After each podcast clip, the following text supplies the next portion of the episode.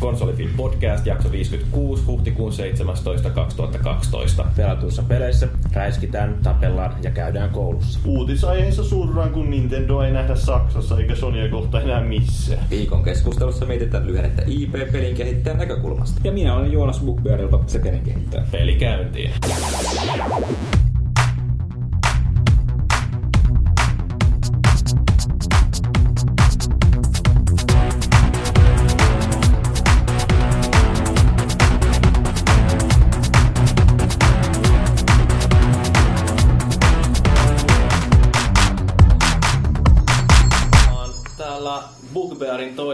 Nyt eh, meitä on tällainen mukava 4-1 ylivoima. Konsolifiiniläisiä löytyy enemmän kuin ei-konsolifiiniläisiä. Tai voidaan tietysti katsoa sillä lailla, että niin meillä on kaksi tällaista äh, kahdella puolella pelaajaa. Mutta mä oon tosiaan Jyri, äh, äänestä varmaan tunnistaa, vaikka meillä nämä mikrofonit onkin vähän sellaisia ääntä vääristäviä.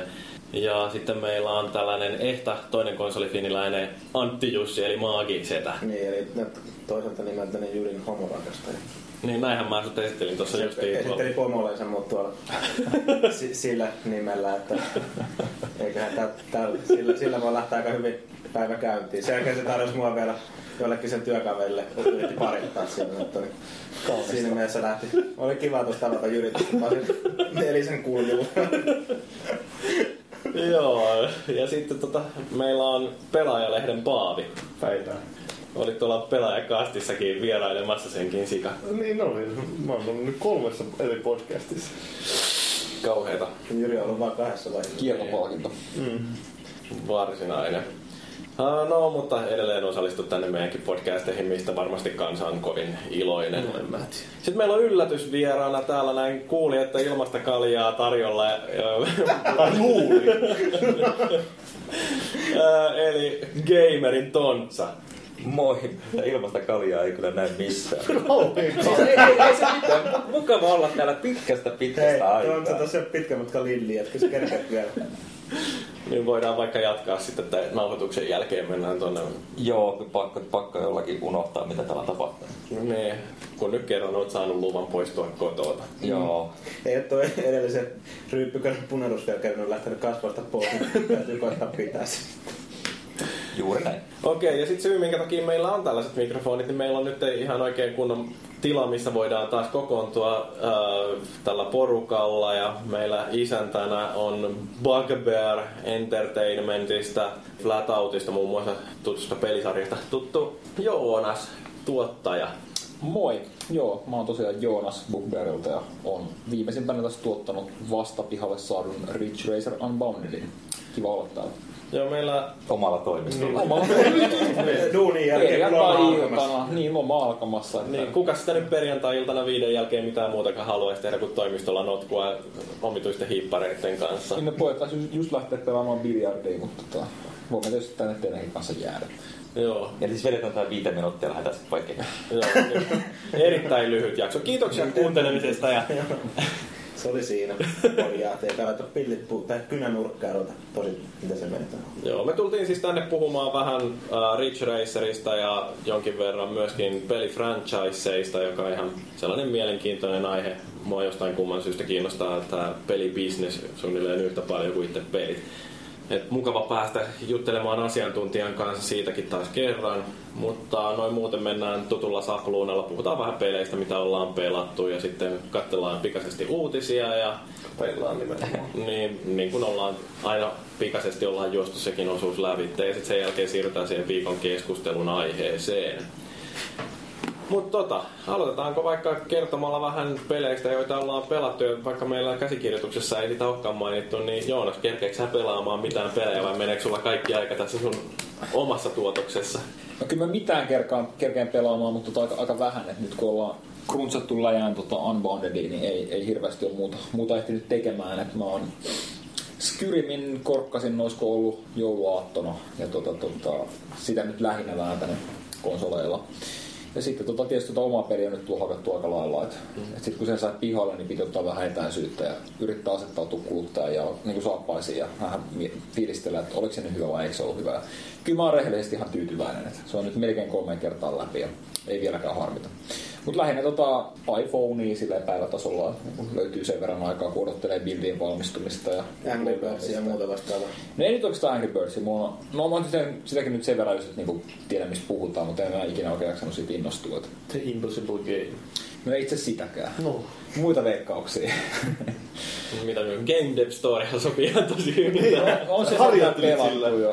Death Rally on tullut väännetty aika paljon. Se on varmaan mun mielestä ehkä paras noista iOS-toimintapeleistä. Sitten Infinite Bladeista mä tykkään hirveästi. Että lopulta eilen nyt sitten pääsin tyyppaamaan näitä Clash Mobeja. Mä en ihan varma, että tulikohan nyt eilen ensimmäistä kertaa. Toimiko se Detralli miten hyvin tuolla iPhoneilla? Mun mielestä ihan hirveän hyvin. Mä, mä olen tosi skeptinen siitä ohjauksesta ja ehkä ensimmäiset 15 minuuttia vähän sillä, että ei, ei, ei. mutta kyllä se sitten toimii. Mun ainoa on se, että niinku sormea pitää vaihtaa niinku jokaisen reissin jälkeen, kun se kitka menee jotenkin vähän omituisesti Niin siinä. Se on vaan jotenkin silleen, it- itse harmittaa tosiaan, kun sitä ei minnekään Android on julkaistukaan, on vaan se iPhone, iPhonein yksin oikeutena, kun itse silloin aikoinaan nuorempana tullut väännettyä sitä ihan hulluna.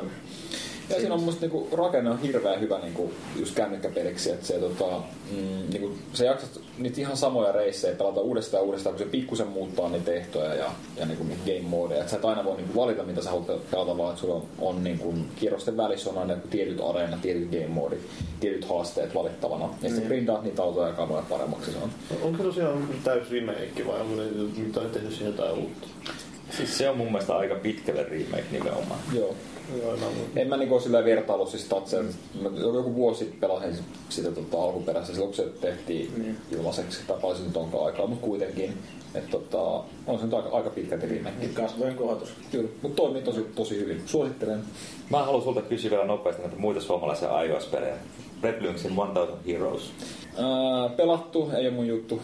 Öö, Minigore, eli tämän, mikä se on? Hyvä kun sanoit, en ole muuta itse asiassa muistanut pelata. Pitää meitä ottaa listalla. Joo, sitten, no taas semisuomalainen King of Dragon Pass. Listalla, mutta mä itse asiassa lomalla ajattelin, että voisin, voisin ehkä paneutua siihen. Okei, mitäs täältä vielä löytyy?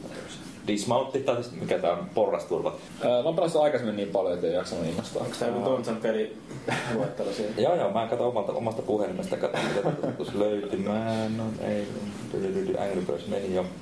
Katteroupeli vissiin suomalainen. Ei, ei, Septo Lappi on varmaan Joo, todella. Soosis, se on suomalainen. Ikinä kuulutko? Minkähän firma? Mikä Eikö, eikö Ro- Rolando on myös alun perin suomalaisen firman? Ei mä tiedä. Ei se Mites ole tää, tää, tää, tää, Tuliko mikä se on? Housemarkin The Full? Greyer ja Lapsi, mikä se oli? Niin on tää... Mikä helvetti se? Niin onko se Doodle Jump niin kuin minkä? Eikö se ole... Se on... Ei, siis se Doodle Jump on jonkun 14-vuotiaan tyypin tekemä. Ah, Shadow Cities. Shadow Cities. Niin, en ole pelannut sitäkään. Minkä takia- Genbound 1 ja 2. Miksi Mr. On- Cool on pelattu. esitteli sen? Sitten vielä viimeinen, siis löytyy sports-kategoriasta hirveän paljon. Bike Baron, kans Mountain Sheepin. En ole pelannut vielä, mutta olisi meininkinä. Draw Race 2. No se on muuten aika kova, joo. Se on hyvä, joo. Joo. Ja sitten Ice Rage. Kans Mountain. Mä oon hirveästi tukenut Mountain Sheepia. Sä pelannut noita pelejä oikeesti? Olen, olen. Siis mikä se viimeinen on? Ice Rage. Vähän niin kuin tota, Kuusnepan Hattrick Okei. tota, pelin tapainen, jossa vaan kaksi pelaajaa ja maalivahti ja sillä siis. Okei, pitäisi varmaan, varmaan tyyppää. Oletko sä kerännyt pelannut enää sen jälkeen, kun Vita tuli? No, tänään viimeksi pelasin.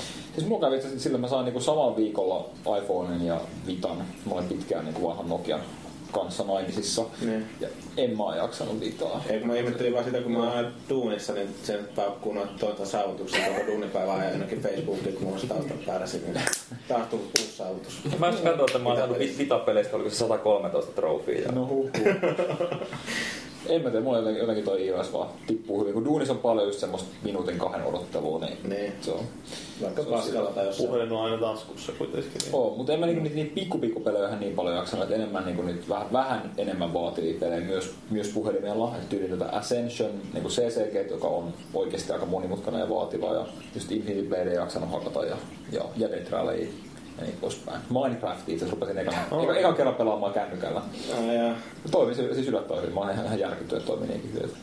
Ole. Sitten sit on kun jotenkin kuullut, että se justiin tämä mobiiliversio Minecraftista, että se ei olisi niin hirveän hyvä, mutta täytyy Se on, vähän, on se kuulemma vähän yksin, on totta kai yksinkertaistettu versio siitä, mutta tota, Siis joo, siinä ei muiden muassa niinku ole craftaamista vielä, Niin. mutta siis se ihan vaan se rakentelu, kun en ollut, en ollut pelannut aikaisemmin, niin oli kyllä aika, aika pahasti. Mulla itse asiassa sama homma, että mä en ole koskaan PC testannut sitä, mutta mä oon niinku demo pelannut kumminkin Joo. testannut sillä. Ja kyllä se nyt sillä ihan OKlle vaikutti, mutta en mä sitä silloin koko versio jaksanut sitä.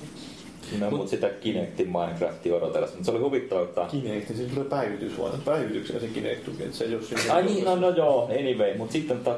Mut sit se on varmaan ihan täysin rakennettu siihen, että se on Xbox. Indie Games vai mikä se nyt on? Niin siellä on vaan Siellä oli kabeli top 5 oli neljä erilaista Minecraft-kloonia, että okei.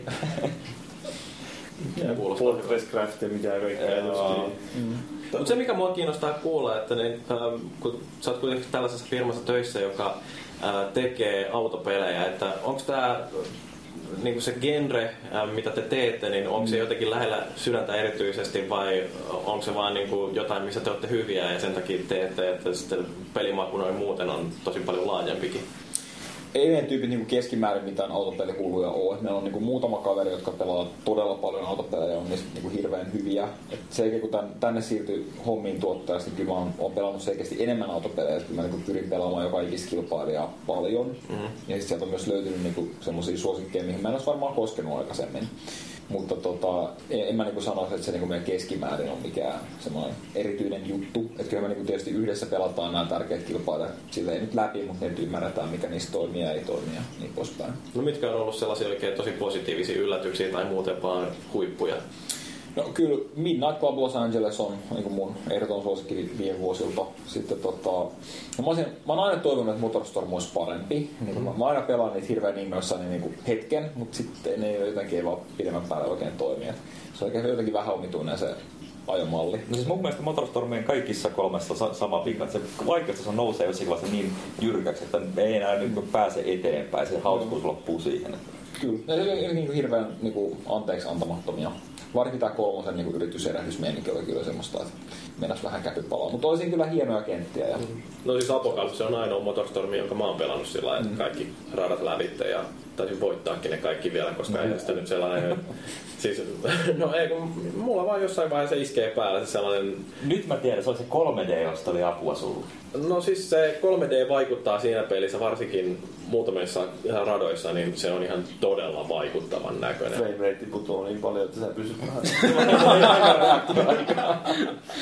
Bullet time päällä siinä. Joo, ei, mutta siis, ei, siis se, siinä on tosi hienoja kenttiä, varsinkin se, missä aloitetaan joku pilvenpiirtäjän katolta ja kaupunki sortuu ympärillä, niin se on ihan sikasiistin näköinen. Se rantamyrsky oli ehkä... ehkä Joo, se, se oli meikäläisen suosikki, ihan ihan, ihan ehdottomasti. sika hyvän näköinen, joo. Sen mä luulen, että jos me oltaisiin tehty tätä Unboundedia, me oltaisiin tehty hyvin paljon Apokalypsen kaltainen peli. Mm. En, en tiedä, että kumpi olisi ehkä ekana markkinoilla ruvennut kiroamaan ja muuttamaan suunnitelmia.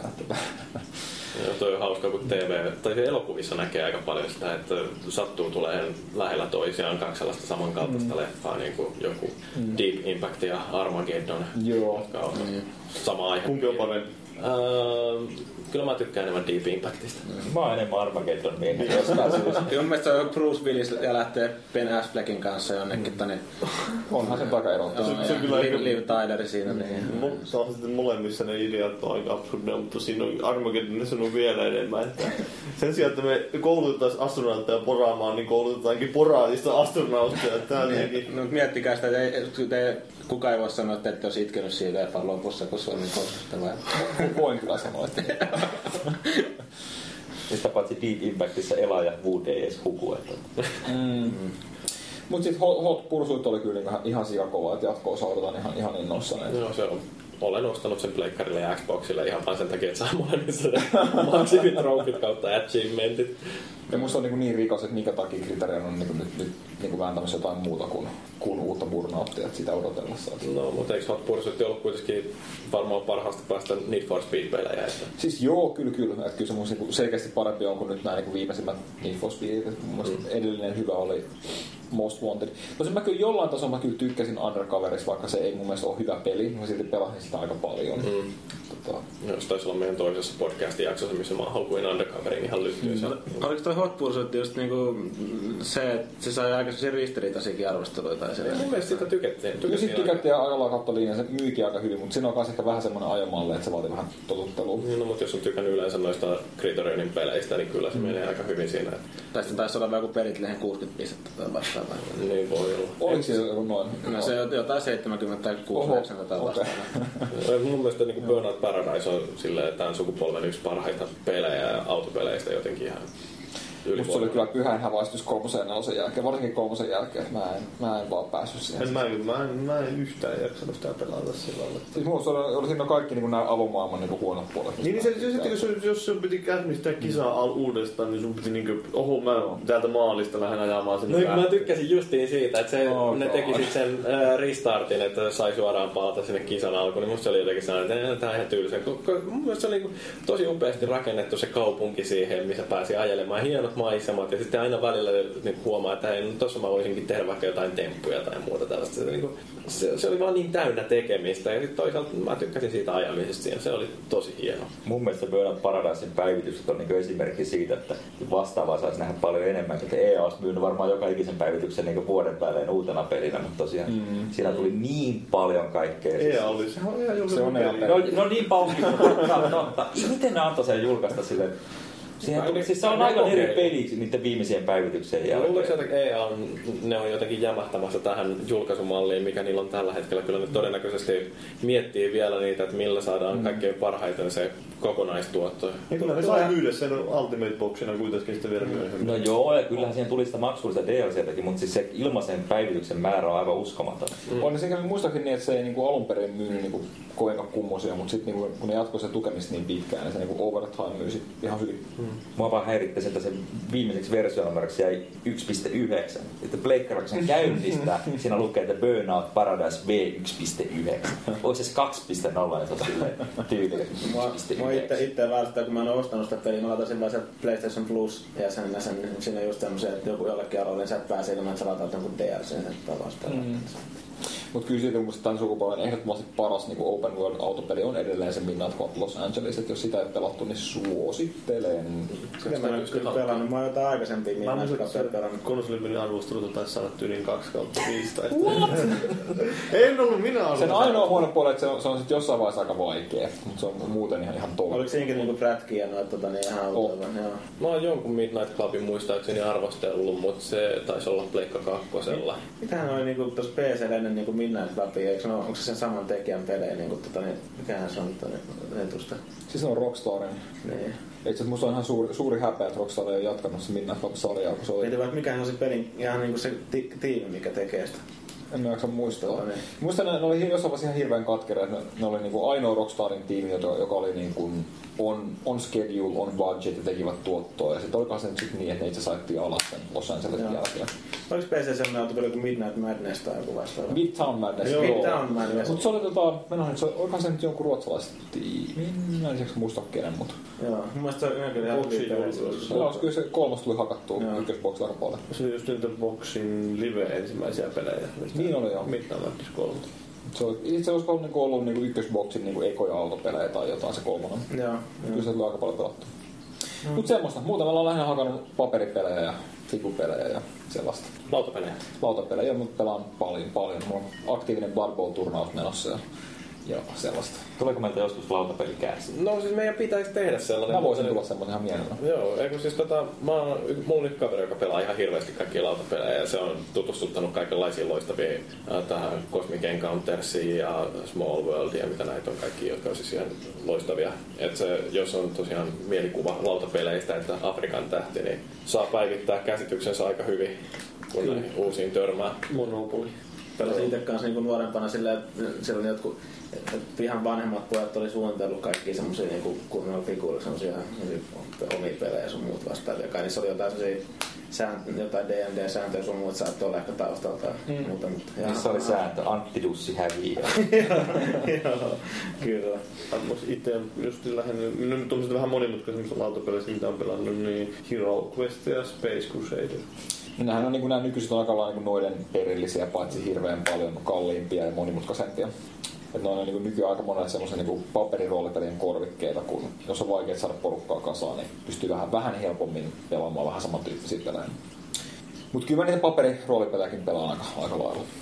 Joo, ne, ne syö kyllä sitten aikaa. Että Ne syö aikaa, mutta se olisi vähän erityyppistä tekemistä kuin töissä. Että Siis sä paperiroolipelejä, mutta sit sä roolipelaat paperia. Niin kuin, että sä nyt makaamaan jonnekin. En muista, onko koskaan Ne vastaan. Eh, ehkä jos jossain huumehouruissa, mutta tota, ei, ei, ihan niin kuin DDtä ja Joo. näitä. Joo, mutta siinä, siinä on niinku mun pelit aika, aika lailla. Joo.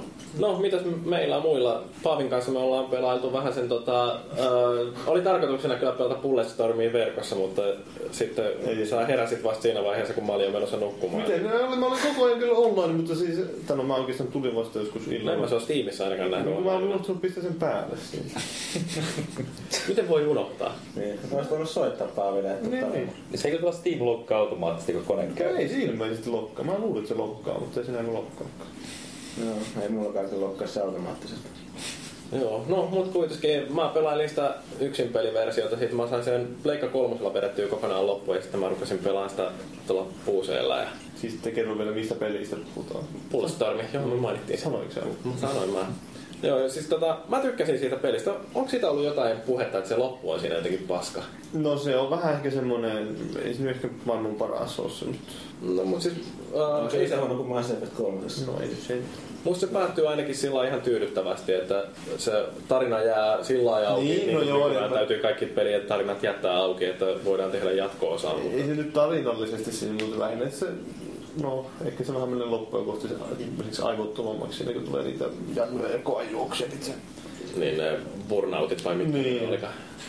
Kuuluisa peli, joka pisti Duke Nukem Foreverille jauhot suuhun. Niin, niin. No siis kyllä varmaan, että toihan on se, mistä monet on sanonut, että toi on se, mitä Duke Nukemin olisi pitänyt olla, No niin. mutta ei sitten pystynyt siihen. Että Kyllähän se, no musta se läppä oli, se oli ihan tosi hulvatonta, että mä en muista, että koska mä olisin viimeksi nauranut, kun mä oon jotain peliä pelannut, mutta siis ne, ne jutut, mitä siinä tulee, niin ne on kyllä niin helvetin huonoja välillä. Ja, Niin, Se on just sillä tarkoituksella huono, että ne puhuu sillä oikein tyhmiä siellä, just se diktit ja niin poispäin.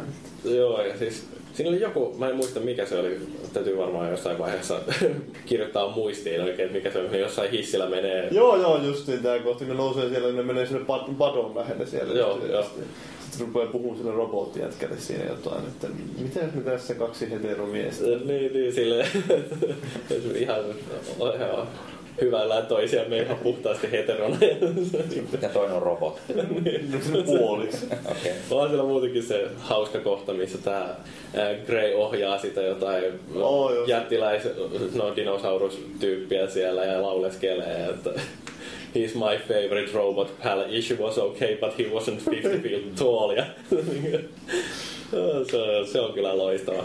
Mutta tota, joo, kyllä siinä sai nauraa. Ja sitten yksi niin tämä tappo, mikä kanssa, niin se on niin nolo, että kun melkein hävettää kertoa tämä, mutta niin siinä rupesi naurattamaan, kun on tämä minibossin tappaminen sillä, että ensin ampuu sen stunnediksi ja sitten kun se uh, on sillä pikkasen kumartuneena siinä ja kerää itseänsä, niin juoksee sen taakse, potkaisee sitä perseeseen, että sieltä putoaa joku sellainen suojalevy ja sen jälkeen ampuu sitä vielä aateriin, niin, niin kuolee siihen. Sitten sieltä pääsee kauhean pieru ääni siinä, niin en siinä voi muuta kuin nauraa. Se on niin kuin Parasta, todella- parasta huumoria, mitä löytyy. se on niin hienostunutta huumoria, että Niin se- Mikä sen, mikä sen nimi oli sen kun sen teki? en mä muista, mutta se se jotenkin niin, niin huono. Ehdoton peli kyllä. No, onko se PCllä vai Pleikkarilla parempi?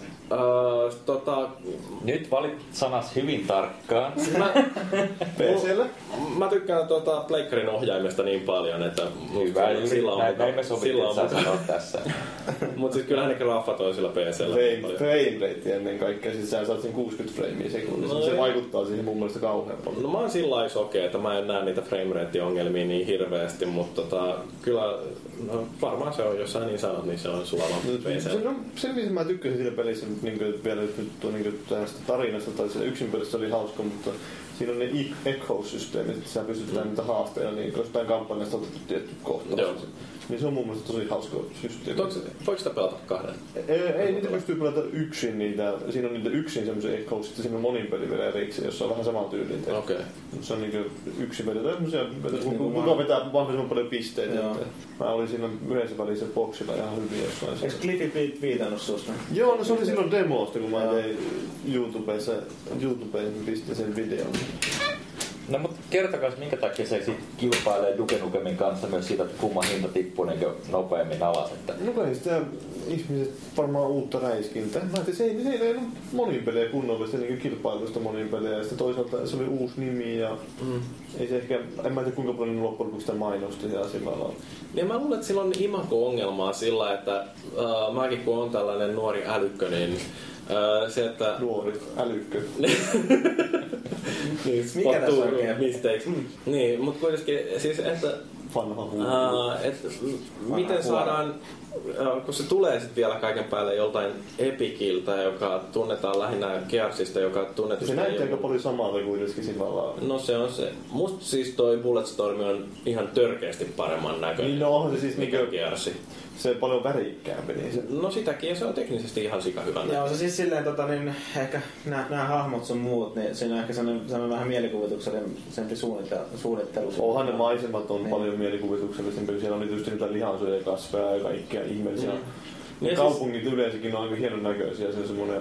Niin ja kun siinä on hirveästi sellaisia pelimekaanisia detaljeja, jotka toimii, justiin niin kuin nämä lihansyöjäkasvit tai sitten kaikki ne erilaiset aseet, että äh, jos ajattelee, että jossain Ratchet Clankeissa on tosi mielikuvituksellisia ja hauskoja aseita, niin kyllähän tossakin on ihan loistavia, niin kuin esimerkiksi se porapyssy, jota ammutaan jollekin mahaan sellainen niin kuin poranterä ja sitten mennään vielä ja potkastaan perään. Että se, niin siinä on niitä, just näitä, että kaikilla aseilla on niin jonkinlainen oma funktio. Että ne ei ole niin silloin, että okei, mulla on pistooli ja rynnäkkökivääri, että niillä on ero, että toinen ampuu sarjaa ja toinen ampuu kertalaukauksia, vaan Mm. että ne oikeasti on erilaisia aseita. Siis niissä on vielä se superlaukausjuttu jokaisessa aseessa. Niin. Esimerkiksi siinä porapyssyssä. Joo. Niin sähän niin pystyt vähän ohjata, että mihin se menee. niin, että pystyy useita vihollisia tappamaan yhdellä poranlaakilla sitten sillä lailla just. Se on huvittavaa, että sä vedät sen seinään ja se pyörii se pora, niin se saattaa jätkä jäädä pyöriin siihen sillä lailla. Joo.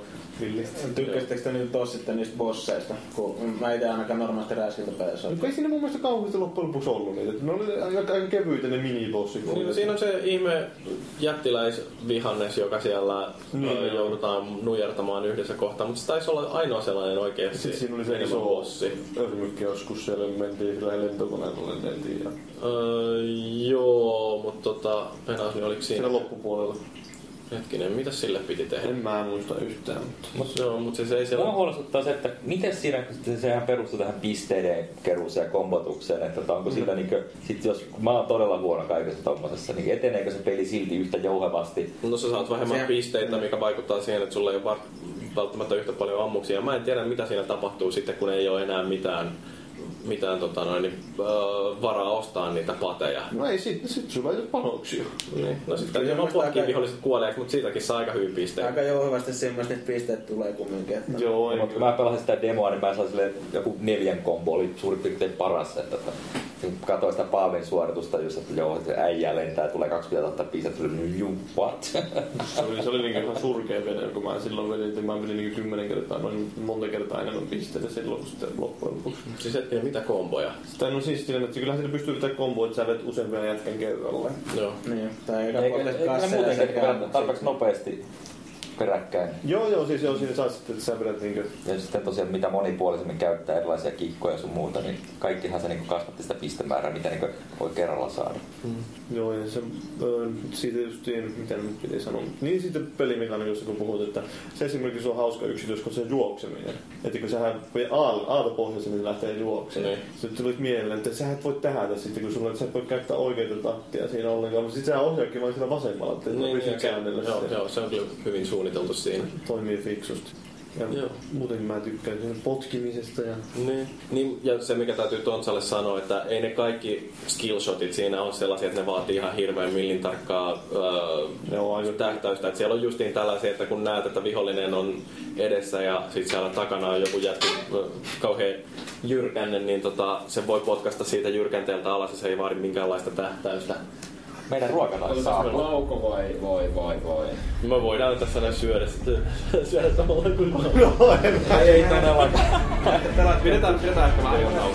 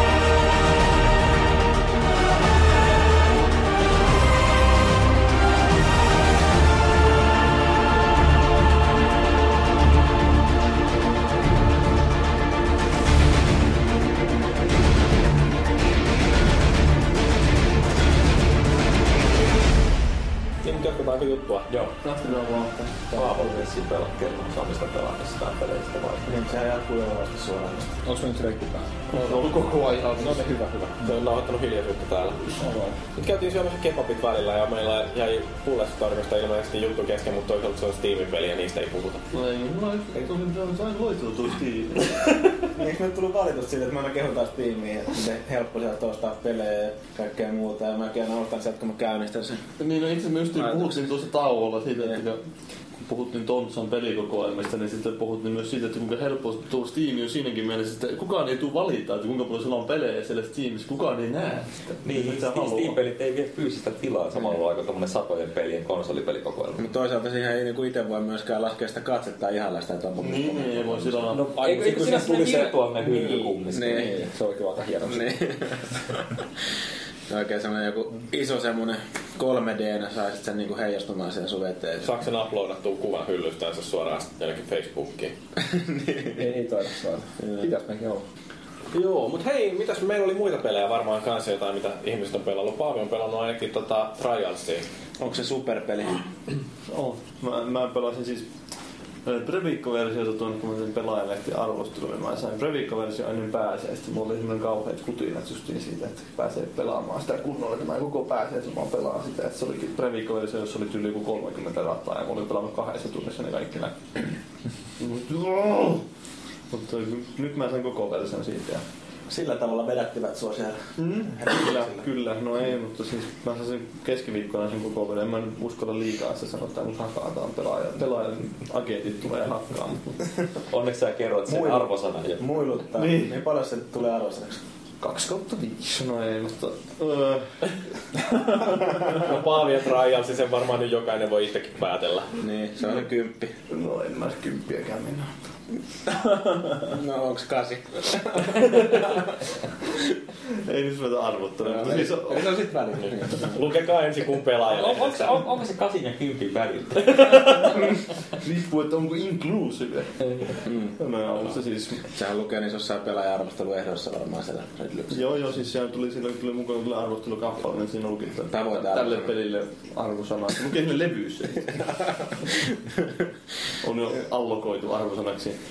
Missä tilaisuudessa te olitte silloin, kun siinä lukee oikein tarkkaan, niin kuin, että noin Se oli 83 sitä Mortal 85? Kombat peliä arvost- tai esiteltiin siellä jossain Panvision. Panvisionin siellä mini playgroundin vai mikä se nyt olikaan, niin, niin siellä oli justiin jo niillä esittelyslaideilla oli silleen, että joo, että tälle sitten tarkoitus puoli. Ka- Ei kun kahdeksan puolella aika. Niin oli, mielestä oli kahdeksan. Suositeltu arvosana.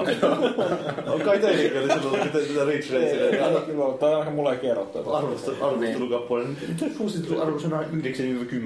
Teillä Ei, oli ei oikeesti ei kyllä osattu yhtään odottaa, mitä tulee. sellainen rehell- rehellisempi tapa, että laitoitte vaan suoraan kylmää käteistä sinne aina arvosteluun. Ei meillä ole varaa sellaisia. Mitäs bandailla?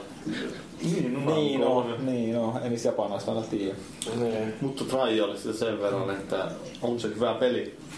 No niin. Oho, me No jo, jopahan se Paavi nyt pukahtaa paljon. Mutta onko se mitään niinku, sehän on kaiken näköistä monipuolista uutta. Joo, joo, siis on se yllätyin siitä itse asiassa, mä kokeilin, pelattiin tämän Siimin kanssa kahdestaan, niin sitä monipeliä eli, ja samalla koneella. Se oli yllättävän hauskaa. Että mä, olisin no, mä en ottanut kauheasti sitä, mutta siis, öö, siinä on niin vähän ehkä nopeuteen pitää panostaa enemmän. Ja siinä että sä et pysty niin hinkata että sä et pysty ottaa. Jos sä vaikka mokaat heti siinä kisan alussa, niin sä, no, sä mokaat, sit sun pitää jatkaa sitten menemään. Että sä, jos sä jäät liian kauaksi tai kaadut, niin se johtajasta siis liian kauaksi tai kaadut, niin sä respaat siihen sitten tietyssä pisteessä mukaan siihen kisaan tismalleen samaan pisteeseen. Sä saat sitten voi jotain miinuspisteitä sitten. Lopuksi lasketaan, että voittaja saa 10 pistettä ja seuraava 9 ja sitten ne miinuspisteet. Sano nyt rehellisesti, että kumpi oli par- kovempi pelaamaan sitä. No sinä vai siinä? Kyllähän mä en ollut. No, siinä kävi siinä muutaman kerran niin, että mä, me pelattiin sitä ää, monipeliä kahdestaan, ja sitten kun siinä on se ominaisuus, se bailout finish, että sä saat heitettyä yytä painat, niin sä saat heitettyä sen kuljettajan pois siitä pyörän selästä. Ja se on niinku semmoinen heittäytyminen, vähän niin kuin juoksussa Niin pikamatkalla. Sä heittäytyt maaliin, niin sillä sä pystyt just viime metreillä vielä yrittää niin mennä ohi toisesta, jos toinen ei välttämättä älyä käyttää sitä. Ja yleensä ne sanoo vissiin ne kehittäjätkin sitä, että se tarkoittaa sitä, että kun yksi Jannu painaa sitä Ytä, niin kaikki painaa sitä Ytä. Että tulee sellainen ketjureaktio, että kaikki yrittää vielä siitä. No sehän riippuu totta kai, että missä kulmassa sä lähetät sun jätkän menemään. Se ei välttämättä lennä maaliin asti. Niin joo. Ja sitten jos se ei lennä maaliin asti, niin sitten se on voi voi, että sä et saa pisteitä sitten koko kisasta. Se on vähän niinku second trialsin niin sanottu keihäheitto. Mäkin hyppy vai mikä se on. niin, niin. No vähän, se, vähän siihen tyyliin jo. Se, se on taitolaji.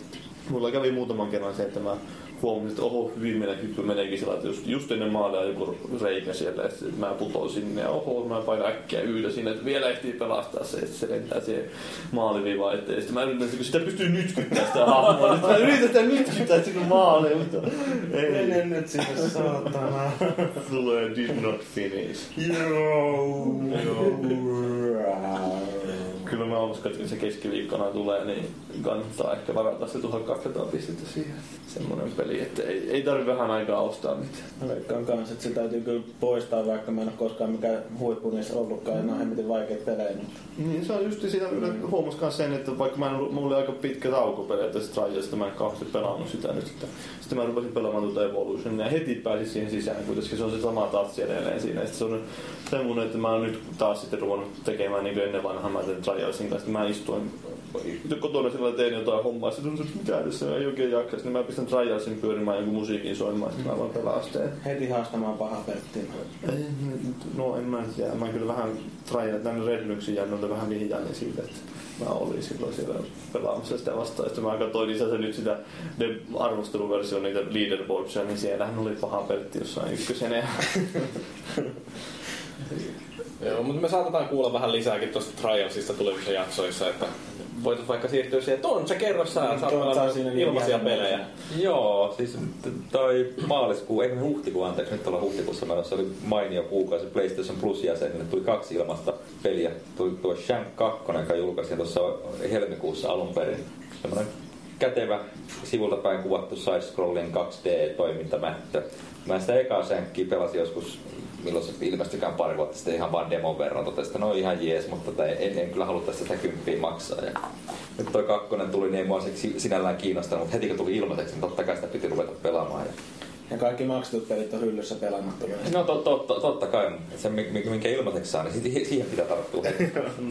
Mäkin, mulla itse asiassa on kanssa se. Niinhän ne vanhat varettajat sanoo aina.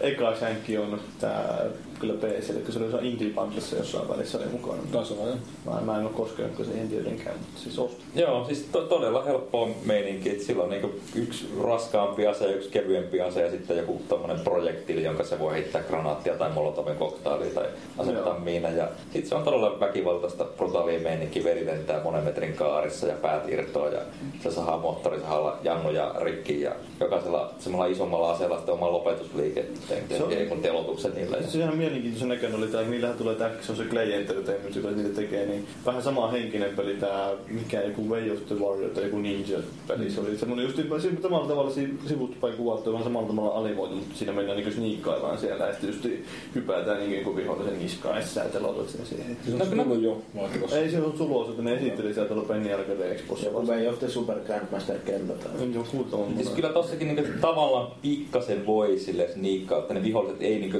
ryntää silmittömästi sun kimppuun, vaan niinku voi katsella kauempaa, että okei, tuolla niitä on, ja sitten huomata, että siinä on räjähtävä tynnyri vieressä ja silleen eliminoida niitä. Sitten tosiaan joka kentän lopussa semmoinen pomotappelu. Ja mä nyt pelasin sen parissa tunnissa ainakin neljänteen vai viienteen kenttään. Tota, hyvin sujuvasti meni. Siinä on- ei, ei todellakaan mitään vaikeita kohtia ollut. Ja sitten siinä on vielä joku survival-tila, jossa on, niin vaan tulee loputtomasti vihollisia ja sitten niitä mäiskitään siinä menemään. Onko se niinku, tota, niin se on sen aika sarjakuvamaan ilmeisesti se grafiikka? Joo, Se on nyt tä, tä, täysin niin sarjakuomainen joo. Sitten semmoisen välivideoita samalla, samalla tota, piirrostyylillä viedään eteenpäin. Se on joku semmonen Meksikon meininki. No siis siitä juonesta mä en välittänyt ollenkaan. Se on, si, siinä tulee milloin minkäkinlaisia tota, niitä pomoja vastaan. Sitten aina, että sillä joku, minkä takia se menee sen tappamaan. Ja mm. Sitten siinä, no pelin puolivälissä siinä vaihtuu itse asiassa pelattava hahmo, kun siinä ruvetaan pelaamaan jollakin muijalla. Oho, se on, on sä oikein huomannut, että se tapahtui, kun sä oot ottanut sen verran crackia pelisessio. Ö, siis. Siitä on sanottava, että siinä on boksiversiossa semmoinen bugi, että tota, se menee välillä tosi nopeasti, niin boksi ei kerkeä striimaamaan tätä tekstuureita mukana. Taas tää boksi haukkuminen alkaa. Joo, no ei, siis tätä oli semmoinen, että siellä Shankin tekijöiden tuota blogissa lukee, että joo, että suosittelemme asentamaan tämän pelin jonnekin nopeille USB-muisteille, niin sitten tätä ongelmaa ei tapahdu. No ne boksin kiinteät nyt jotain hitaita koiria. No siis mä en tiedä, siis siinä sanotaan, on tapa, tapa, tapahtuu vain tietyillä boksimalleilla, että se voi olla, että jossakin kaikista vanhemmissa boksissa on niin hitaat kiintolevyt tai jotain. Niin sehän vaikuttaa se kokoakin siihen. No en minä tiedä. Sitten Tuho Mursun tota, iloksi mä kerroin, että mä pelasin Assassin's Creed 2 läpi tuossa No lopulla. mitä mieltä nyt, oliko liian pitkä? Oli liian pitkä. Oliko paremmin kuin Mikä ollut? Oli, siis, siis herran jumalas, varsinkin mulla oli se Complete Edition, jossa on ne kaksi lisätehtävää, niin ne oli niin turhia. Kyllä olisi harmittanut, jos mä olisin maksanut niistä rahaa. Että, että, siis Mä oli- maksoin niistä muistaakseni. No niin, sääli sua. No ei, ei ne mua haitannut. Va- var, siis var, var, varsinkin se, tota, ö, se jälkimmäinen, se chapter 13, jossa on vaan niinku yhdeksän salamurhaa putkeen, ei mitään muuta. Se oli niin semmoinen, että ei saatana, että nyt menee jo eteenpäin juoni. Mm. Varsinkin sitten siinä on kolme semmoista, jossa ei saa joutua havaituksi tai se loppuu niinku välittömästi siihen. Niin mä yhtä, yhtä niistä tehtävistä hinkkasin valehtelematta kuin 50 kertaa. Mä niin uskon se kyllä hyvin läpi. sen, että niin, niin syy minkä takia ne on jätetty pois siitä pelistä alun perin on se, että se ö, rytmitys on parempi ilman niitä. Se on liian pitkä jo tuommoisenaan, niin mm. se Siis varsinkin niin alussa tuntui, että jes, tää on niin, niin kaikkien, kaikissa suhteissa parempi kuin ykkönen, niin paljon monipuolisempi. Ma, siis, mutta sitten jossakin puolivälin jälkeen niin tuntui, no okei, nyt alkaa taas toistamaan Niin, itseänsä. niin, nimenomaan. Mulla oli sama homma itsellä. Että Kyllä mä siis tykkäsin sitä. Mutta mut oli, oli hyvä peli, ei siinä mitään, mutta tota, jos olisin tiennyt, että ne lisärit on tommosia, niin mä en olisi koskaan asentanutkaan niitä. Koska se oli just, että kun ne oli asennettu, niitä ei voinut skipata. Saiko Oli, niistä oli, pakko pelata, koska ne tavallaan integroitu siihen juoneen. Saiko Niin ja niistä ei saanut No mitään niin, trofeja. sieltä se, se oli. Niin, siis, siis mulla meni kolme tuntia aikaa hukkaan. Trontsalla oli petetty olo siinä vaiheessa. Mun trofeista puheen ollen, mulla on niinku kahta trofia vaille. Pitäisi enää kerätä kaikki ne höyhenet, kun ne on kerännyt, saa sen jonkun äh, Salvatore, ei Auditore asun. Salvatore. Dalli. Viikset. Ezio Salvatore, joo. Niin sille jonkun Auditore viitan, sillä kun käy jokaisessa kaupungissa kerran, siis me- menee vaan sillä fast travelilla, käy jokaisessa, niin pling, tulee se toinen trofi ja sitten platina. No, mut niiden höyhenten kerääminen on kyllä tosi riemukasta. Jos mä löysin niitä 39 kappaletta siinä ihan, Eikö niitä sataa ollut vai? joo kyllä. Joo, ja se on niinku kiva sitten, kun mä tietysti niinku kaivoin jostain jotkut ohjeet, niinku, että näillä löydät nämä kaikki höyhenet, niin sitten kun lähtee niitä mettästämään, ja kun niitä on pelaamisen aikana jo kerännyt osan, ja sitten on suunnilleen siellä maan päin, että täällä se höyhenen jossain pitäisi olla, ja sitten kiertelee ympäriinsä ja miettii sitten, että onkohan mä käynyt täällä No joo, mutta siis siinä, siinä on se hyvä puoli, että siinä pelin omissa sisäisissä tilastoissa se näyttää niin kaupungin osittain. No, mä en huomannut tollasta. Joo, siis jokainen kaupunki on jaettu johonkin neljään vai kuuteen osaan. Ja se näyttää, Okei. että okei, sulla on tästä kaupungista kolme kautta yhdeksän. Se on sun, sun tarvii kiertää vaan jotain pientä aluetta sitten. Okei, no toi Mutta siis se oli, se, se oli kyllä niin syvälle piilotettu sinne. että Tota, Hyvin suunnitellut valikot. oli joo todella. Pitää varmaan tehdä pitäisi podcast, missä puhuttaisiin näistä käytettävyysasioista näissä peleissä. Mun Onko sulla tehty semmoinen? Joskus ottaa ottaa niitä projektiksi kanssa, tuo sama peli, se on siellä hyllyssä pelaamatta. Niin. Aika hyvä peli. Mulla mä tilasin just Revelationsin. Niin. Mutta mut se, se, on sanottava, siis mulla tuli sen ykkösen jälkeen semmoinen olo, että mä en halua sitä kakkosta ihan heti pelata, jos se on näin to, itseään toistavaa. Nyt, siis- nyt mulla on ihan sama, että mä en jaksa ainakaan vuoteen tarttua sen Protoguudesta Revelation sen mä perkättä jaksan, kun mä ikinä koskee siihen. Kaikki on niin kuin sanottu, että se on sitä samaa vaan. Ei, mulle jäi Brotherhoodin- Brotherhoodin nyt aikaa, ja mulla on kestänyt niin monta vuotta tää, että mä en ole päässyt kakkoseen. Mä ajattelin, mä pelasin sentään ykkösen ja kakkosen niin ihan pari kuukauden sisällä molemmat. Sä oot superi. Su- Sulla on kovemmat hermot kuin mulla siis. Maanantaina Tai mä voisin ei vetää maratonina Mario kaikki perä. Joo, te, pidetään hei semmonen Assassin's Creed maratoni, pelataan ne kaikki läpi. Ja siis mullakin meni sen reaaliaikaa kuin neljä kuukautta tuossa kakkosen kanssa. Mä aloitin sen joskus joululomalla. Mutta kun se olisi ainakin silleen, että kun Gamerissa on just ollut kuvaukset, ei ole vielä seuraavia arvioitavia pelejä päätetty, niin sit on niinku pari päivää aikaa pelata niinku ns. omia pelejä. Mm. Ootko te koskaan miettinyt, että tekisitte gamerissa jostain vanhemmista peleistä jaksoa? Katsopas kesän jaksoja, niin tiedät. Mä just mietin, että siinä olisi vähän potentiaalia. No joo, siis joo. Retro- retro tarkoitus on, että kesällä vähän niinku backlogia purettaisiin. Onko teillä siellä joku, mikä tää e- vanha ET siellä? Niin. Ei, ei ihan, ihan niin vanhoiksi ei mennä sentään, vaikka, vaikka Gröni on niitä Atari 2600 pelejä jostakin kaivannut kiipeistä esiin. että- Joo. Mä vaan kattelin, kun siinä ilmestyy välillä jotain ihan oikein kunnon keräilyharvinaisuuksia sinne. Niin että Joo. Mut joo, kerropa sä maakin setti vielä jotain. Joo. Tales from Space. Niin, mikä sen pelin nimi on, täytyy luunta tässä. Mutant Blobs Attack. Niin, joo. Tales from, from Space, Mutant Blobs, Blobs Attack, joo. Mä katsoin, että se pelin nimi oli niin geneerinen, että se on pakko olla huono. Joo, niin. Ei, sehän oli niinku paskapeli 2 kautta 5. Ja siis tää on Vitaan peli nimenomaan. Niin, niin, joo, PlayStation Vitan peli. Mä itse asiassa se tosiaan ihan sen ihan kokeilun vuoksi ei ollut mitään trialiikaa tarjolla siellä, mutta latailin sen, kun se oli niin halpa, joku 6, 6,95 muistaakseni, 6,95 jotain. Tai se oli 10 euroa liikaa. Mm, No joo.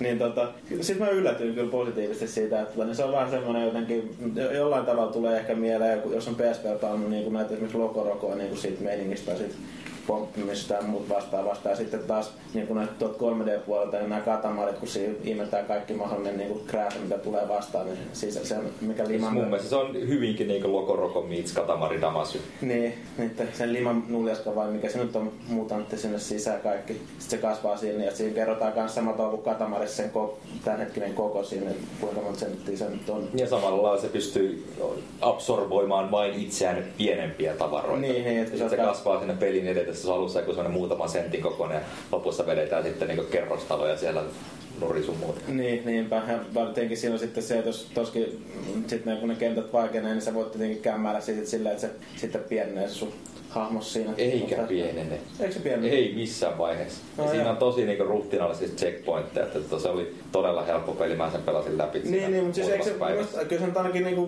muuttui siinä ruudulla pienemmän näköisesti. No siis, että- joo, siis totta kai edellisen checkpointin Niin, jälkeen niin. syödyt tavarat niin katoaa, ne katoo pitää ottaa ne niin, uusiksi, niin, mutta niin, tota, että jos sä jotain siis missään vaiheessa ei niin joudu varsinaisesti palaamaan taaksepäin.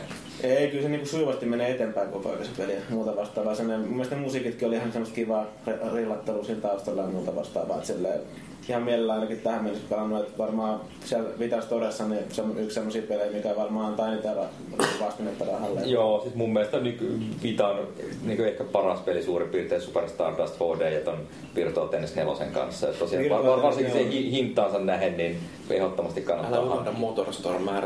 Ja, oli, No sekin on jo hyvä, mutta taas, siinä on se Motorstormin vika, että se vaan menee jossakin vaiheessa niin vaikeaksi, että mulla on taas niin noussut seinä pystyyn enkä mä pääse eteenpäin. mutta onko niinku Virtua Tennis 4 sun mielestä hintalaatusuhteeltaan hyvä peli siellä Vitas Todessa? Mikä hinta? Öö, no, no siis tota, Sai ilmaiseksi sen. Niin, mä sain arviokappaleen siitä, niin Ootko se, se, tehnyt sitä se arviota? hintalaatusuhde suhde oli ihan. Ei, kato, kato. Vielä parempi hintalaatu, sun ei tarvitse tehdä arviota. No, san, sanotaan näin, että tämmöinen Vita-spesifinen peliohjelma ehkä olisi tulossa, jos joku haluaisi maksaa siitä. Joo, joo. Että jos sponssi löytyy. Niin- Suomessa on näitä pleikkarin maahantoja niin monta kappaletta, me ei tiedä keneltä me niistä kysyttäisiin.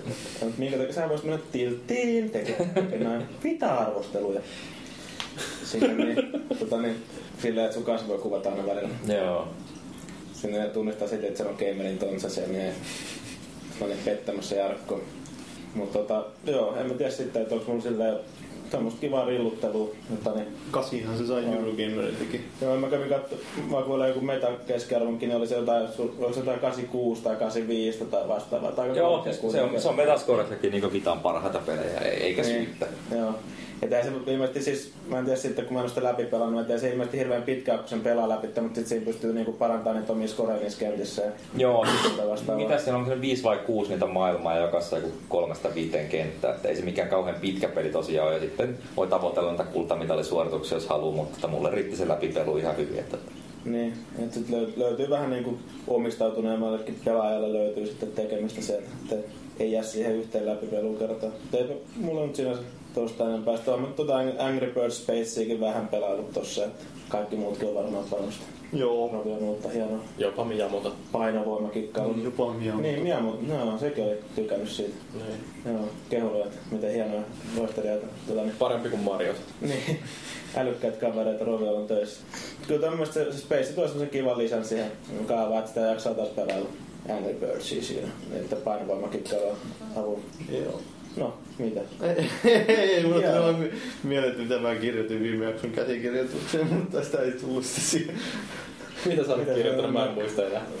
No jotain japanilaisista. No kerro nyt sitten, kun aloitit. We Japanese have ja poispäin. Kyllä näistä mieltä kommentoitiinkaan jotenkin siinä, Joo, joo. että mikä juttu tää on, että Big Japanese have very small penis. Se oli tää South Parkin juttu, joka vaan tuli se, se kuuluu kyllä tosi olennaisena osana tähän keskusteluun. joo, kyllä, joo, kyllä mullekin tuli toi heti ekana mieleen tossa. Mutta pidetäänkö leikkitauko ja mennään uutisiin? Ei, kun meillä on vielä tota, niin haluatteko te puhua siitä Aalto... En mä en tiedä, oliko nyt kauheasti puhuttavaa, mutta voin mä nyt mainita, että se oli semmoinen. Aaltopahvi. Aaltopahvi. Joo, just niin. Siis tuolla Aalto-yliopiston Venture Garageissa oli tämmöinen tapahtuma kuin Aalto in the Game. Ja, eli se oli tämmöinen peli, eräänlainen pelialan rekrytapahtuma ja siellä oli erilaisia firmoja, muun muassa Bugbear oli siellä esiintymässä. Yllätys, yllätys, yllätys. Oli oma standi ja ei siellä kaikki Suomen pelifirmat kuitenkaan ollut. Mm. Siellä oli Vaan ne kovimmat. niin, no, Bugbear, Remedy, Greyereja ja. Rovio ja Red Lynx. Joo, ja sitten tää... Miksi se oli itse ihan... Mä yllätyin sitten, että se oli ihan hauskan näköinen tää se peli, jota ne esitteli tää... Mä en muista sen firman nimeä, mutta tää Wild Cards.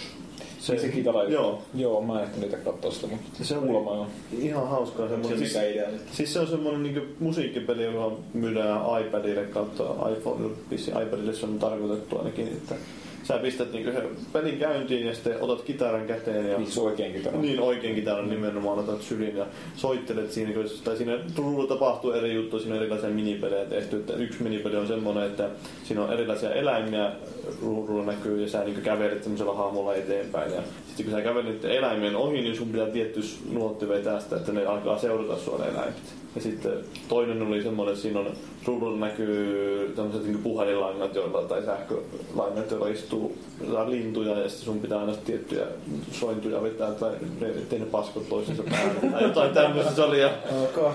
se oli, se oli ihan hauskan näköinen, varsinkin se, tää se missä oli sitten hypnotisoitiin niitä eläimiä. No se on tarkoitettu ihan niinku sinänsä opetuskäyttöön. Joo, siis- Kyllä mua ainakin kiinnostaa noin niinku aloittelevana Ja se oli poikkeuksellinen niistä esityksistä, mitä siinä oli, niin se oli kauhean innoissaan se esittelijä siellä. Toimitus. Ei ollut vielä kyyninen. Ja... Niin. Joo. Kaikki muut oli niin semmoisia kauhean semmoisia kaupallista, että se esitteli sitä peliä itse ja sitten se oli sillä lailla niin innoissaan siitä, että kaikki muut puhuivat, että kuinka saa rahoitusta peleille ja jotain tämmöistä.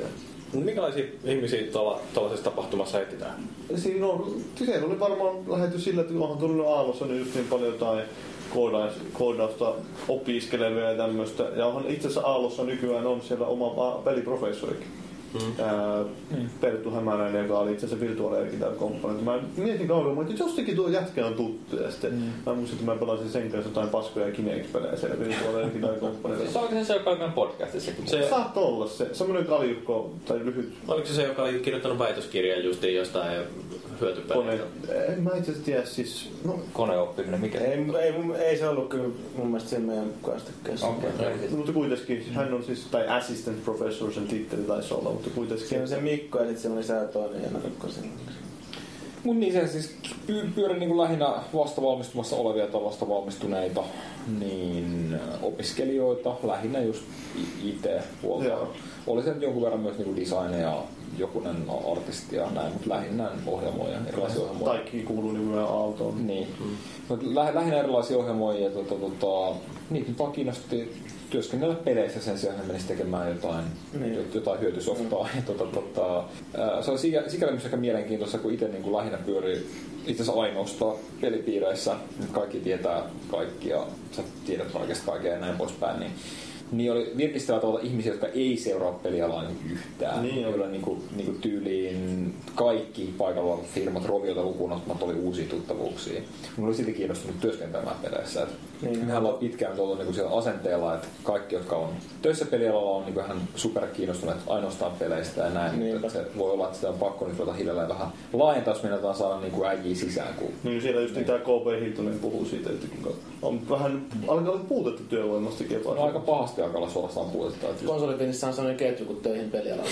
Sieltä värmäämään.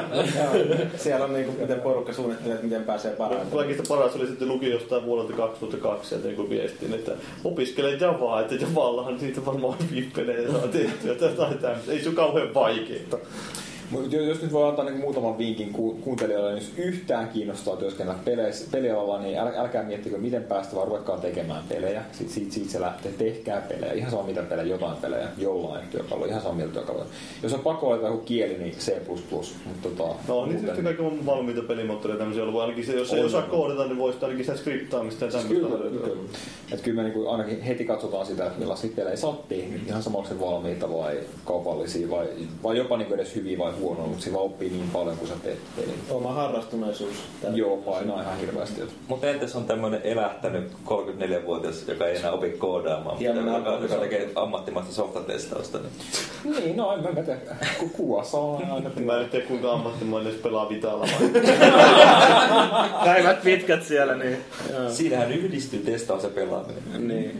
No totta, kuva on kyllä vähän jännä juttu, että on just viime päivänä puhuttu, että tota, se niin pitäisi antaa enemmän arvoa ja näin, mutta kyllä se edelleen kautta pitkälti, että se on niin välttämätön paha. Et se tekee niin, niin pahaa, kun sä lähetät buildin niin kuvalle ja sitten se tulee takaisin ne pitkä lista. Nämä kaikki asiat on niin rikki. Niin, Ja siis pitää se, test, testaa, että on, niitä on pakko olla niitä ilkeitä Niin, niin. ihmisiä, Ja- ja jotka siis vaan kun- kertoo sulle, että näin, no, nämä asiat sinä olet tehnyt Ja väärin. sehän on niin vaikea suhtautua, että me kyllä tietysti järjellä tiedetään, että no näin, totta kai, siis pitäähän ne korjata, mutta se tuntuu silti niin pahalta, että se löytää noin paljon niin kuin väärin olevia asioita. Se on vähän niin kuin lähettää oikuluettuaksi tekstin konsolifinissä.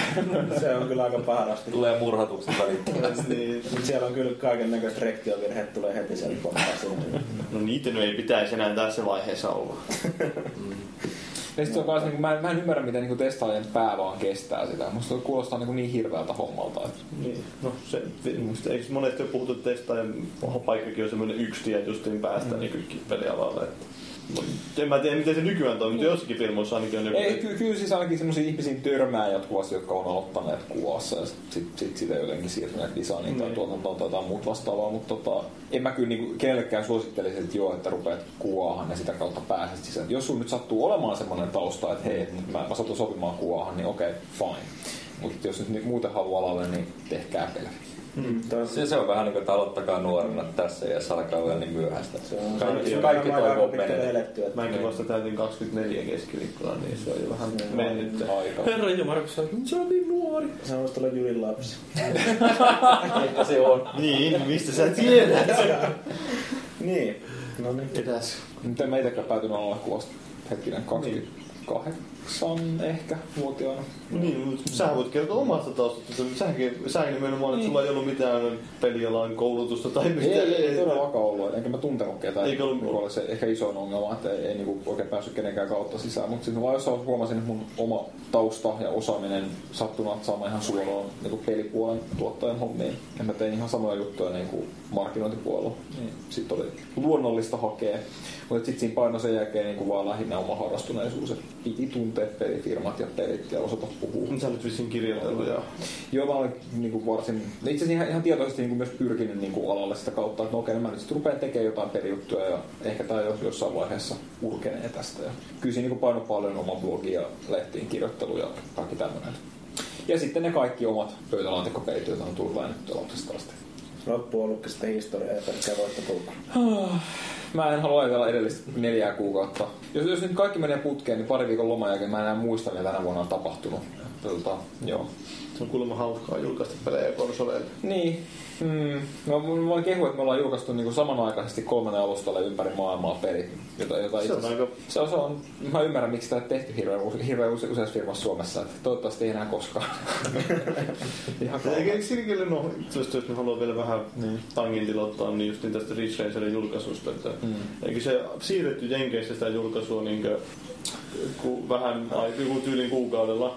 Mutta sitten kuitenkin peli julkaistiin silloin samaan aikaan. Niin, mitäköhän mä nyt tähän voisin sanoa. Tota, siinä nyt oli jotain sekannusta ja lausunnossa taisi lukea, että sikäläinen PR-toimisto nyt oli jotenkin sekoillut sanoissaan tai jotain. En oikein voi kommentoida sitä mitenkään muuta. Mutta Mutta peli on tullut kauppoihin Peli on sielläkin. tullut kauppoihin, ainakin joihinkin kauppoihin. Sä voit palata kaikki liikaiset yksityiskohdat siitä, että tätä ei kuuntele kumminkaan kukaan. niin. Mutta kyllä se tietysti niin tekijänä tuntuu, tuntuu aika pahalta, kun lukee foorumikommentteja, että aha, pelihän näyttää itse asiassa aika hyvältä, mutta mut mä en ole kuullutkaan tästä aikaisemmin tai, tai en ole löytänyt sitä kaupasta. Että kyllähän se on. Joo, nimenomaan sitten kun Neogafia katsoo, niin siellä on porukka oli, tai julkaistaan vasta kuun lopulla, että hei täällä mä löysin kaupasta tämän pelin. Että, Mutta näitä oli vain yksi kappale. niin, niin. Tuolla oli jossain joku foorumi itkenyt, kun sitä ei löytynyt kuulemma jostain päin niin jostain Vaasasta gigantista tai muut vastaavaa. Silleen niin oli ihmetellyt, että mitä helvettiä. Pitäisi olla, mutta Niin, niin. siis kyllä mä itse kävin, mä kävin itse siitä ostaa ton pelin gigantista. Kyllä Joo, pitäisi olla, mutta sehän meillä, niinku, meillä niinku ole juuri mitään käsitystä niinku julkaise jakelusta ja semmoista, että se on sitten ihan, ihan oma organisaatio. Niin, se voi tietenkin olla, kun mäkin itse kävin kanssa kyselemään, mä olin tosiaan tosin niin sokea, että mä en itse eka löytänyt ne myyjäistä sit pelihyllystä. Joo. Mutta joo, en mä tiedä oliko siitä sen enempää tuosta aaltoilusta. Että... Mutta kyllä me niinku halutaan mahdollisimman paljon tehdä yhteistyötä just koulujen kanssa, eikä pelkästään korkeakoulujen. Et esimerkiksi jos Ala-asteen. No siis itse asiassa joo, mielellään. Viimeistä, viimeistä yläasteen halutaan päästä puhumaan, kun se on myös niinku sitä, että ne tarvittaisiin niinku todella päteviä matematiikkatyyppejä niinku tonne, siihen ka- kaikkein syvimpään päätyy koodausta. Kaikki tämmöinen graffakoodaus ja muu vaatii niinku todella vahvaa niinku mate, matikka kautta fyssapohjaa. Ja jos, sulla, ei- jos sä niinku et ole lähtenyt sille polulle jo hyvin nuorena, No minähän opiskelen fysiikkaa. niin, tota, tota, se, on, se on ihan turhaa niin kuvitella, että sitä voisi enää myöhemmin saada. Eikö tota, niin, esimerkiksi Outokummussakin niin se ammattikoulupohjainen se tota, Taitaa olla joo. pelipuoli sinne. niin Kyllä se, sieltäkin, tota, tai, no, mulla on siellä niinku serkkutyttö ja toi, sit sen poikaystävä tai niinku avopuoliso, niin ne opiskeli siellä, niin sitä kautta se, just sen avopuolisokin niinku pääsi tonne Frozen Bytelle työharjoitteluun nyt töissä mm. kanssa siellä. Joo, kyllä, kyllä mekin yritetään noita harjoitteluita ottaa niin paljon kuin vaan mahdollista. Oliko Frozen Byte muuten paikalla siellä? Oli Frozen Byte, oli paikalla, mutta siis ne, siinä oli aluksi semmoinen kahden tunnin sessio, jossa eri firmat esitteli niin piti tämmöisen lyhyet presentaatiot, niin siinä oli tämä Art Director puhumassa ja siinä oli ihan mielenkiintoisia pointteja muun muassa siitä, että kuinka 25 prosenttia jostain niin AAA eli suuren profiilin peleistä, niin 25 prosenttia budjetista tulee niin näistä art asseteista ja tämmöisestä graffoista suurin piirtein. Eli se selittää sitä, että miten ne puhutaan just, niin minkä takia kasvaa nämä periaatteessa nämä tuotantokustannukset, jos grafiikat paranee tai tehot lisääntyy. Just, niin. Niin, että se ei ole se fysiikka-algoritmien vääntäminen ei ole sitä kallista hommaa, Niin. vaan se on nimenomaan se, että tehdään sitten jotain 4K-grafiikkaa. Niin. Niin. Ei, se, joku Skyrimkin on tehty ihan järkyttävän pienen porukalla ja pienessä ajassa niin verrattuna pelin kokoon, mutta et kyllä se nyt on siitä tullut maksamaan aika, aika lailla. Niin Siellä on varmaan just kaikki äh, ääninäyttelyt ja kaikki tällaiset, jotka on vienyt aikaa ja sitä kautta tietysti. Niin, kyllä, nimenomaan. Minkälaisella tiimillä ne on niinku väännetty, tasoista väännetty? Mä muistelisin, että, että tota se tota, tota, tota, Skyrimiin vääntänyt tiimi oli... Mitäköhän mä uskaltaisin valehdella? Mäkin jotain lukenut. Mulla on semmoinen mieli- sanoa 60. Joo, mulla on sama luku Niin. just. Tuntuu että- Se on tosi saman verran, mitä Remedissä on Niin. No Remedissä on joku 40-60 ehkä. Mm. Mä en muista mikä se Rovios on varmaan enemmän. No Rovissa on 300 ihmistä nykyään, mutta sehän ei olekaan, niin kuin, että ne ei ole pelikehittäjä läheskään Ei. kaikki. Että siellä on just niin, katsoo, jos katsot työpaikkahakemuksista niin ilmoituksia Rovion sivuilta, niin siellä on just joku, mikä se oli joku product, apparel, joku apparel. Merchandising. Niin, niin, niin just tämmöiset hyväksyt jotain tuotteita. Ja alkaa olla vähän sama meininki kuin siinä Riotilla silloin aikoina. No en mä nyt tiedä siis, että niillä oikeasti tulee rahaa. Niin, niin, sieltä tulee rahaa, se on ihan totta. Mitä sä sanot, kuinka paljon niillä oli viime vuonna äh, tuo turnover, oliko se 60 miljoonaa? Se on ihan pöyristyttävää. Että nekin oli siellä muun muassa esittämässä ja se oli ihan kans vähän jotain lukuja ja esittänyt. Aika, aika nopeasti ne on kasvanut ja kasvaa edelleen. Että ne vastahan se Tukholmaan pisti sinne pystyyn, niin sinnekin haetaan general manageria, jos jotain kiinnostaa. No niin. Mut Ennen kuin mennään uutisiin, mä haluan kysyä Jyriltä, että onko sulla aspiraatio, mikä se on? Onko se aspiraatio? Siis jonkinnäköisiä kunnianhimoja siihen suuntaan. Niin, pelialalla. Sä, oot- sä oot vielä vanhempi. Olis, mutta kun pelialalla palkat on niin huonot. Ai niin joo, se on- se on ihan- joo su, sulla tämä E-firma maksaa jumalalta palkkaa. Se on, se on ihan totta, kyllä, kun, jos sä niinku oot niin pätevä, että pystyt tekemään pelejä, sä pystyt sanoisin melkeinpä varmasti tekemään jotain, Rahaa. jo, jotain muuta, mistä maksetaan selvästi paremmin. Ja mä en tiedä, onko se mikään ongelma alalla, mutta, mutta tosiasia. Ja sitten just, just sen takia ne pelit maksaa niin paljon, että niinku, Suomessakin tekeminen on niinku niin älyttömän kallista. Että meillä on agentti on valitellut, että me ollaan yhtä kalliita niinku myydä tuonne julkaisijoille päin kuin kalleimmat jenkkifirmat. Että se johtuu, ei me tuhlata rahaa niinku mihinkään, että ei me toimistolla käytetty juuri mitään, että se on palkat. Vaikka niin ne on alhaisempia kuin se IT-puolella, niin, niin silti niin pelien tekeminen kestää niin pitkään. Niin mikä tämä teidän 55 niin. 3D-telkkari tässä on? Että, että No siis tässä on vielä vanha hei. Niin, Se on 40 tuumainen Samsung. Kauheet niin. Siihen meni kaikki ne rahaa. Joo. Kallistui Kyllä, niin. se, se oli kuukauden palkka joltakin siihen. Mutta kyllä se täytyy toisaalta mm. sitten sanoa, että elämä on täynnä valintoja ja, mm. ää, ja tota, kyllä aivan varmasti, että jos mä olisin pelialalle joskus ymmärtänyt nuorempana hakeutua, niin olisin todennäköisesti ihan yhtä onnellinen kuin mitä mä oon tällä hetkellä. Että, mm. et, tota, kyllähän se kuitenkin sit saisi tehdä just siitä, mistä tykkää ja ja toisaalta silleen, niin kuin näin nelikymppisenä sitä ymmärtää, että missä tahansa hommassa sitä onkin, niin se täytyy löytää sitä päivittäisestä työstä se riemu, että et, tota, kyllä varmaan pelialalla on paljon sellaista ää, tosi nuivaa rutiiniduunia, joka täytyy vaan hoitaa. Mm. Et, tota, et ei, se, ei se kuitenkaan sitä pelkkää videopelien pelaamista ja pizzan syömistä koko ajan. Ei, että se voi, monen voi olla sen ehkä vähän liian glorifioitu kuva siitä hommasta. Joskus joutuu syömään kebabia. siis en mä tiedä, oikeasti tämä, siis tämä vuosi on ihan kauhean. Me ollaan sipattu tuota peliä ja se on ollut vaikeeta. Niin on, on, ollut suorastaan ihan hirveätä niin kuin tässä niin kuin ydin, ydinporukalla niin kuin ajoittain. Mutta siis ei missään nimessä koko firmalla. Et kyllä myös suurin osa on tehnyt aika lailla normaalia päivää, mutta sitten niin tie, tietyllä porukalta on nyt vaadittu aika paljon. Mutta siis jos nyt ei lasketa näitä pari kuukautta mukaan, niin en mä suurimpalta osalta edellisestä neljästä vuodesta ole niin edes ajatellut, että mä käyn töissä. Ei se, ei se, mm. ei se tunnu siltä. Että Tietysti jos aidosti innostuu siitä. Niin, niin kun siis ei, ei niin voi uskoa, että me saan tehdä tätä ja me maksetaan tästä. Ei ole joka päivä sen kylpäyttä sen. Tuota. ei, ei, ei ole, ei ole. No. Oikeasti, oikeasti poikkeustapaukset ottaa niin millään lailla pannuun. No. Se on siistiä. Ainakin mun kohdalla. Mutta ei voi tietysti kaikkien puolesta puhua. Mm. No, me voitaisiin pitää pieni kahvihaukutauko tässä näin ja jatkaa sitten noilla uutisilla.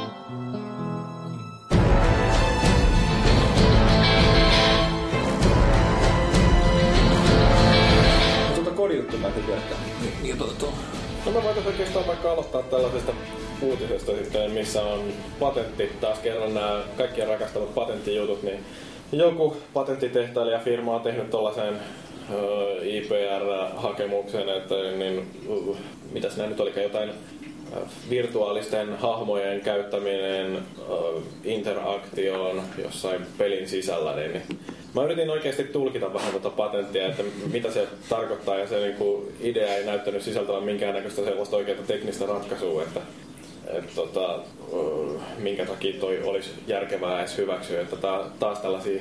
Eli paska puhetta suoraan sanottuna. Joo. Yritetään vähän trollata patentteja. No mä katsoin, että siinä oli kuvia pingviineistä siinä patentissa, niin täytyy olla hyvä patentti. niin, näin on. Mikä Linux-patentti Joo, ei, mutta kyllä se musta vaikuttaa hyvin geneeriseltä idealta tuolla että, että Joo, siis pelissä siinä on sellaisia hahmoja ja sitten jokaista niitä hahmoa hallitsee joku oma prosessinsa ja sitten siellä on yksi sellainen keskusprosessi, jonka kanssa nämä, nämä hahmoprosessit keskustelee ja sitten tämän avulla rakennetaan sellainen ää, virtuaalinen yhteys ja mm. sitten tämä patentti on nyt sellainen, joka nojalla tämä firma, mikä se nyt sitten olikaan, niin meinaa haastaa Blizzardin oikeuteen, että World of Warcraftissa on käytetty niiden patentoivaa teknologiaa. Jääkö tämä patentti on vuodelta 2000 yhdeksän vovia mitään. no, no, mutta älä nyt siis niinku, ei tuommoisia epäajoraattia tai muuta tällaista tähän ruveta niin. sotkemaan. Joo, mutta siis nämä on niinku tosi hupaisia nämä patentit. Mutta ehkä me nyt ei tuosta ruveta, kun ei kukaan ymmärrä kuitenkaan, että mitä paskaa tuolla oikein on puhuttu. Mm, niin, se on yritetty vain puhua mahdollisimman monimutkaiseksi, että näytetään fiksuilta ja niin. vaikea sel- tulkita sitä. Seuraava uutinen on sellainen, mistä Tontsa tietää enemmän. Joo. No Paavi, kerro sen Bergin peliosastoon. Ei, se oli vain lähinnä tämmöinen ihan hauska, että jossakin aikaisemmassa podcastissa puhuttiin siis siitä, että siellä kasataan Vox Games ja siis tää superpelisaitti, johon värvättiin niin ihan mistä tahansa niin noita Kotakulta ja Joystickilta ja mistä kaikista värvättiin näitä parhaita toimittajia. Niin... Ah, nyt mä muistan. Muistatko oikeesti? No niin, hyvä. Muistan, että me ollaan puhuttu siitä. No niin, hyvä. No niin. Edistystä, mutta siis nimenomaan se saitti on niin oikeasti saamassa tänä vuonna niin kuin, niin kuin oman sivuston, sehän on toiminut sen The Virgin niin alla siellä vain semmoisen peliosastona, niin kohta se sai sen nimeksi tuli Polygon. Mm-hmm. Ja sitten on monet pohtivat, että kuinka paljon siitä joutuu sitä urlista niin kuin domeinista maksaa siis. Mm-hmm. Että voi olla, että joku verran. se meidän veikkaisin, että se on ollut kuitenkin jossain käytössä Polygon.com. Mutta ei. Mutta mielenkiintoista, ainakin mua kiinnostaa nähdä, mitä ne meinaa tehdä. Et muistan, kun ne haastatteli ketäköhän nyt olisi ollut. En jaksa muista jot- jotakuta näistä niin perustajatoimittajista, että, että minkä takia se lähti siihen mukaan edellisestä duunistaan, niin ei se nyt voinut mitään tarkkoa suunnitelmia kertoa, mutta kyllä se, niillä oli selvästi niin visio isolla vielä nyt mielessä, että kyllä mä, mä niin odottaa, odotan innolla, että miten ne saa oikein aikaisemmin. On ihan hyvää, niin kuin jo tuolikin tehnyt semmoista ihan hyvää sisältöä. On joo.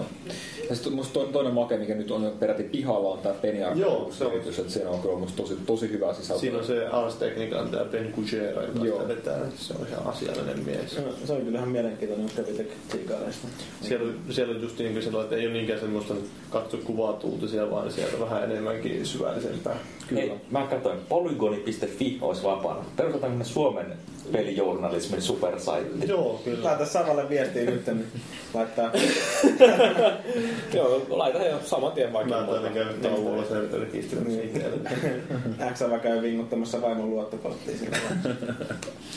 Joo, mutta en mä tiedä siitä sen enempää. Se Joo. on niin mielenkiintoinen.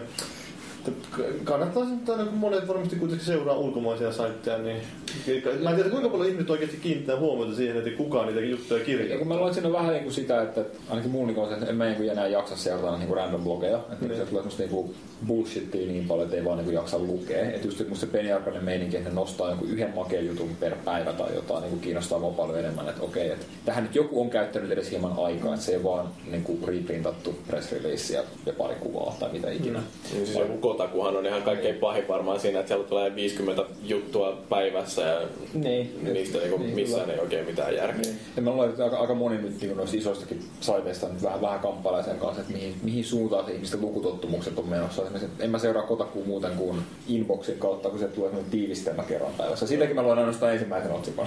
Mm.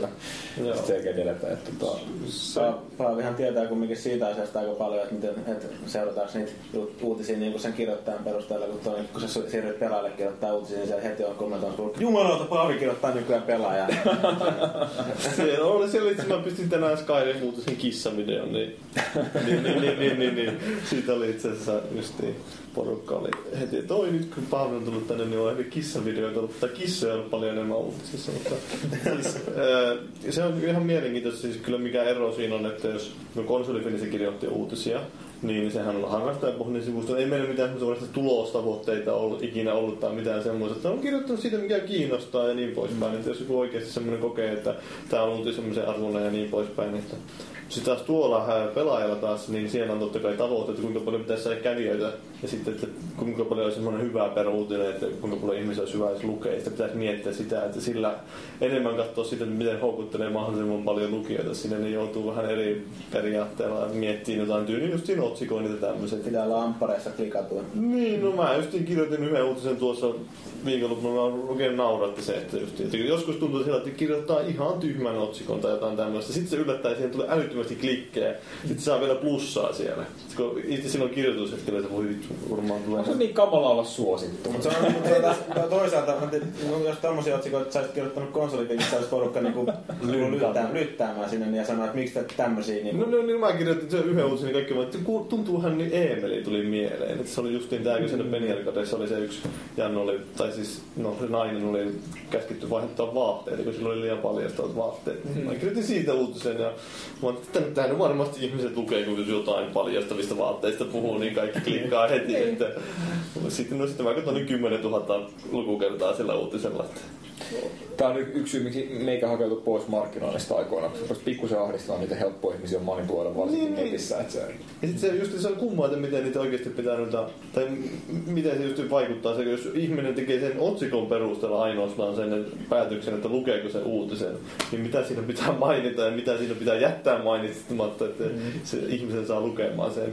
Mm. Kuinka paljon sä uskallat kertoa siitä, että, että jos sä kerrot kaiken siinä otsikossa, jos mä niin konsolipinassa, että jos joku perin julkaisupäivä kerrotaan, niin mä sanon, että Resident Evil julkaistaan syyskuussa, niin ei, mä, ei sitä välttämättä kannata sillä tavalla kirjoittaa, jos sä haluat, että ihmiset tulee lukemaan sen uutisen. Ei se, se, se, se lukisi sen otsikon. mut, mulla, mulla on just se, että kun mä katson amppareista, niin mä klikkaan nimenomaan niitä, joissa se otsikko kertoo sen uutisen, eikä ole sille, että katso kuka on seuraavan jonkun bla bla bla No niin, no niin, kyllä mä sen tiedän, mutta siis se ei, ei tavallinen ihminen välttämättä Niin, toimi. mutta ja sitten semmoisiakin otsikoita saattaa olla, että siinä täysin niin valehdellaan sen uutisen sisällöstä, että ne, mm. mä itse haksahdin tuossa, niin se ei liity peliuutisiin mitenkään, mutta niin se niin UFC-uutisen, että siinä joku John Jones open to fight Ju- Junior Dos Santos lukee. Siis mä menen lukemaan sitä siellä, niin kaveri tuli noin jotain sellaista, että joo, että se on Dos Santos oikeastaan sen kaveri on käynyt Brasiliassa ja muut vastaavaa, että hän, hän on kyllä ollut kovin mielellään sitä vastaan ota matsia, että muutenkin hän on heavyweightissä, Dos Santos on heavyweight, niin tämä tuntuu aika oudolta. Hänellä on muutenkin mestaruusmatsi tulossa tuossa parin viikon päästä. Mä sanoin, että mitä vittua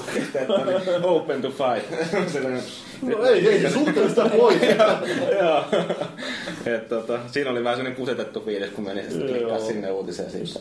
Kuulla, niin, että mä, en- mä en tiedä kuinka paljon tämä pitää paikkansa, mutta jos oikeasti mainitsee otsikossa, että siellä on video, niin yllättäen ihmiset ei haluaisikaan mennä katsoa sitä uutista, koska jos ne olettaa, että videot on pitkiä. Toimii ainakin mulla. Mutta edelleenkin internetti pitäisi saada se samainen miinusnappula nyt hiljalleen, että, että minua vituttaa, että klikkasin tätä linkkiä. Älkää klikatko tätä linkkiä. No Amparessa on just niin siinä, että siinä on, onko se käynyt Amparessa? En mä käy tuolla. Siis siinä on just niin, tulee uutisotsikot, että siinä vieressä sä voit sen jälkeen, kun klikannut, niin siinä näkyy, että kuinka monta klikkausta on, ja sitten näkyy, että mm. sä, onko siinä annettu plussaa vai miinusta. Mutta siltikin se on huvittavaa, siellä saattaa olla uutinen, on klikattu 5000 kertaa, sitten se on miinus No 50. niin, koska se otsikko vain on semmoinen, että ihmisiä kiinnostaa katsoa, että mikä tässä on ideana. Että minkä takia se on saanut näin paljon miinusta. Esimerkiksi sekin voi olla. Että Oliko se nyt niin kauhea juttu. Se just, että ei ne katso välttämättä kuinka paljon ne kauan ne ihmiset on lukenut sitä juttua, että onko ne lukenut oikeasti. Minä olen käynyt siellä sivulla. Mutta se, tässä taas Ampparella on sellainen liikeidea, että se voisi oikeasti olla, että vie sen hiiren osoittimen otsikon päälle siinä listauksessa, ja se antaa semmoisen previewn siitä uutisesta, niin ei tarvitsisi mennä ollenkaan sinne saitille, kun näkisi siitä vaikka vaan ensimmäisen kappaleen. Mutta sitten voi olla, että kaikki saitit eivät nyt haluaisi tehdä Ampareiden kanssa yhteistyötä, koska Ampareiden idea nimenomaan siinä yhteistyössä on sen takia, että saitit haluaa, että ne saa sieltä trafiikkia. Joo, to, totta kai, totta kai, mutta Mutta sitten kanssa luulisin, että kiinnostaa niin se trafikin laatu jossain määrin. Kun, kun, Niin, niin. kun pyörittää omaa blogia, niin kyllä mäkin mietin otsikointeja ja kuvia ja näin, mutta sitten toisaalta niin kyllä mä, ainakin mulla niin tärkein metriikka on, että miten paljon jengi viettää sitä aikaa niin Niin se menee. Sitten kyllä mä, jos mä lähtisin niin kuin, se mitä nyt konsolipelissä oli ajatuksena nimenomaan sillä pitkällä kantamalla, että yrittää pitää jonkunlainen laatu siinä jutuissa, niin sitten ne ihmiset, jotka käy siellä foorumeilla ja tämmöiset, niin ne tykkää ehkä lukea sitä. Mm. Että on semmoinen vakituinen kävittäjäkunta sen sijaan, että elää sen varassa, että kuinka paljon ihmiset tulee amppareista kattoon ja pettyy ja sitten ne menee pois. Niin, että kun ne on tosiaan niin kuin, siis niin kuin laadullisesti niin kuin suorastaan haitallista yleisöä, niin, Niin. niin. ainakaan mun mielestä ei kannattaisi hirveästi panostaa Ja se sellaiseen. nimenomaan se, että jos su- sulla on se tietty kohde yleensä, mm. niitä jotain vakikävijöitä, sen sijaan, että amppareista tulee jotain random kävijöitä, niin mm. varmaan helpompi olisi myydä ne mainoksiakin sinne sivustolle, koska silloin sulla on paremmin määritelty kohderyhmä. Niin, siellä. Niinpä, mutta toisaalta jos sellainen ampparikävijä, sellainen random kävijä eksyy tuonne meidän sivustolle, niin ei se kovin kauan sellainen ennen kuin se potkitaan pelulle sitten. Joo. no, no. Se on yksi, yksi semmoinen peruste, että minkä takia monelle sivustolla yksinkertaisesti annetaan kommentoida anonyymisti tai sillä, että ei tarvitse rekisteröityäkään, niin ihmiset kun vähän helpommin kommentoi sinne ja Sitten tulee... ihmistä tulee anonyymejä shitcom. Niin, niin, niin, justiin.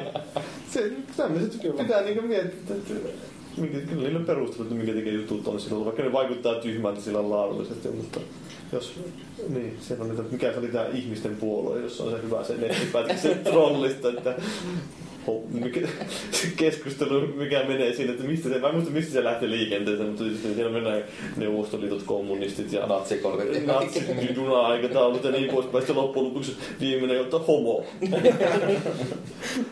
Joo, no Minä kirjoitin sen viestin. liikutaanko vähän eteenpäin? Mä luulen, että me ihan pikkasen harhauduttiin tuosta aiheesta.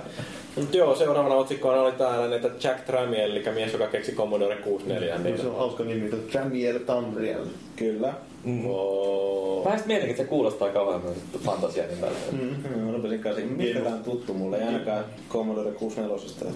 No ei, en mä aika voi sanoa, että mulle tämä nimi oli mitenkään hirveän tuttu, mutta ei, niin kyllä se tällainen pakostikin pistää miettimään, että miten iso juttu joku Commodore 64 oli silloin aikoinaan. Että niin, kyllä minäkin muistan, kun 12-vuotiaana olin käynyt kesätöissä, tai en minä missään kesätöissä, mutta tein vähän TV-hommia silloin ja sain rahaa niin paljon, että pystyin ostamaan itse ihan omilla rahoillani kuusi lankuja. Sitten mä sillä opettelin kirjoittamaan basicia ja tein jotain raviveikkauspelejä ja Ja sitten myöhemmin totesin, että hei, tähän voisi olla oikeastaan aika hauskaa tehdä työkseen tällainen joku koodin vääntäminen. Ja sitten, ja sitten tota, niin, reilu kymmenen vuotta myöhemmin huomasin yksi aamu töissä ollessani, että hei, mähän teen justiin sitä, mitä mä haajoin. Ja haaveilin joskus 12-vuotiaana, että mm. kyllä se niinku, Kyllä se monelle on ollut just niin, monelle suomalaisellekin just niin se, että silloin on opeteltu koodaamaan ensimmäistä kertaa sillä C64. Mulla taitaa olla ainoa kokemus se sen kanssa se, että mä joskus yritin, näin se, että on serkulla jossain nurkissa sille ää, aika skiinä, mulla oli itse Super Nintendo, niin tota, se sitten totesi vaan niin kuin vanhempi serkku silleen, että, "Joo, että ei sua toi kiinnosta, että niin se on niin yksinkertaisesti verrattuna niin ja ei millä saa pelaamaan. Ei kannata edes yrittää lähteä kokeilla. Joo. Mutta kyllä se musta varsinkin 64 niin loppupään just pelituotanto oli kyllä ihan, ihan hurjan hyvää, että se olikin niin, niin monta klassikkoa. Että onneksi tuli sekin aika koettua. Mutta me, meidänkin on ensimmäisenä mieleen 64 se, millä tuo muuntaja tuntui lämpimänä jalkojen alla kylmässä huoneessa. Se oli, no, no meillekin on, on edelleen se, kun on veljet vaan on ikuisesti katkeria siitä, kun joskus kun oltiin käymässä mummolassa, meillä oli se, kun oli mukaan näistä No ne pelasi siinä jotain mä kävelin siitä välistä, sitten televisio ja sitten heidän välistä. Ja sitten siinä oli kaapeli siinä ja sitten minä sitten kävelin jalka osui johtoon ja laite lentää lattialle ja sieltä lähtee näppäimiä irti. Ja sitten ne on- muistuttaa sitten jo vieläkin joka aina, aina melkein kun tulee vähänkään liippoa, niin kyllä sä kyllä joo,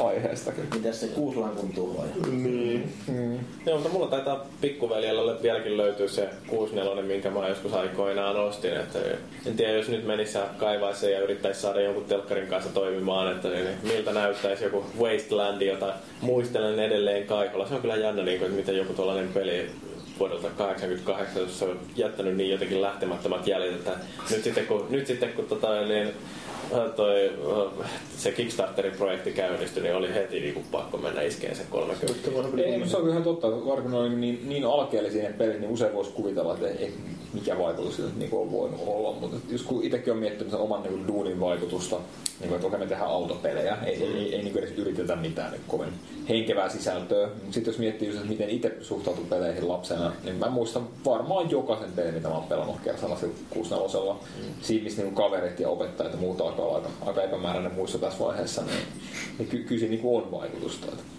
Joo, mä muistan jotain tällaisiakin, että, että joku Way of the Exploding Feast, joka oli siis ensimmäinen tällainen tappelupeli, niin, niin, niin kun siitä ruvettiin puhumaan, niin mä olin ihan silloin, että jee, nyt pääsee pelaamaan tollaista, että voi hyppypotkuja tehdä siinä ja kaikkea tällaista. Ja sitten oliko se jotain 130 markkaa, mitä se maksoi, niin, niin hikisin käsin kuljin sitten jonnekin pelikauppaan ja oli siellä, ja sitten odottaa sen 20 minuuttia, mitä se kestää, kun kasetilta ladataan peliä. Ja Ui, se oli kyllä mahtava se kasetilla. Ja sitten kelataan sinne oikeaan kohtaan, tai siis alkuun jo. Ei, ei, ei. Siis se mittari, joka siinä pyörii, se oli vielä semmoinen analoginen se mittari, semmoinen rullat siinä pyörii. Ja... No, mutta sehän oli just parasta, että sitä opeteltiin ulkoa, pistettiin jonkin paperille ylös, jos ei viittinyt opetella ulkoa, että mistä kohtaa, kun oli semmoisia kokoelmakasetteja, joissa oli ehkä, mm. ehkä vähän vähemmän laillisia pelejä. Niin, niin, niin, just, se oli just niin kuin, nehän te, käytännössä pistettiin sitten niissä kaupoissa, kaupoissakin myytävissä peleissä niin heikosti sille, niille kaseteille, ne pelit, Niin niitä oli. Joo. Niin se magnetointi oli niin heikko, että sitä ei pystynyt enää kopioimaan periaatteessa. Mutta oliko se moduleita ikinä? Muista mulla oli moduleitakin joskus loppuun oli meilläkin Kyllä, joskus. mun ihan ensimmäinen kuusnepa-peli on Tooth Invaders. Mikä? Tooth Invaders. Ikinä kuullut. Siinä pestään hampaita. Ja varotaan hammaspeikkoa. Siis siinä on Joo, niinku, hampa, hampaisiin tulee reikiä, sun pitää hakea ensin harja, sitten haetaan hammastahna, sitten niitä hanka, hampaita hinkataan Wow. ja väistellään hammaspeikko. Sitten kun kaikki kahdeksan hammasta on pesty puhtaaksi, sitten ne rupeaa ne sateenkaaren väreissä tota, värkehtimään. huh. Että tulee uusi, Kiehtovampi tisma, tismalleen samanlainen kenttä, jossa vaan hammaspeikko kulkee lujempaan reikkiä tulee nopeammin. Mikä se oli? Tooth Tooth Invaders. Invaders. Kuin Space Invaders, mutta Tooth Invaders. Pitää katsoa. mulla on joku sellainen luolaseikkailupeli, mikähän se nyt yhtään muista. Mä rupesin just käymään, mun, mun viimeinen 64 minkä mä ostin, oli uh, moduuliversio Mythistä, joka on nimenomaan se System 3 sivusta kuvattu luo aika, aikamatkailu hässäkkä. Joo. Itse, itse muuta mä sen Mythin musan soinut päähän siitä, siitä lähtien, kun kuuli siitä Tavernin kuolemasta. Et Siis, no, itse muistaa just niin, en mä, mä olin sen verran nuori, että kun se laite oli meillä, että mä rikoin sen. niin kyllä mä jotain pelejä muistan, just jotain näitä beachballia ja tämmöistä. Ois olkoon. Se, se mä, mä vieläkin ihmettelin, mikä siinä oikeasti oli pointtina siinä pelissä. Mä, Siis sä, sä värjäsit niitä maailmoja Joo. ja sit siinä on se hyvin, hyvin haastava ohjaus, missä sä et aluksi pysty ohjaamaan sun palloa oikeastaan mitenkään. niin, niin, se vain pomppii menee. Ja sitten upgradeeseen saa sit jotenkin hallintaa. Se oli kyllä jotenkin niin taianomainen peli, vai että mä voin tykkäsin ryhtyä vähän se avaruusmaisemia välillä. Se oli kyllä hieno. Boulder Dash oli kans Siis se oli kans joo. klassikkoja. Sitten jos, jos joku tekisi uusia version Airborne Rangerista. Oi, mä oi, olisin- oi, mä olisin ekana jonossa, se oli niin Me, hyvä. meillä on vielä se tallessa just, että siinä on se, mikä tulee siihen näppäimistä Joo, joo, joo, joo, joo. Se on kä- käytännössä kuin simulaatio. Niin ei se oo. oikein? No siinä tiputetaan vihreä baretti tonne taistelukentälle ja sitten sillä on erilaisia tehtäviä, että se no, Eikö se yksinkertaisimmillaan tehtävä mennään- alkanut sillä, että pudotetaan Joo, ensin joku supply packet? Joo, supply Ai packet, niin, joo. joo, joo. Siinä aluksi löytyy tätä ylänäkymälikin sitten, että sä pudotat se oma jätkä. Ja sitten siellä voi olla jotain sellaista, että räjäytetään polttoainevarikko ja sitten tota, myöhemmissä vaiheessa tulee jotain, että aiheuttaa häiriöitä. Tai semmoinen joku harhautus, että, äh, että tota, niin, joku toinen operaatio saadaan toisaalla sitten käytyä. Se oli tosi mielenkiintoinen ja siinä oli kaikkea tällaista, että täytyy päästä ohitten, että ne äh, siis hiipiä jotain tai ryömiä taisteluhautoja pitkin vihollisten ohitteen ja muuta tällaista, että vasta sitten jossain myöhemmässä vaiheessa saa nostaa meteliä. Ja... Joo, sehän oli oikeastaan ihan älyttömän progressiivinen aikaiseksi. se, Että niinku, No oli, olisi johonkin kommandoon verrattuna, kun oli ihan suoraviivasta räiskintää, niin tossa joutui oikeasti miettimään. ja siis se on aika hyvän näköinenkin aikaiseksi se eka. Oliko se nyt Se oli mikroprosessi? Joo, mikroprosessori, mikroprosessori, siis niinku, niinku, niinku simulaatio olevinaan. No oli se nyt niinku sen ajan työkalulla aika, aika niinku simulaatio No, muistan, että joku sama firma teki sit näitä lentosimulaattoreita aika paljon. Niillä olisi joku Apache. Gunship, Joo, mulla on se alkuperäisenä edelleen tallessa. Aina kun mä käyn Rovaniemellä vanhempien luo, niin mä avaan sen pelikaapin ja avaan sen Gunshipin punaisen hienon kotelun ja käyn läpi. Siinä on kanssa se nä- näppiskartta, mikä laitetaan siihen päälle. Ja... Onko Falconeskin joku versio 64? Mä en muista enää. En muista, oliko Falconista. Mulla on ihan hyviä simuja. Test Drive oli kans hieno peli. Eikka. Ja Gunship oli peli, jo- jonka avulla mä opettelin kirjoittaa Arnold Schwarzenegger. No. Siinä saa antaa pilotille nimen, niin se oli sitten Arnold Schwarzenegger. Mulla oli joku tota, ollut Commandon juliste ovessa. S-C-H-V-A-R Chenegger. Joo, tää on vaan tää vaarallista, niin kun rupeaa puhumaan Arnoldista. Siinä on tuo tietty reilautumisen vaara. Mä... Mitä No, no niin, niin. Mä en edes halua lähteä sille, että mua ahistaa. Mut, mut kesällä kun mä menen taas käymään Rovaniemellä, niin mä oon ajatellut, että nyt mä kaivan sen 102 sieltä kaapista ja pistän sen. Meillä on siis vielä semmonen joku 25 vuotta vanha Salolan telkkari. Siihen sen kiinni ja katsotaan, että toimiiko ne kasettipelit. Että levy, levyasema mulla hajosi monta monta vuotta sitten. Niin, no se oli kans just hienoa, että kun mäkin pitkän aikaa sen kasetin kanssa kitkutin ja sitten lopulta sain ostettua diskettiaseman varmaan kaksi vuotta sen jälkeen, kun mulla oli se kuusi lankku ollut siellä. Ja tota, taas täytyy omista rahoista säästää, kun vanhemmat oli piheä, niin, mutta oli se, oli se juhlaa kyllä sitten, kun pääsi oikein levyltä lataamaan pelejä. Meillä ei ollut koskaan varmaan levyä, vain kaverilla saisi olla. Mulla on se 128D ja siinä ei ollut muuta kuin levyasema. Niin. No niin. Mutta se, mu- mua oikeasti harmitti, kun se ei näyttänyt läheskään yhtä makeata kuin 64, joka oli kuitenkin niin kuin designiltaan niin aika, aika makea vehjä. Joo, siis mulla oli, kans, siis mulla oli tavallinen 128 Joo. ja sitten erillinen li- levyasema, mutta se ei ollut täysin kuusi napaa yhteensopiva. Ai Se oli muutamia pelejä, jotka ei vaan suostunut toimia sillä. Okay. Mä en muista yhtään sellaista. Mutta, joo. Mut kyllä, No, se oli hienoa. Tästä asioita, mutta eikö tämä voi tiivistää, niin, että paskalaitos mennään eteenpäin? Ramielista vielä sen verran, että voi tietysti sitten, että mikä se henkilö, että kun sehän se, joka perusti sen firman, niin siellä oli aika mielenkiintoinen tapaus kanssa, että sehän oli Puolassa syntynyt ja sitten kun ennen toista maailmansotaa, just oliko se 39, kun se syntyi, jos se 83-vuotiaana kuoli. No jotain kuitenkin. Jotain joo. Siis sillä, että se oli aika nuori veli, kun ne toinen maailmasta alkoi, ja sitten ne vietiin keskitysleirille ja sitten se mietti siellä, että miten se selviytyi siellä keskitysleirillä, niin se päätteli, että no, siellä haettiin työmiehiä tielle, niitä työmiehiä on varmaan pakko ruokkia, niin mä menin tuonne pakkotyöhön tuonne tielle. Sitten se sitä kautta selvisi, että siellä sai ruokaa jopa.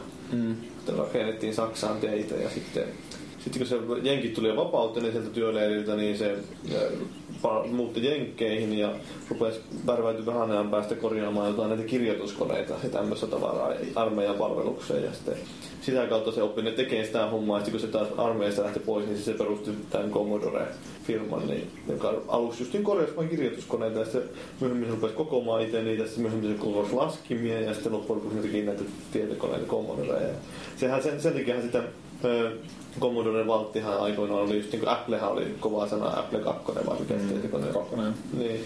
Sehän oli paljon halvempi sitä just tämä Apple 2, oliko se joku tuhat dollaria, niin sitten tämä C64 niin oli joku 600 dollaria ja sitten sanoit, että saman tehon. Vähän niin kuin nykyäänkin, että Apple on tuotettu on kalliimpia. Niin, mutta Apple lisä. Mutta sen takia, niin miten se oli onnistu tekemään niin paljon halvemmalla, niin silloin nämä taktiikat oli vähän semmoisia kyseenalaisia. Että, no mikä se oli siinä kirjassa, just ei kerrottu siinä computer, se Ultimate History of Video Games, niin just niin, että se jättää niin tilaa tavaraa ja sitten ei maksa laskuja ja tilaa niin kauan, kaverit vain toimittaa. Ja loppujen lopuksi toimittaja on niin velassa, että se niin vain ostaa sen firman sieltä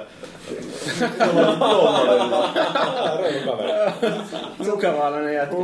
Joo, Muutenkin se oli vähän tuommoinen vissiin, että kun, sitten kun ne myöhemmin osti sen Atarin pelipuolen, niin sehän potkittiin tai lensi ulos sieltä, ei sitten sanottu itse, itse, itse sieltä Commodore, että justiin Commodore 60 julkaisemisen jälkeen. Ja sitten se meni ja osti vähän ajan päästä Atarin tän ää, sen laitepuolen muistaakseni. Niin sitten, sitten just kerrottiin, että kuinka ne käveli sinne ensimmäistä kertaa sinne toimistolle, Atarin toimistolle. Se oli just joku, oliko sitten peräti, että joku olisi soimaan siellä sitten käytövällä tämän Star Warsista sen Imperial. se, se, se, oli maine oli vähän semmoinen, että ne heti rupesi haastattelemaan kaikkia työntekijöitä ja ne potki sieltä vaikka kuinka paljon porukkaa pihalle ja muutti ihan täysin sitä firmaa. Mutta kyllä ne vissiin jonkun kanssa sitä vielä pyöritti. Menestyksen salaisuus. Joo, no niin. No tästä on hyvä sitten hypätä seuraavaan uutiseen, eli tämä, mitä Kasirai tekee tuolla Sonilla, että potkii porukkaa pihalle ja laittaa firmaa uuteen ää, uskoon. Että No sehän se Kun, kunnioittaa Jackin muistoa. No siis se syytä onkin, mitä mä muistan sen joku muutama kuukausi sitten, kun jossain raportoitiin, että Sony itse asiassa tekee nykyään rahaa, oliko se nyt jollain ku, siis kuluttajalainoilla vai vakuutuksilla, tai tämmöistä niin täysin elektroniikkavalmistukseen tai peleihin liittymätöntä toimintaa, jota joku se No joo, tekee. Sehän just varmaan kasi homma, kun siellä kun se valittiin puomuksi, niin se varmaan tiesi, että sen pitää ruveta tekemään jotain tuommoista, mm-hmm. että katsoa, että mihin suuntaan se firma kokonaisuutena on. Sehän oli sanonut just nyt tästä ne kolme keskeistä, mihin ne nyt aikoo keskittyä. Eli nehän luopuu siitä vissiin televisioiden valmistuksista. Ja, ko, Ei, vaan ne tiivistää, että ottaa Ah. pienentää mallista, mikä Okei. mun mielestä todella hyvä ratkaisu. Eikö ne ole myynyt Samsungille kuitenkin sitä jotain? Paneelivalmistusta Niin, jotain Niin. tämmöistä. Pitkällä aikavälillä varmaan lopettaa myös konsoleiden valmistaa. Ei, koska se, se gaming on se, kolme niin, keskeistä alaa, digital imaging, Eli- game and mobile. Niin. No, Gaming voi tarkoittaa myös pelkkää pelisuunnittelua sitten. videokameroita ja sitten tai videokameroita, kameroita yleensäkin varmaan ja tämmöistä, että mitä siihen liittyy, ehkä jotain vähän hc tavaraa ja sitten öö, Siis pelejä Sony, ja... Sony valmistaa ihan ammattilaista. Niin, niin, sitä mä- Tämmöisiä videokameroita, elokuvakameroita sun muita. Niin, niin, siis just niin tarkoitan, että niin yleensäkin kuvantamistavaraa ja sitten... Ja kai sitten telkkaribisneksessä sitten niinku on mennyt niin pahasti pieleen, että niinku... No, mä varmaan ehkä pyrkii- kilpailijat on vain myynyt halvemmin. Tai siis onhan Sonylla tuntuu, että se on aina ollut vähän kalliimpia kuin muut. On, ja, mutta sitten sit se just se, että kun ne sitten samana vuonna tulee niin jotain, kuusi eri mallistoa. Joo, siis- jokaista mallistosta on sitten N-kappaletta eri kokoja ja sitten Joo. vielä jotain maakohtaiset Eurooppaan on vähän eri malli kuin Jenkkeihin. Sitten mä just mietin, että kun mä justiin otin, ostin itse alkuvuodesta uuden telkun, niin mä rupesin katsoa niitä eri malleja, niin se on ihan käsittämätöntä minkälaista paskaa. Että sulla on HX, EX, NX ja mitään näitä, että siinä on yksi kirjan ero ja sitten yrität selvittää, että mitä oikeasti niillä on eroa. Ja Niin, sitten on, se on sellaisia, niin kuin, että tämä on hyvä telkkari ja tämä on hyvän näköinen telkkari. Niin. Ja tässä on 3D ja tässä on äänet. Että se, niin kuin, se just, että kaikki ei voi saada yhdessä paketissa, vaan kaikki on jaettu sillä lailla, niin kuin, että okei, niin haluatko semmoisen, kun sä kehtaat näyttää kavereille, kun ne tulee käymään. Että tämä on niin kuin, sellainen olohuoneeseen sopiva telkkari. Ja mä en tiedä, onko tämä niinku yhtään vertailukelpoinen, mutta just Applen ma- tapa, Niin, että ni- niillä tulee yksi malli, sitten sitä myydään, myydään vuoden, tulee uusi aina per tuote, et, Niin. ja sillä siis. Mutta tosiaan mäkin olen joskus Sitten ne pärjää ja maailman paras yritys. Sonin telkkari, mä oon joskus miettinyt, että mä ost- ostan sen sillä ja hirveä niin tosiaan se malliviidakko sinne. Te, Paavi muljuttaa silmiä, kun mä sanon, että Apple on maailman paras yritys. Pistämällä. No, mutta siis on kyllä siitä varmaan kannattaisi ottaa oppia nimenomaan siitä nimeämisestä, että ei ole mikään HX7893561, mm. niin kuin se tuotenimi, sitten Niin, niin, siis mikä sitä olikaan. Niin ja siis tämä iPad, jota yleisesti nyt vähän virheellisesti kutsutaan iPad 3, niin eihän se ole mitään, mutta se on uusi iPad. Niin, niin. Ja siis on joku iMac-linjasto ollut ties kuinka monta vuotta. Niin. iPod-linjasto monta vuotta. No, varmaan voi, että periaatteessa ne tekee saman tulevaisuutta, ne vain päivittää sitä yhtä samaa iPadia, että ei välttämättä Kyllä, niin Sony voisi tehdä sama, että niillä tulee Sony TV ja sitten sitä muutamassa eri koossa. Braaviahan niiden on jo aika hyvä brändi varmaan. Niin, että... on. Että voisiko olla vain yksi Bravia. Mä, luulen, että saattaa olla vähän kyllä sitä, että ihmiset on vaan tottunut siihen, että telkkareita vertaillaan, mutta onko tämä nyt sitten niinku muuttunut sillä tavalla, että et, et nyt niinku kuluttaa tosiaan, että eikö mä nyt ostaisin tämän Bravian. Ja... Mutta kuinka, kuinkahan helposti tuollainen onnistuu, että kyllähän Applellakin, jos ajattelee, että menee ostaa jonkun MacBook Airin, niin okei, että sä tiedät, että sä haluat MacBook Airin, mutta sitten sen jälkeen sulla on kuitenkin valinnanvaraa siellä, että otanko 128 vai 256 gigasen kovalevyn sinne ja ää, onko se 11 vai 13 Niin, mutta nämä, näytö, nämä, se miten on koko, että niinku, ne on vielä niinku semi-helppoja. Mutta Ja nämä on mitä siellä Apple verkkokaupassa, jos menet fyysiseen kauppaan ostaa, siellä on se 13 tuuman malli ja 15 tuuman malli käytännössä vaan. Niin. Kyllä. Siinä on ne sun vaihtoehdot. Ja 15 tuuman mallissa on 40 prosenttia ja to, toisessa on tuplatin prosenttia. Niin, mutta sitten toisaalta taas ajattelee niin tätä economies of scalea, että jos on Sonylla yksi ainoa TV-malli, että no ehkä löytyy sitten joku 40, 50 ja 60 tuumaiset mallit jostain mm. Braviasta, niin jos sinne isketään ihan kaikki se herkku, mitä tällä hetkellä löytyy noista ää, kaikkein eniten high-end malleista, niin kun niitä vaan pusketaan tarpeeksi paljon sieltä linjastolta, niin kyllähän sitä, niitä kustannuksia saadaan painettua alas. Niin, niin varmasti. Et, Yhtä tuotetta valmistaa paljon, niin Mm. sen sijaan, että sulla on kymmenen erilaista linjastoa, jotka valmistaa Niin, erilaisia. koska siis kyllä jokaisen linjaston perustaminen maksaa kuitenkin. Että se, että tehdään joku pieni muutos siellä, niin se saattaa maksaa enemmän kuin se, että antaisi vaan olla niiden kaikkien high komponenttien siellä. On kaikki varastointi ja niinku ihan vain niiden myyntitukkuihin ja sitten edelleen kuluttajalle. Niin, kyllä jokainen edellinen malli, niin okei, ne voi ehkä jonkun verran lisätä myyntiä, jos se niin sattuu osumaan johonkin kohderyhmään, joka ei muuten ostaa sitä sun lehdettä, mutta sitten niin se, sen yksittäisen mallin myynti kuitenkin maksaa jotain. Versus kaikki ne, jotka on silleen, no kyllä nyt voisin tämän Bravian ostaa. Ja sitten kun telkkaritkin on nykyään, niin multimedialaitteita, niihin pitää firmiksiä päivittää. Sulla on kymmenen mm. eri mallia, jokaisen oma firmis, kehitys ja näin mm. poispäin. No se kun kaikessa on nykyään tietokone. Jos menet ostaa jonkun auton, niin, niin sielläkin on äh, niin kuin toi tietokone siellä moottorin sisällä. Ja sitten kun sä menet huoltaa, viemään autoa jonnekin vuosihuoltoon, niin ne päivittää sen moottorin firmikseen. Että niin kuin, et, et, nykyään autobisnes on tollasta. Mutta jos nyt ajattelee niin kuin ihan pelibisneksen kannalta, tämä, että mitä Kaasu saattaa tehdä, niin kyllähän se voi olla kuluttajalle jopa aika edullista, että sieltä kengitään y- 10 000 ihmistä pihalle, että just mitä me puhuttiin ennen kuin alettiin nauhoittaa tämä näin, että, että nämä Sonin äh, hyväksynnät ja se, että miten säännöt on joka paikassa samat, niitä tulkitaan vaan eri lailla eri alueilla. Niin tota, se, että jos tämän äh, One Sony-strategian seurauksena tulee sellainen tilanne, että oikeasti ei ole olemassa enää erikseen SCEEtä ja SCEAta, että ne tota, kaikki oikeasti tapahtuu sitten yhdessä keskitetyssä paikassa nämä päätökset siitä, että minkälaista sisältöä mm. tulee jonnekin esimerkiksi nyt tänne PSN Storeen.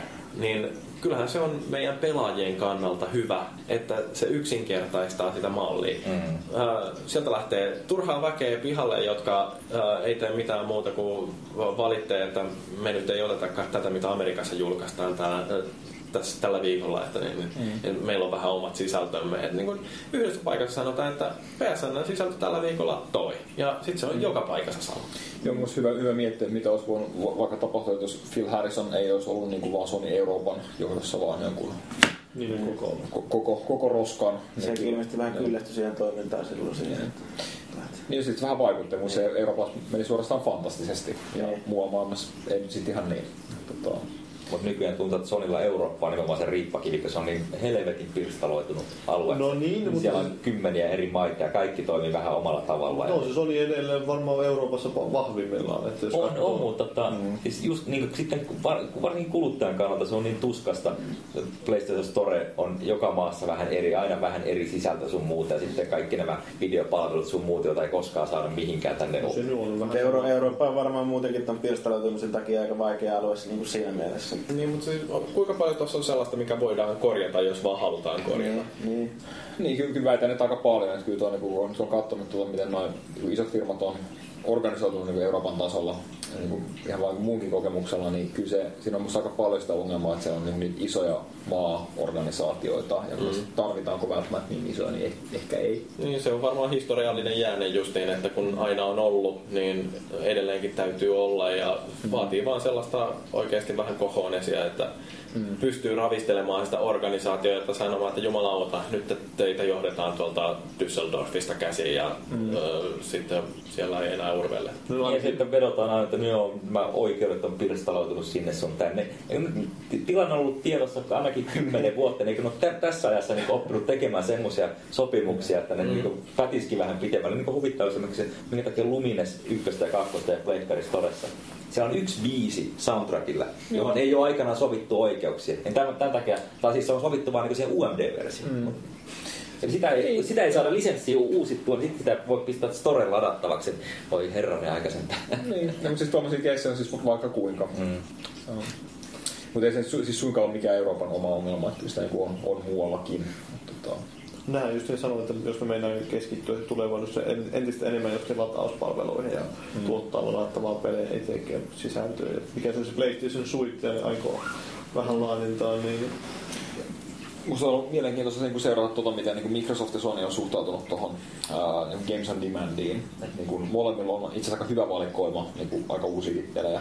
Mutta tota... Hintataso on ihan... No siis joo, no se, se nyt pakko tehdä rivaalin suhteen, ei vaan voi asialle mitään, mutta siis se, että Sonylla tulee aika lailla heti, niille ei mitään sääntöä, että se voisi julkaista saman tien, päinvastoin kuin Microsoftilla. Ja tällä hetkellä niin selkeästi on aika progressiivisia sen suhteen, että ne näkee, että bisnes on menossa sinne.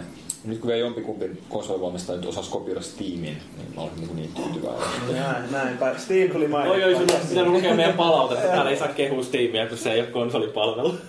Mutta Sonillakin just, että vaikka sinne niin Mass Effect 3 tulee my- myyntiin. Ja Mass Effect 3? Ei. Nostan sen esimerkkinä. Kuka justiin sanoi, että jos minä, mainitaan minä, Mass minä, minä 3, itse, niin no niin, nyt mä lähden kotiin tästä. Kiitos. Et se tulee Pleikkari Store, tai tuli, myyntiin heti julkaisupäivänä. Mutta sitten se, että tota, sinne sitä, näitä retail-pelejä tulee niin sattumanvaraisesti, kun taas mm. niin Games on Demandissa aika lailla on se puoli vuotta sitä julkaisusta. Niin, ja ne napsahtaa sinne Mm, ja siellä sitä valikoimaa on oikeasti satoja. Mutta sitä on niin kymmeniä pelejä. Microsoftilla on oikeastaan ensimmäistä kertaa taisi olla alennuksia siellä Games on Demandissa vähän aikaa sitten. Mitä, onko se kaksi euroa? Niin. Ei kun mitä se on? 400 pistettä tai jotain tämmöistä. Ei, siis se pitää ymmärtää, että niinku toi... Mitä se on Suomessa? Eikö se ole aika lailla vitonen? Mutta mitä se on niin 400 pistettä, kun se pelit on kumminkin se euroissa? Eikö ne pystyy pisteelläkin maksamaan? Joo. Pystyy, joo. Mm. Mutta siis niinku se pitäisi ymmärtää, että se retaalin valta on edelleen aika tuntuva. Kyllä niillä on. No totta kai niiden pitää ajatella, että minkälaiset suhteet niillä onkin GameStopia ja tämmöisiä. Me ei tehdä niinku, niin, niin digitaalisella kaupoilla juuri mitään, tai siis Microsoft ja Sony ei tee, jos ei joku stokkaa niitä konsoleita. Niin, niin, ja sitten just nimenomaan, että niiden pitää pitää ne suhteet, ne auttaa niitä myymään niitä konsoleja. Sitten niin kuin noi, äh, konsolin, kons, uuden konsolin myynnistä ei, ei kauppias niin kuin montaa kymppiä saa. Mä en muista nyt lukuja, mutta se on ihan järkyttävän alhaista verrattuna pelimyyntiin. Niin. Tota, että se kyllä ymmärtää, miksi niin kuin ne, niitä ei todellakaan huvittaisi pitää niitä siellä hyllyssä, jos sen niitä pelejä saa myydä. Niin varsinkin kun ajattelee, että jonkun Pleikka kolmosenkin varastointi, niin ei se kuitenkaan ihan pientä tilaa vaadi, että jonkun satakin konsolia ottaa sinne varastoon. Kyllä siellä täytyy muutama hyllymetri olla käytettävissä tollaiseen. Se on arvokasta. Niin, että et jos sinne ajattelee, että ottaisi sitten mieluummin jotain digikameroita, joita mahtuu 10 000 siihen samalle tilalle ja jos se katteet on huomattavasti korkeammat, niin mm. joo, ymmärtää kyllä, että se tuskaa on monenlaista. On, siis, siis tulee muuttumaan, mutta miten se nyt sitten jakelun muuttuu ja muuta, niin saa nähdä. Mutta se on myös mun mielestä jännä, että ää, niin paljon kuin PSN Storessakin löytyy näitä uusia pelejä, niin niistä, siis niitä mainostetaan todella huonosti jotenkin. Et siis mulle tulee aina yllätyksenä, että aijaa, että toikin peli löytyy nyt täältä. Että joku Assassin's Creed Revelations esimerkiksi, niin okei, että sekin on nyt PSN Storessa, no se saa halvemmin. Mä en tiedä, kauhean hyvää mainostusta boxillakaan nykyään. Mä, mä en kauhean käytä no. sitä. Ei, kyllä siis tosi huonosti. Keskimäärin kun menen liveen, niin siellä on jotain pelejä, jotka mä en ikinä kuullutkaan. Siellä on usein semmoiset, että ai itse, mä olisin itse asiassa ollut tästä tosi kiinnostunut, mutta mä en ole kuullut mitään kautta. Että mä en ymmärrä, miten ne hoitaa ne niin, niin huonosti. No siis Sonylla voi sanoa, että siis se on se, jos se tilaa sitä virallista newsletteria, niin eipä niitä mainosteta yhtään missään. Ei, no siis se on oikeastaan ainoa, missä saa niinku just mitään tietoa. Mä en ymmärrä, miksi se niinku, niinku edes kopioida sitä Play tai Amazon-mallia, että lähettäisiin vaikka mailiin sen perusteella. Ne, ne, tietää joka ikisen peli, mitä mä oon ikinä pelannut Xboxilla tai PlayStationilla. Miten te ette sit osaa mulle kertoa, että siellä on joku uusi roolipeli tulossa? Että niinku, mm. Luulisin, että se on suorastaan aika yksinkertaista. Mm. Patentoidaan tämä idea ja myydään se Sony. Niin siinä on aika yllättäviä tulee just sillä että on, on niin kuin, äh, riviin kun laittaa niitä pelejä, niin tässä on Far Cry 2 ja sitten on toi Ghost Recon Advanced Warfighter 2 ja Mass Effect 3. Ja niin kuin, että onko tässä niin kuin jotain, niin. joku näistä, joka ei kuulu joukkoon. Että siis, sehän ei totu ollenkaan, että sieltä löytyy niitä uusia pelejä niin kauan kuin siellä jotenkin kaikkein näkyvimmällä paikalla on kuitenkin tuollainen neljä vuotta vanha ryönä. Niinpä. No okei, okay. Gravi 2 ei ole välttämättä ryönä. Hyvä peli. Mut hei, tota, niin mennään sitten seuraavaan aiheeseen, joka oli tää Nintendo jääminen pois tuolta Gamescomista. Et nyt me ihan, ihan turhaan mennään sinne. Voi, nyt me ei tarvitse ottaa sitä Nintendo vastaavaa Niin, ollenkaan niin, mukaan on sinne. Et sen reissu peruuntu, kun se on. Sä. niin, Ja mä olin viiden vastaava. Ei se vaihtui sun rooli, kun sä Nintendo miestä. No. Oi jumalauta. Ja, mutta on toki vähän kummallista sillä että Nintendo ilmoittaa, että joo, ei me jakseta tulla sinne niin, että me järjestetään jotain omia juttuja. Mutta siis, niin kuin, kuka lähtee Suomesta katsomaan jotain Nintendon omaa juttua Siis Saksaan? mä en ymmärrä, että se, eikö ne käsitä sitä, että se on kuitenkin suurin tämmöinen kuluttajille suunnattu messu varmaan niin siinä No siis- melkein koko vuonna. Että No joo, siis koko maailmassa Siis koko on, vuonna. on, on, on. Niin, ja jos niinku Wii U on tulossa tosiaan loppuvuodesta, niin luulisin, että siellä olisi hyvä olla esillä. En, mä, mä en voi ottaa tuota miten, mitenkään muuta kuin tosi huonona merkkinä siitä, missä jamassa se Wii U on, on tällä hetkellä. Et Niin. Odotellessa kesän messuja, mutta tota, Niin on, että jos siellä jotain on, sitten on no, ei, ei uskalla näyttää ei kolme messuikaan sitä, niin sitten se alkaa menee teillä ei ole kehittänyt mitään Ulla. ei mitään mitä voisin kertoa. Eli missä se Elki? Käydään pissitauolla vakoilemassa vähän. Että... Se, sen verran voi sanoa, että ensimmäistä kertaa nyt niin kuin, tässä sukupolvessa nyt ylipäätään kun keskustellaan, että pitäisikö tähän Nintendollekin jotain. Että, niin. Sä voit antaa tästä tämmöinen kommentin, kun tässä on ollut joka suuntaan no kehittäjät sanonut, että se on tehokkaampi, se, ei, se on yhtä tehokas, se ei ole yhtä tehokas. En, en, en voi kommentoida. Se on- Itse asiassa en, voin, voin sanoa, että en edes ole nähnyt mitään niin kuin, uskottavia speksejä. Se on parempaa graffaa kuin aikaisemmin. No, se olisi kauhean kiva. Mitä okay, viistä? Tuosta voi laittaa joku kansainvälisen kiertoon tällaisen uutisen, että Bugbear Joonas sanoo, että Ois kauhean se kyllä se hiikkisesti viinpeittoa. Saa mä käydä pelaajakin ottaa uutisia. ei toi Wii niinku mulla mul niinku pelaajana eikä kehittää niinku mahdu ollenkaan niinku tähän samaan, että se on musta ihan, ihan, ihan oma markkinansa. Et Pelit on niin erilaisia ja yleisö on erilaisia. Aika kauniisti sanottu. Ei siis on, että mm. en mä niinku jaksanut himaan nyt hankkia uutta viitä, kun vanha hajos, että ei ole niinku ole mitään syytä. Vii hajos. Onko se mahdollista? On. Kyllä, ne hajoaa. Levy laukas. Ja sehän on kaikista parasta, että jos sä oot ostanut siihen jotain sisältöä, ja sehän, sehän on se systeemi Wii Ulla, se verkkokauppasysteemi. Se niin hieno, sun pitää olla Nintendon kautta, eikä sun pitää käyttää tätä maahantuojan kautta, sä saat siirrettyä ne kaikki. Wii U. Joo, taas on. Eikö Will? Viille. Niin, sanoit Wii U, mutta ei se... En kyllä sano. Meillä on nauhoitus päällä, kuunnellaanko? Niin, kelataanko sinne? Joo. No, anyway. voit Mut laittaa nyt on pari roolipeliä, mitkä tekis kyllä mieli pelata, että tota, ehkä se tulee hankittu. Kun... Niitä Xenoblade Joo, ja sitten tää... mikä se Last on? Story. Niin, Last Story. Molemmat tekis mieli pelata. Joo. ja Muscle Mars. No joo, mutta Siinä on kyllä huippu. klassikko, ei vanne koskaan. Öö, mutta tosiaan me ei sitten varmaan testailla Wii Uta kesällä, kun mennään sinne. Että kohtahan tulee varmaan kuitenkin uutista, että Microsoftikaan ei ole siellä, ja sitten tulee se Sonykaan. Niin... Mutta siis onhan ne siis hullua, jos ei sitä pistetty yli samalle viikolle, että niinku, kun se on ylipäätään samaan kaupunkiin. niin, siis se niin kuin porukka olisi kuitenkin siellä. Eikö niillä ole varaa maksaa niitä messumaksuja siitä? En mä tiedä, tähän on ollut sillä tavalla, että Nintendo, niin kuin tämä niin kuin Euroopan tai Brittien Nintendo ei ole ollut siellä mukana, mutta se on Saksan Nintendo on ollut mm. kuitenkin mukana. Että nyt ei ole Saksan Nintendokaan, niin Mm. se on vähän, no niin just niin mä mietin, että olisi ehkä kannattanut, tai sillä että on nyt paljon suurempi näkyvyys semmoiselle, kuin- että ne järjestää paikalle jotain pieniä tapahtumia tai Saksassa. Niin. Mutta niin, saa nyt nähdä. Oh, mä olisin halunnut tavata Super Mario livenä. Mahtavaa. No sitten mitäs muita tällaisia perumisia? Epic on perunut peli, jota se ei koskaan oikeastaan edes julkaissut. Se on hieno uutinen. Eli tää oli tää mikä uh, Gears of War Exile. Niin, niin se on se tosiaan tää, taas, sä käsit taas väärää, että ei ne julkistanut. Niin, niin, Öö, Tää on joku Kinect-peli vai? Öö, sehän oli se, mikä huhuttiin, tai joka huhuttiin, että se on Kinect Gears of War, että sitä ei koskaan virallisesti vahvistu. Sehän piti, oliko se, että viime vuoden VGA sitä huhuttiin, joo, Cliffi paljastaa siellä, mutta ei se koskaan sitä paljastanutkaan. Eli taas yksi Kinect hardcore-peli puri nurmea. Nyt voi vetää turpaa lokusta ihan niinku Kinectin avulla. Niin, no, mä, mä mietin, että no en mä tiedä, olisiko sinne välttämättä, onko ne yrittänyt just siis oikeasti tehdä sitä peliä, ja sitten ne on todennut, että ei täällä saa mitään hyvää aikaiseksi, vaan mikä siinä sitten on. Aina nyt kun Star Warsikin on niin kuin, äh, Briteissä kaikkein eniten myyvä peli, niin, Niin ja Metacritic keskellä on 5-4. niin aivan, aivan huikea. Korreloi hyvin. Se oli ensimmäinen Kinect-peli, joka on brittilistan kädessä. Ensimmäinen peli, joka on myynyt tuolla Metacritic keskiarvolla niinku hyvin. Että. No varmaan sekin, ettei sinne kauhean usein tuommoiset paskat pelit myy. Että Se on se Star Wars siinä. Mm. mut Se voi olla vaan, että ne arvostelijat on väärässä eikä niinku tajuista sen pelin sisintä olemusta Ei, kunnolla. mutta kyllä mä niinku odotan, että mitä nyt joku tekemään jotain oikeasti mielenkiintoista Kinectia, kun vehkeitä kuitenkin on maailmalla aika Steel paljon. Battalion. Ja sitä mä odotan ihan, ihan innolla, mutta Mites nää, Niin. tää Suda 51, nää, niillä oli tää se Diabolical Beach, Bi- Beach, ei Beach. Diabolical Bitch. okei, mä en kuullutkaan. Se on siis tämmönen joku, joku pesis, tai baseball heittäjä siinä missiin oli. Sit siinä kiskotaan niin jotain, että se on, no Suda 51 tyyppinen. No huh, huh, okei. Joo. Kuulostaa aika hyvältä. Live arcade peli, Joo. Miettii tuota Star Warsiakin, niin on nyt hienoa jollain Toni Han Solo tanssii sinne. Jotain. Ei, kyllä se myy justiin tuommoiselle tietylle yleisölle, mutta ei, ei se oikein sillä huomaa, että siinä jossain vaiheessa varmaan tajuttu, että ei mitään sitä saada semmoista kun on HC-pelejä, niin se on pakko mennä täysin sinne. Niin, mutta kyllä mä niinku odotan edelleen niinku niitä korepelejä. Et Siis en ole vielä ostanut Hima Kinectia. Steel Battalion on mulle tarpeeksi syytä, jos se on niinku mistään kotoisin. Et Mm. On siitä tullut se, mikä se Crimson Dragon, vai mikä se nimi on se Project Dragon, joka oli tää Dra- Panzer Dragon Orton.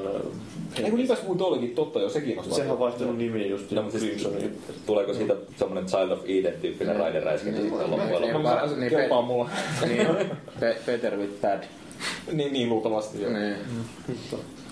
Ää, Mut joo. En mä kyllä rupesin itse asiassa miettimään, no se Rise, niin siitäkään ei tiedä mitään. Fable Journey. Siis eikö Rise peruttu? Eikö se mennyt Siitä seuraavaksi on, siitä on ollut huhu, että se on se... No mutta siis Kinectin Killer Apphän on tulossa. Skyrimin Kinect voisi päivitys. Oo, mahtavaa. Niin, se on tää totta. Niin, se on, Niin mä oikeasti edelleen od- od- odotan vaan niinku sitä, että mä saisin Windows-tietokoneeseen niinku kunnon Kinect-integraation käyttöliittymään. Se, niinku, se niinku oikeasti kiinnostaa, mutta toi pelaaminen ei, ei niinku niinkään. niin, ja niinhän ne, mikä se... Mitä sä sillä tekisit? Ja mua nyt innostaa niinku se, että se hoitaisi kaikki autentikoinnin niinku naaman ja äänen perusteella, niin kuin se pystyy tekemään jo nytten. Ja sitten kyllä niin kaikki kosketusnäytöt on niinku todettu toimiviksi, niin mä uskon, että toi gesturinäytönkin pitäisi saada niinku futaamaan hyvin, kun, kun vähän mietittäisiin. Ja siis jos katsoo, mihin suuntaan se Windows 8 käyttöys on menossa, niin mielestä se pitäisi toimia aika hyvin niin kuin gestureilla. Et, Niin, ei, jos se on ei, ei, semmoinen miten se exactly Niin, selittäisi kaikki, mutta niin kuin, Tietokoneen äärellä sille ojennat kättä, pidät sitä kolme sekuntia paikalla. Ehkä ne miettii silloin se paremmin. No se mä tiedän, että niin kuin, jos nyt on pelannut yli tota, tota, kauhean blokki Dance Centraliin, niin ei mua niin kuin siinä miten- mitenkään ärsyttänyt se käyttäisi, kun se toimii oikein hyvin niin kuin, vaan osoittelemalla asioita. Siinä on, siinä on, ehkä se on just se paras malli. Että Siinä on just tämä osoitusmalli, ei ole taas kauhean hyvä. Että... Ei, ei, kun siis kun ei, ei käsi ole hiiri. Niin, niin, nimenomaan, että siinä on vain lähetty sitten, kun käännetään tämä nyt sinne, eikö ajateltu sitä. Mutta eikö kosketusnäyttö olisi kuitenkin parempi kuin tällainen kamera? No, no joo, mutta siis jos miettii niin desktopia, niin en, en mä niin toisaalta niin halua sohia niin monitoriin, kun se on niin tosi voimasta, kun on joskus joutunut sellaista käyttämään. Että No, nytkin, no kyllähän joku, kun mä muistan, kun pelattiin Wormsia, niin kyllä silloin katsottiin näytöstä, että miten tää lentää tää luoti tästä. Mm. Niin, ja sitten ne kaikki ne sormenjäljet siinä Niin. näytössä, niin hyi hyi hyi. Kaikki muut jäljet. Mutta kyllä mä väitän, että niin jotain, jotain hienoa saataisiin tehtyä, että tota, sitä odotetaan. Onhan siitä se mikä Windowsilla, tuli se Windows-versio Kinectistä, niin sitten silloin oli se software development kitti tää. Niin, kyllä se on tehtykin kaikkea siistiä. Joo. Että se, tota, Tää oli itse asiassa tää, tää, tää Kinect, se Star Wars, Skyrimin Kinect-tuki, niin sehän oli vissiin joku Bethesda joku tämmönen mm. Game Jam, josta se tuli just. Ja se oli joku niitten tämmönen Joo. projekti, tämmönen kokeilu vai prototyyppi. Se muistan silloin, kuinka Kinect oli tuomassa markkinoille, niin Microsoft puhuu kaiken maailman sen tyyppistä suunnitelmista, että, niinku, että se, on, se on niin tarkka, että se pystyisi esimerkiksi tunnistamaan niinku, käyttäjän tunnetilat ja reagoimaan siihen, kun pelaaja rupeaa menemään hermot, Niin. ja sitten huomaamatta väännetään vähän vaikeusruuvia alaspäin. On Tämmöiset kiinnostaa mua hirveästi, jos joku lähtisi enemmän No nythän se taas Kudo Junoilla puhui tuossa vähän aikaa sitten, että ää, seuraava Kinect voisi olla niin tarkka, että se pystyy tunnistamaan justiin ihmisen niin, että se pelaaja ne äänin sävyt ja tämmöiset kaikki, mm. että sieltä pystyy sitten, että miten se... Niin, siis just se, se mikrofoniteknologia on mun mielestä ihan hirveän niin mielenkiintoinen. Mi- Miten pystyy niin, niin tarkkaan suodattamaan kaiken taustametodin pois. Niin tämmöistä, vaikka myös puhuvasta ihmisjoukosta ja vaan sen yhden ihmisen nokkimaan sieltä ja välittämään verkkoyliä ja tämmöistä. Luulisin, että noilla voisi tehdä enemmänkin. Mm. Mä en tiedä, vaan yhtään varmaan, että onko se sovellutukset siis välttämättä peleissä vai jossain ihan muussa. peleissä tulee ongelmaksi, että siinä kuitenkin on se pieni viive aina, että se Niin. johonkin tuommoisen räiskintäpeliin ja tämmöiseen, niin se ei oikein sovellu, että ehkä just johonkin valikkoihin ja tämmöiseen. No en mä tiedä Skyrimissa se voi periaatteessa toimiakin, että jos ei ihan sitä hektisintä. Mm. Mut mulla on jo patentoitu se tota, gesture, jolla ilmaistaan suuttumuspeli. Se menee näin. Eli näyttää keskisormen sille. keskisormen? No en minä tiedä. Sä satut olemaan Tuntuu, tuntuu hyvältä. Joo. Sit on se, hei, tää, tää ei ole nyt gamer, että sä et näy tonne meidän kuulijoille. Ai, sorry. Missä se kamera? Niin, näin, näin, näin näin tapahtuu. Sä oot koko ajan kamera edessä nyt. Meidän TV-stä tuttu kaveri tässä nyt.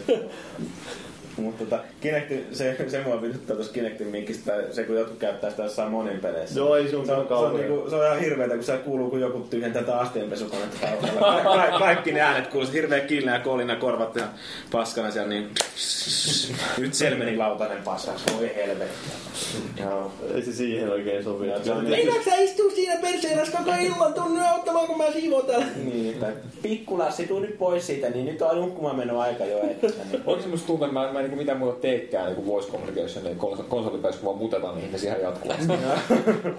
Joo, siinä kyllä, jos, jos mä huomaan, että jollain Kinecti käytössä aika nopeasti muutella kyllä. Että, niin. Niin, no mutta mitäs ne muut Skyrimiin tulevat lisäosat, mitä nyt te huhuttiin? Niin, niin siis on tuostanut vielä sen verran sitä Kinect, tosiaan se kun 200 äänikomentoahan se ihan tulossa. Oho, oho, se on... oho, oho. Haluatko löytää sen kuuluisen si- uuden? No siinä pystyy just Fusroda, Pitti, vedä vähän enemmän. Fuksaraa. niin äh, pystyy sen esimerkiksi eli nämä Dragon Shoutit on, mm. ja sitten on valikkoja pystyy handlaamaan, että sä pystyt sorttaamaan tavarat ja mitä kaikkea tämmöistä. Tai ne ei ihan kaikkea tarkalleen kertonut, mitä... No itse asiassa, no ton melkein voisi niinku toivottaa tervetulleeksi, jos sit niinku naurettavasta sekunnin välein kamojen kaivamisesta likavalikosta pääsisi, pääsisi jotenkin vähän eroon. Joo, niin aseita ja näitä loitsuja Niin. pystyy vissiin vaihdella, että sä pystyt Niin. ottaa vähän, vähän ehkä toivottavasti intuitiivisemmin. Mm. En tiedä miten onko niillä sillä lailla, että weapon one, ja sitten se voisi mm. periaatteessa vain niin kuin, vähän niin kuin pikanappaa, mitä jollain PC, mutta sä voit sanoa. Eikö se siinä some kaverissa gold sa- sanoo, steel että Weapon X tai tähän tyyliin? Okei, että sä voit niinku valita tietysti mm. kirveen, että tää on mun kirves ja niin poispäin. Joo, ei, kyllä mä luulisin, että ne voisi olla ihan toimia. Sitten siihen tulee myös lisää sisältöä yksin oikeudella boksille, tai siis se oli rajoitetuna ja nyt yksin oikeussisältöä. Että No yksi ensimmäinen ilmoitus ollut, että tää, on, tää tulee ikuisiksi ajoiksi. Se oli vain sanottiin vain eksklusiivisesti, sitten siellä jossain blogin kommenteissa oli, että joo, tää on rajoitetuna. Niin, no, Siis mitä sisältöä? Jotain Joo. Tehtäviä ja uusia maisemia listaa. U- New locations, new quests. Tuossa on oikeesti niin, niin mä, mä nallekaan yhtään tiedä, haluanko mä sinne mitään enempää. Niin.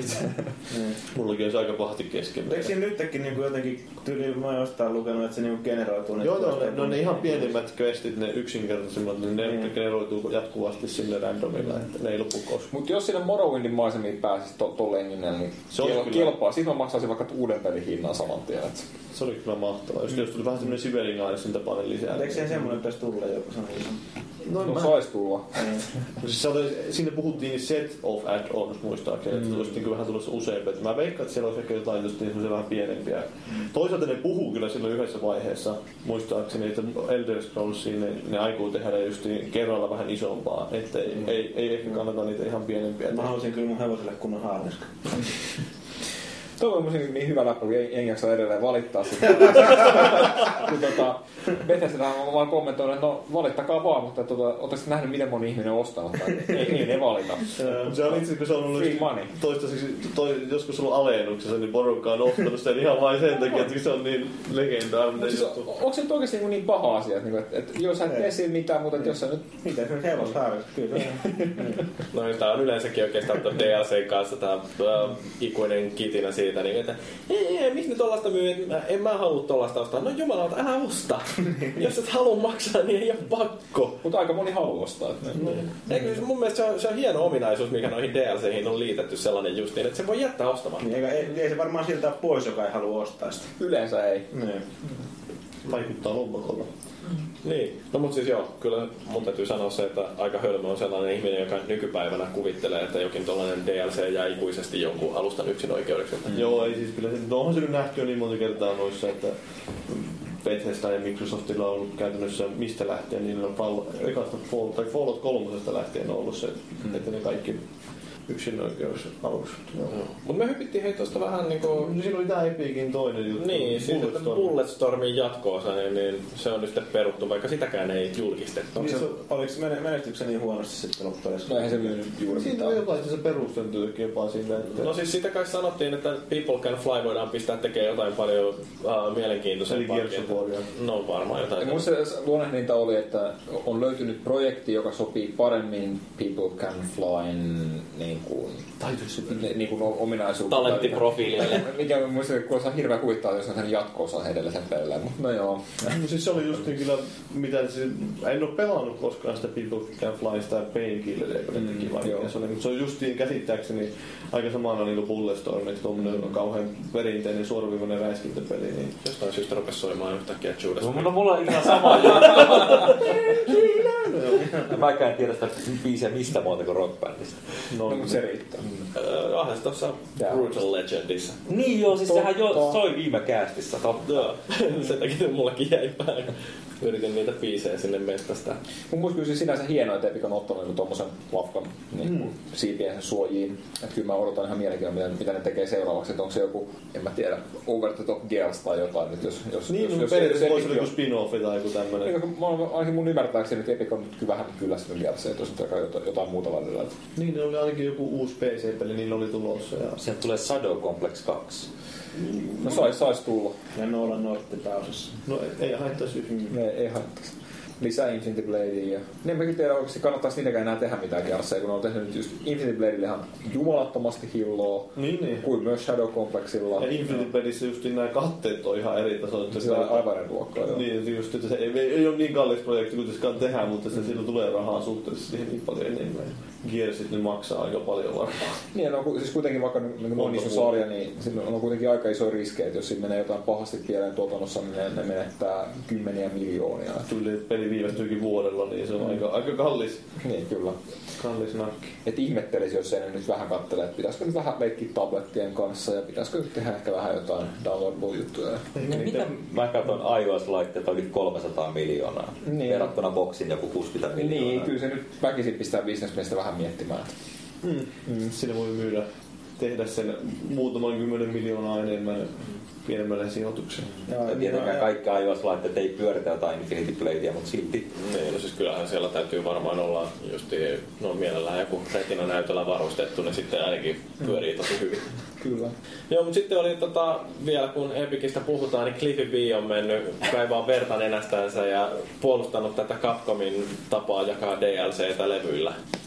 Niin, mä muistin, puhuttiin te viime podcastissa siitä. No kyllä me puhuttiin joo, mutta tämä Cliffy kommentti tuli sen jälkeen vasta kun me Joo, oltiin joo. otettu toi. Joo, mikä, miten se tarkalleen meni se kommentti? No siis se vaan sanoi, että joo, että kyllähän se joskus logistisesti on järkevämpää, että kun peli on mennyt kultaan, niin, niin sitten ruvetaan hinkkaamaan tota, uh, DLCtä ja sitten se saatetaan saada upotettua sinne samalle levylle. Ja kyllähän se nyt on kuluttajien ja uh, toi jakelijan kannalta järkevämpää, että säästetään sekin. No, mutta toisaalta ei mä, Eikö siis syyt on oikeasti siis ihan, ihan, siis ihan, ihan oikeat syyt. Ei siis, Niin. niin. siis kyllä se on ihan, ihan järjellä perusteltu. Ei, ei se niinku ole vaan sitä, että eikö me halutaan lisää hilloa. Et siis, kun se oikeasti menee just niin, että kun se peli on valmis, se menee kuohan, siihen ei enää saa koskea mitenkään muuta kuin vaan korjata niitä bugeja. Mitä ei voida lisätä, mutta sulla on edelleen se 40 euroa, pitäisi tehdä jotain. Okei, ne voi tehdä helposti lisää kontenttia, mutta sitä ei enää saa mukaan siihen, siihen sen, sillä hetkellä ää, levylle menevän pelin kuohan. Mutta se voidaan kuitenkin tunkea sinne, koska se, sen lisäsisällön sertifikaatio tulee vasta sen jälkeen, kun se, se peruspeli on valmis. Eli jos ne nyt vaikka ottaa sen riskin, että okei, jos tässä tulee joku ongelma sen DLCn kanssa, niin no sitten ne ei välttämättä saa lupaa julkaista sitä, tai ehkä se pitää pätsätä samalla, kun se julkaistaan jotain muut vastaavaa. Mutta se data on kuitenkin sitten siellä. Sitten myöskin datan siirtäminen on itse asiassa tosi kallista, mitä ihmiset ei tunnu niinku kovinkaan yleisesti ajattelevan, mutta jonkun pitää maksaa kaikki se sen takia yleensä just niin. liveissä tavara maksaa melkein aina. että- Niin. Et se, ja sitten tota, sertifikaationa konsolivalmistajalla on itse asiassa todella kallista. Et siis, okei, okay, jollakin Epicillä se nyt ei niinku ole mikään ihan mieletön kustannus, mutta joku, joku India julkaisija, niin sata varmasti miettiä, että se pistää niinku yhteen DLC-pakettiin niin paljon sisältöä kuin ikinä mahdollista, että se saa sen ka- kaiken maksettua kerralla, vaikka sitä julkaistaisiin niinku pidemmän ajan myötä. Et kyllä mekin nyt mietitään, että jos me tehdään lisäsisältöä tuohon Unboundediin, niin me yritetään saada se tunnettua niinku datana sisään mahdollisimman aikaisessa vaiheessa niin paljon kuin mahdollista, koska se on niin kallista lisätä sinne myöhemmin. Steamissa esimerkiksi, niin siellä onko siellä muuten, tiedätkö, onko siellä minkälaisia... PC onkin sitten ihan eri asia, että sen voi tehdä just niinku mitä huvittaa. Niin, Niin, se on niin. niinku, esimerkiksi meillekin hirveän, siis kannattaa tehdä niinku multiplatformi ihan sen takia, että voidaan PC tosi nopeasti kokeilla esimerkiksi kaikenlaisia fiksejä, joita me haluttaisiin tehdä konsoleilla, mutta niinku se on niin kallista ko- kokeilla niitä sillä puolella, että ennemmin kokeillaan ne nopeasti ja halvalla PCllä, laitetaan kaikki kuntoon ja sitten sen jälkeen yritetään työtää ulos konsoleilla. Et kyllä niin, musta ne logistiset syyt on kyllä niinku helposti perusteltavia sille on-disk DLClle, vaikka mä ymmärrän, että se ärsyttää niinku periaatteessa. Ja mun mielestä sitten sit toinen juttu on tietenkin ne varmaan, mitkä on kanssa yleensä diskillä, nämä jotkut julkkaripäivän DLC, ehkä jotain niin kuin, tai ennakkovaraille tai muille vastaaville. Mm. Mun mielestä ihan hyvin niin kuin perusteltavissa, että kyllä sillä niin kuin houkutellaan se uuden pelin ostamiseen. Niin, no, Niin totta kai, siis Niin. totta kai. Kyllä mä nyt sinänsä oikeastaan, niin kun rupesi oikein miettimään tuota, niin kyllä mä nyt sinänsä ehkä voi, Niin, niin, sä- voi ymmärtää sen, että miksi ne tehdään justiin Mm. nuo. Se ei ammattilaisen mielipite asiasta. Niin. No ei, kyllä mä ennenkin tätä tilannetta. Siis on, onhan siinä semmoisen bisnesmielessä ymmärrettäviä Kyllä mä syitä, ymmärrän Mut- sen- mutta jos se data on täysin valmista, sitä ei tarvi enää korjata, niin miksi sitä ei voida sitten myydä vaan ilmasta Ei, unlockista? ju- just, siis just sen takia, kun siinä on se, se tota, okei, no siis voitaisiinko jakaa ilmaiseksi, on sitten toinen kysymys, no joo. Mutta pääsääntöisesti niin hommahan menee niin, niin, että me ollaan budjetoitu sen pelin kehitys, ja me ei suostuta tekemään sitä lisäsisältöä ennen kuin julkaisija maksaa meille lisää, jolloin julkaisija haluaa saada jostain lisää rahaa. niin kuin se on ainakin niin. Niin. Et si- jos julkaisija on hirveästi rahaa, kun käyttää ilmaiseen kamaa, niin fine. Ei, ei se ole niin mun ongelma. Mutta tota, jos ne nyt haluaisit pyytää rahaa kuluttajalta, niin se on sitten varmaan teistäkin haluatte sitä maksaa. Mutta esimerkiksi livessäkään ilmeisesti saa oikein jakaa mitään ilmasta. Joo, siis se on sitten niinku toinen juttu, että niinku noin niinku plattaomistajien käytännöt on, on niinku paikoin tällä melko kankeita. Että just niinku siellä on, on erilaisia sääntöjä sen suhteen, että mitä hän saat ylipäätään jakaa. Ilmaiseksi niinku ollaan saatu kuulla joskus ja ja ty- tyyli, että pitääkö sun ensin julkaista jotain maksullista ja niin poispäin, että tässä on erilaisia käytäntöjä. Ja, ja sitten niinku ihan se, että ää, toi, tosiaan tämä sertifiointi on niin kallista ja se vie niin paljon aikaa, että meidän on pakko miettiä, miten se saadaan niinku tunnettua mahdollisimman niinku tiiviisti, että saadaan niinku yhdellä rysäyksellä hoidettua enemmän kontenttia. Että se on itse asiassa aika vähän tekemistä sen kanssa, miten pitkään niinku sen, vaikka joku patchin tekeminen kestää, mutta se, miten pitkään se kestää saada läpi sertifikaatiosta, niin on, on sitten paljon isompi ongelma. Et tähän toivoisin niin kuin aika, aika isoja muutoksia seuraavan konsolisukupolven Sehän kohdalla. Minecraftissahan ne meinaa vissiin vähän joustaa jossain, jollain Joo. tavalla, että ne saa siihen kuitenkin vähän paremmin niitä päivityksiä tehtyä. Joo, mielenkiinnolla odotetaan. Mä luulen, että Minecraftin kohdalla saattaa hyvinkin olla just se, että ne on ehkä suostunut lähteä siihen vaan, jos ne on esimerkiksi saanut tehdä ne patchit ilmaiseksi tai oleellisesti halvemmalla, kun muuten Niin. sitä ei niin ole varaa vaan tehdä. Val- Valvekin oli ilmeisesti vähän nyreissään Microsoftille silloin, kun tai sehän tulee... Eikö Notsilla on niin paljon ylimääräistä rahaa, että se nyt sanoo, että no, okei, mä nyt ostan tässä kymmenen pätsiä saman tien. No niin, no joo, kyllä se voisi, mutta... Ja siellä PCllähän tuli ne Left 4 Deadikin varmaan suurin osa päivityksistä, tai varmaan kaikki ne patchit ilmaiseksi sinne. Niin joo, Valvehan siitä valitti Niin. silloin, kun ne tuli tosiaan, että kaikki ihmiset, miksi nämä maksaa näin paljon boksia? Mm. Mikä, mikäkään toi Steamworks siinä esimerkiksi Portal 2 vaikuttaa siihen, että voiko Valve noita patcheja tehdä sitten Pleikka 3 Portal 2 silloin? Ei ole yhtään tullut. Niin, mutta olisiko se niin, Ei ole teknis- PC-versiolla kauheasti pätsiä tullut. Ei Niin, tarvitse no, siis, ne on kerralla tehnyt sen oikein, mutta siis, että jos niiden olisi tarvinnut tehdä siihen jotain korjauspäivityksiä, niin olisiko ne voinut ohittaa sen normaalin pleikkarin... Uh, just siitä, mä, oliko sitten jotain Siis jopa- mä veikkaan, että ne olisi sitä sisältöä pystynyt julkaisemaan, mutta nimenomaan ihan jos vaaditaan koodifiksejä, niin sit se olisi pa- pakko mennä sen kuvakierroksen. Se Pleikkarin päivitykset on hienoja. Ja siis niin ne syyt niin myös tämän, minkä takia tämä sertifiointi on näin jähmeitä, on kyllä niin oikein, oikein hyviä. Eli siis sekä Sony että Microsoft että Nintendo varmaan, en ole heidän kanssaan työskennellyt. Nintendo päivitykset, joo.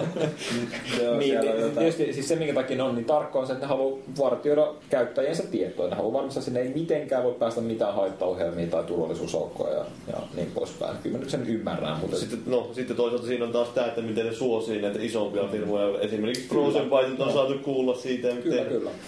Ja siis se, se on oikein, siis ihan oikea ongelma, että ne on niin tosi isot firmat on tehnyt nämä käytännöt toisille isoille firmoille. Mutta nyt ne on pakko oppia sen, koska on niin paljon niin, niin suosittuja pieniä toimijoita. Niin. no sen var- takia varmaan just nämä indie-kehittäjät on valittanut siitä, että nämä PSN ja Xbox Livet on niin helvetillisiä ja toimii justiin, että, että ne käytännöt ei yksinkertaisesti vaan sovellu sellaiseen ketterään kehitykseen, missä Ei. yritetään saada nopeasti jotain pihalle ja tälleen. Että kyllä tota, Katsoo, että kuinka joitain, joitakin pelejä kehitetään. No siis, no mun mielestä Minecraft on ihan loistava esimerkki siitä, että tämmöistä bootstrapping-ajattelusta, että yritetään saada niin nopeasti kuin mahdollista jotain sellaista, mitä voidaan myydä ihmisille, että voidaan rahoittaa sillä se jatkokehitys.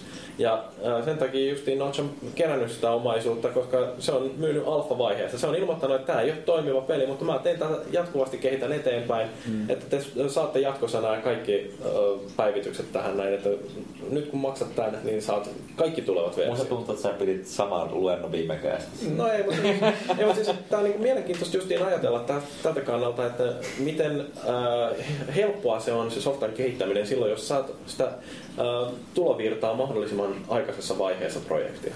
Niin. Kyllä se niinku just, just on hirveän iso ongelma näissä niinku kaupassa myytävissä konsolipeleissä, että me tehdään joku puolitoista vuotta sitä tavallaan niinku tyhjiössä ja sitten toivotaan. No okei, tietysti mielessä nyt ei ole sillä niinku ongelma, kun julkaisija rahoittaa. Mutta jos ajatellaan julkaisijan kannalta, niin ne pistää niinku rahat sisään ja ne joutuu odottaa niinku kaksi vuotta ennen kuin se tulee mitään takaisin, jos tulee.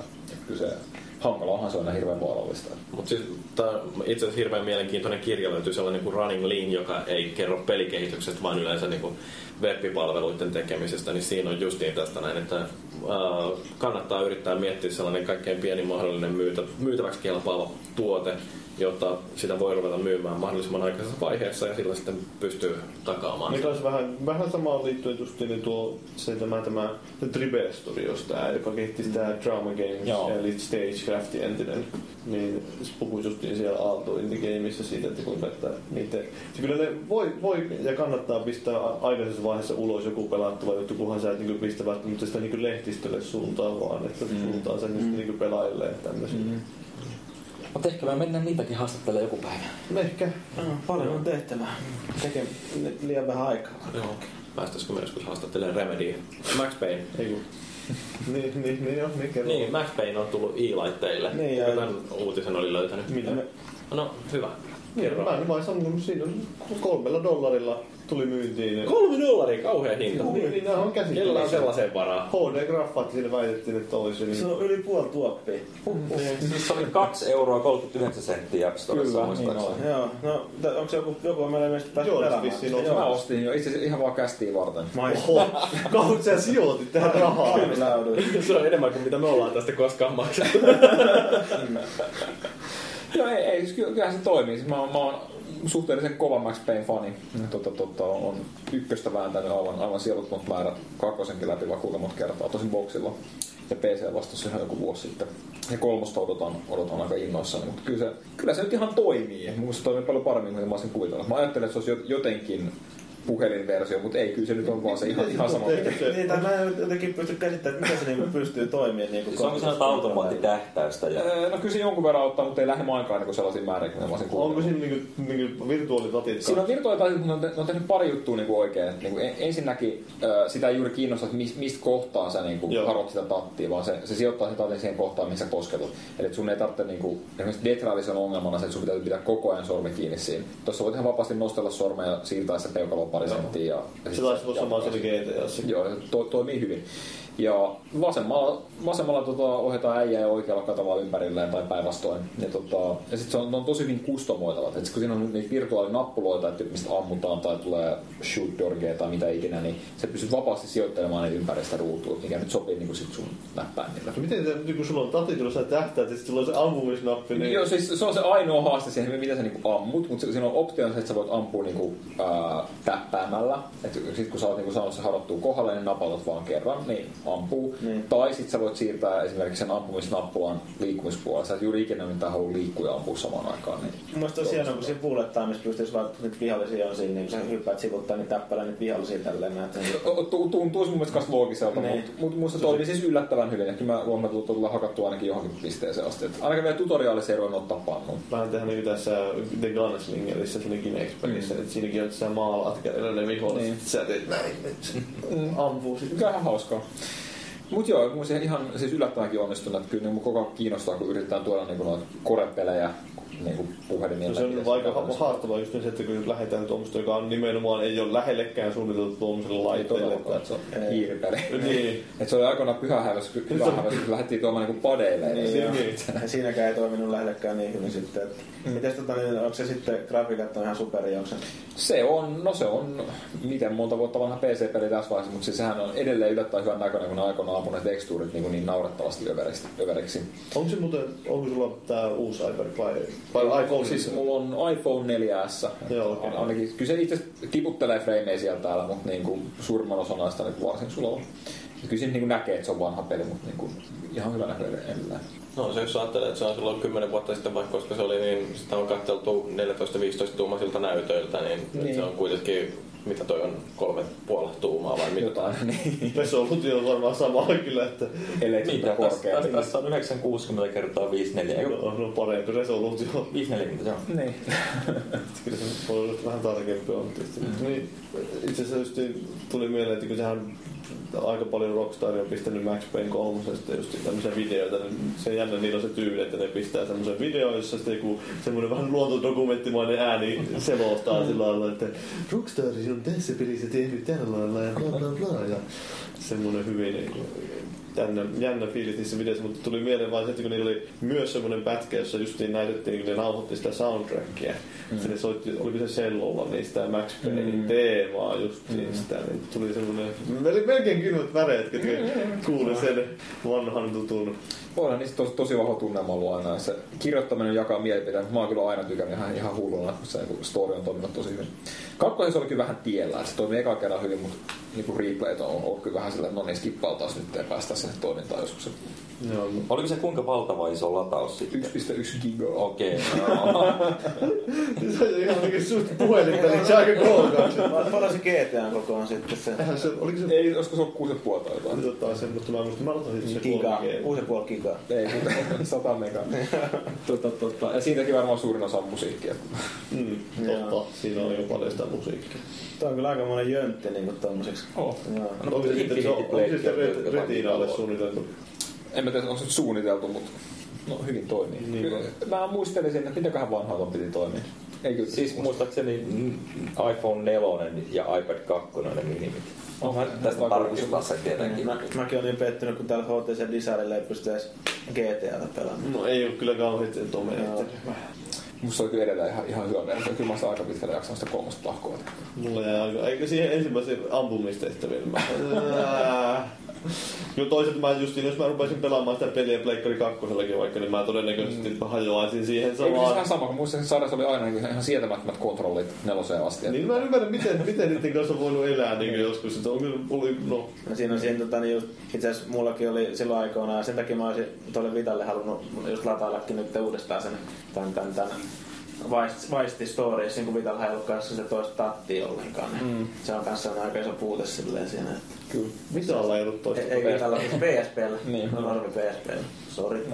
Ei kyllä tämä nämä toimii ihan tota iPhone 3 GS ja ekallakin iPadilla, mutta to, tosiaan niin HD-grapat saa vaan sitten niin iPhone 4 ja näin poispäin. Eli se on tää puuro sitten. Joo. Super HD. Kyllä. No mut mitäs tää superversio Resident Evil 6? Joo. Nahkatakki Mä, versio. mä itse nyt rakastan näitä. Itse asiassa selvisi, että mulla olisi yksi ylimääräinen 3 Epic Editionkin olemassa, mutta niin... Oisko? Ois. Mä tarvisin. Niin, Meidänkö sä tarvitset sen patsaan oon monta kertaa sun pyytänyt sitä, mutta sä et oo antanut mulle sitä. Mulla on töissä työpöytä täynnä kaikkea. Mulla on muun muassa Helgaasta kypärä siellä.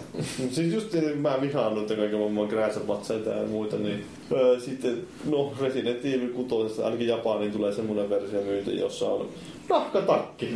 Leon, mut hei, se mikä tahansa, se on Leon S. Kennedyn niin, nahkatakki. niin, niin, ja se on vain 1300 dollaria. Niin, se, niin. Mietitkö semmoisen takki päällä, kun lähdet töihin tai muuten tonne ky- kylille ja kaduille Siis niinku, painamaan. Mä jo ajattelin, että se oli mikä Modern Warfare 2 mukana tuli tää pimeä näkölasit, että se olisi ollut niinku sellainen ylihuono juttu, mutta niin siis oikeesti nahkatakki. Se oli vähän siis semmoinen halpa, joka on tehty jostain keino, Ja keinona. siis ainakin tota, noista tota, Metal Gearistahan on, on niinku duunannut semmosia niinku Siis kylläkin kun li, virallista lisenssikräässä, niin, niin se ei tyyli, mun käsittääkseni mitään logoita tai mitään. Ne on vaan niin tyyliin sarjasta tuttuja vaatteita ja muuta. Mä en, en, en ihan ymmärrä. Eikä ole ihan noin kalliita.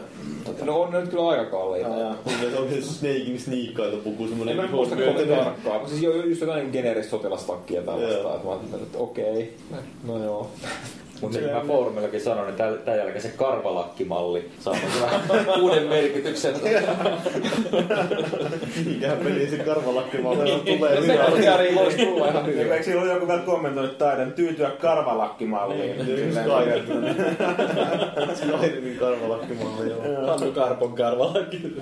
Mä en kyllä hirveästi tykkää mistään, mitä nyt on kuullut tosta kutosesta. että- No joo, siis siinä oli, se traileri tuli vasta, niin siinä oli just mm. kun mä en siis, mä en oo pelannut Resident Evilia ja mä oon ihan, siis, kyllä mä nyt tiedän suurin piirtein ne hahmojen nimet ja niin poispäin, mutta kyllä se vähän näyttää semmoiselta, että Mutta se oli yllättävän hyvä se 3 ds se Resident Evil, se Revelations. Nelonen on, nyt oli mun mielestä aika lailla edellisen sukupolven paras peli.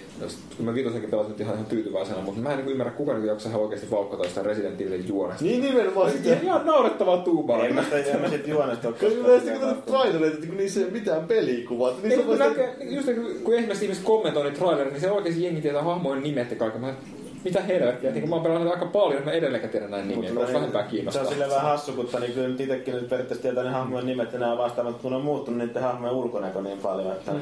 Se kun Chrissikin, niin että tunnistaa. Kauhean Joo, Jätkä on muut horkannut niin saatanasti, että enää tunnista naama on turvannut saatana hor- horkasta. Oi, oi, Hauissa on isompi kuin Arskalla. No se on joo. Siis, niin, traileria katoin, niin kanssa oli sitä juonesta vähän sillä että mitä helvetti. Wesker Junior, sitten okei. Mm. Menee vähän Metal Gear Solid linjalle tuo tarina, tuntuu semmoista japanilaista överiksi vedettyä. Kyllä. No, mutta sitten oli vielä näitä jotain pelijulkistuksia, uutta God of Waria ja Crysis 3 on vähän ilmoiteltu. Joo, niin- no. Äh, kuulostaa vähän niin kuin tämän sukupolven viimeisiltä rahastuksilta, että ei mua ei enää oikein jaksa enää just kiinnostaa. puhuttiin itse asiassa Ville Arvekkarin kanssa, puhuimme aiheesta, että kun puhuit, että Pelaajakollegasi kanssa. niin kyllä. Nyt tulee tää, olimme pizzalla, me puhuttiin myöhemmin. Mäkissä. Oltiin me pizzalla. Siis niin, äh, tuli... Tehän mäkistä saat pizzaa. No, niin. Öö, niin täällä, täällä, pohi vittu. Saatiin se horjutettua. Nuketit vai hampurilainen? no, no, mitä? Kanarap! niin, niin, niin, niin. Tulee mieleen nyt vaan joku video, joku YouTube-video, jossa tää Tuomo Ruutu sanoo just siitä, mikä se oli. Kanasalat, en minä tiedä, mutta kuitenkin tulee. Se on ihan video, no niin. Ja mulle, mulle tuli tuommoinen mitään muut mieleen kuin se, että se mainostaa jotain Head and Shoulders shampoo tästä. Joo, mutta siis tosiaan tää... Mistä vittuista mä puhun? God of War ilmeisesti. En. No Crysis 3. Jatko siis Ville Arvekkari, sä olit sen kanssa pizzaa. Siis kebabia syömässä. Jatkoa siitä puhuttiin, että tulee varmaan tylsä loppuvuosi, jos ei paljasteta uusia pelejä, mutta sitten mä rupesin miettimään, että no, tuntuu, että ne, jos me tässä vaiheessa paljastetaan pelejä, niin ne on kuitenkin jotain jatkoa sieltä, ei se nyt kauhean jännittävää sittenkään Joku. Modern Warfare 5, God of War 3, mitä näitä voisi Se olla? tulee Black Ops 2. Varmaan uusi Killzone, sit, sit Niin, niin. Halo 4, joku niinku itsestäänselvyys. Niin, Niin, no- Kaikkihan näin tietää, että on tulossa. Että Niin, niin silloin on just niin, että odotetaan vaikka milloin ne kertoo, että kyllä kaikki nyt tietää, että God of Waria tulee lisää, miksei tulisi. Unbound 2. Oh niin, miksei Joo, tulisi. niin, joo. Ei kun, no, se, se nyt jotenkin, mikä helvetin Forza Horizon, se oli niin hämmentävin julkistus koskaan, että näytettiin vain video, että joo, tämmöinen, missä ei ole mitään pelikuvaa tai mitään, ja sitten sitä pelistä ei kerrota mitään. Siinä on varmaan Kinect toki. No siinä varmasti on, mutta niin, Johan nelosessakin on. tosiaan tämä lähinnä nyt loppuvuodesta, että kyllä siellä tulee varmasti hyviä pelejä, semmoista että pelattavaa riittää, mutta kun ne kaikki on jatkoisia jollekin pelille, että ei, ei siellä ole tilaakaan varmaan sitten uusille peleille. No mutta kyllä sieltä tulee tämä The Last Guardian of Us. No ei, niin joo, te no, joo, Last of Us. Last, last of Eikä USA. se Sony yhdistää, Ei, niin tulee niin. The Last Guardian of Us. Varmaan joo, ne pistääkin sen yllättäen korvaa sen pikkutytön sillä otuksella, sillä kissalinnulla siinä. Niin, noin noi kyllä niinku kiinnostaa, mutta kieltämättä niinku noin itsestäänselvät jatko-osat, niin ei. Fanit varmaan tykkää. No kyllä ne on hauska, kyllä mä sillä tavalla haluan nelonen, mä hauska nähdä, miten, miten se, minkälaista tulee, kun uudet kehittäjät sentään. Siinä jotain on. Joo, no siis se sentään kiinnostaa, mutta täytyy sanoa, että musta niinku Reach paketoi sen niin, niin hyvin, että jollain tavalla mä en oikeastaan edes haluaisi palata siihen. Että se, Mutta ehkä me tuosta vähän enemmän myöhemmin. Joo, no me voitaisiin oikeastaan pitää tässä hetken piippataukoa ja sitten sen jälkeen ruveta puhumaan noista pelifranchiseista. En pala vasta kohta kolme ja puoli tuntia nauhoittaa. No, mutta ää, ei tällä lasketa. No niin, tauko. Away, no my lord, lay down your sword, leave now or be hunted for sport. Now just one, my lord has won. Throne of England, peace in England, glory begun.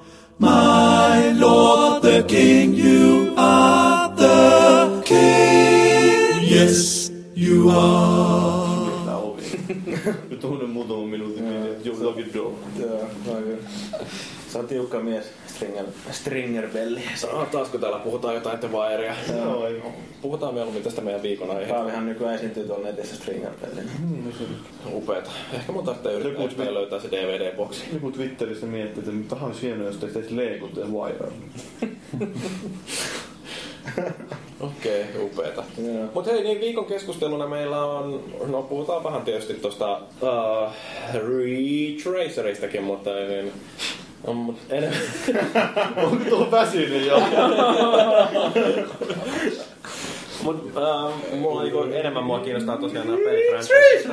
Puhutaan vähän tästä, hei, no aloitetaan itse niinku Bookbearista oikeastaan, kuinka paljon sä tunnet tätä historiaa, kun sä oot niin En mä nyt niin uso, että Mitä sä oot? mä oon nyt ollut tässä reilu neljä vuotta. niin no. Joo, tota, tota, ää, joo, siis Bu- Bugihan nyt on ollut maisemissa 2000-luvun alusta, että tänä vuonna 11 vai 12 vuotta nyt tulee tällä 12 taitaa olla. Mikä, mikä tuo firman nimi on, että mistä se tulee? Bugbear. Ähm, legenda kertoo, että perustajajäsenet avasivat sanakirjan random-sivulta ja, ja katsoivat siitä. Mikä musta on aina ihan hyvä tapa keksiä nimi, koska kaikki hyvät on kuitenkin mennyt jo. Tai mua on niin kuin, hirveänä paperin roolipelin nörttinä suuresti surettaa, että ei mitään tekemistä Dungeons and Dragonsin legendaarisen pölläkarhun kanssa. Mutta Joo, siis mulle kans Pool of Radianceista tai Curse of Azure Bondsista tulee mieleen se Bugbear. Se oli se joku keltainen möykky vaan sinne Niin, kuusnepa kyllä. grafiikoilla. Ja tota, tota, mut joo, et ihan vaan random. Mun Mörkö on musta ihan, ihan hyvä nimi. Mm. Se, ne on nyt yleensä käännetään. Mörköviihde. Ja nyt on tietysti on kauhean hauska, kun nyt pääsi tekemään ton, ton, ton, ton Namcon kaan, niin kun tää meidän, meidän symbolihan on, on, on aika lailla Backmanin, Backmanin hahmo. Niin on, joo, Tota, totta, joo.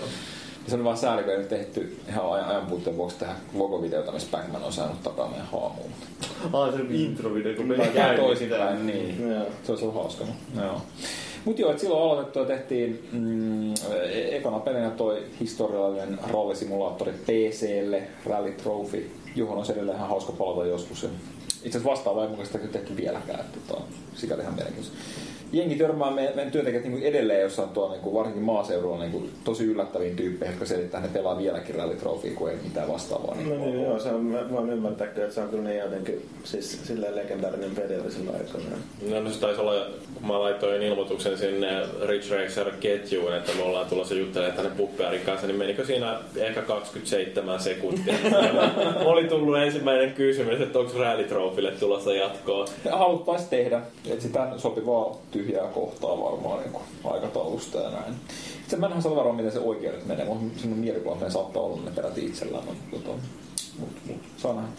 Sitten tota sen jälkeen ollaan tehty vähän kaikenlaista, mutta niin kuin varsinkin tätä meidän omaa Flatout-sarjaa, joka kehitettiin Empiren kanssa. Ja tota, sitten Empire meni konkkaan, ne sarjat meni sitten niinku sen tien. Me ei koskaan omistettu sitä, se oli, oli aina Empiren. Et jos niinku meitä kysytään, niin ei oltaisi myyty sitä millekään random holding-yhtiölle. Paskala, paskalafkalle, vai mitä se. Mutta sinne se nyt meni. Siis kuka ne omistaa tällä hetkellä sitten? Mä en muista se firman nimeä. Öö, se oli- Itse asiassa nykyään se on tuon Strategy Firstin, Okei, okay, joo. joka, joka nyt sitten jakelee Flatouteja. Mutta tota, meillä ei tosiaan valitettavasti asian kanssa mitään tekemistä. Niin kuin, jos hinnasta päästäisiin sopuun, niin varmaan edelleen ihan mielellään osettaisiin se takaisin itsellemme ja tehtäisiin uusi Flatoutti, mutta en tiedä, onko se nyt realistista. Voisiko sen nimi edelleen Flatout 3 sitten? En tiedä. Niin miltä, miltä, miltä tuntuu, kun tonne, tonne Steamiinkin paukahti se oikein iloisesti? Mä, mä, mä muistelin, että sä sanoit silloin, että sä kuulit vasta ekan kerran sitä pelistä, kun se Me, me ilmestyi. kuultiin siitä, olisiko ollut päivää ennen niin kuin, sitä, kun se tuli siihen. ja Itsekin tota- ihmettelin, niin kuin, että onhan tätä pidetty aika hyvin salaisuudessa. Mä avasin joku päivä Joo. Steamia. Uuu, Flatout 3 siellä. Pal- Kyllä mulla pikkusen teki paha, kun luki kommenttiketjua, että niin, niin moni sanoi, että no kyllä mä nyt ostan tän ihan vaan nimen perusteella. Että, niin. Tulee arvostelut nyt 4 kautta 10, mitä se nyt sai. Kaksi kautta si- siinä on aika pitkälle se brändi vedetty sitten lokaa sille. En mä tiedä, onko toisaalta. Että mun mielestä niinku, myös kommenttiketjussa näkyy tosi hyvin sillä, että kyllä jengi niinku sit, paitsi nämä muutamat harhaan, harhaan johdetut sielut, niin kyllä ne tuntuu aika hyvin tietää, että meillä ei ollut mitään tekemistä asian kanssa. Joo. Parempi niin. Niin. Et en mä tiedä, kyllä mun, jos niinku olisi, olisi mahdollista niinku taloudellisesti, niin kyllä mä haluaisin tehdä niinku vaan tyyliin Flat Out Remake tai jotain. Mm. Tota, olisi hauska. itse uteliaisuudesta testailusta.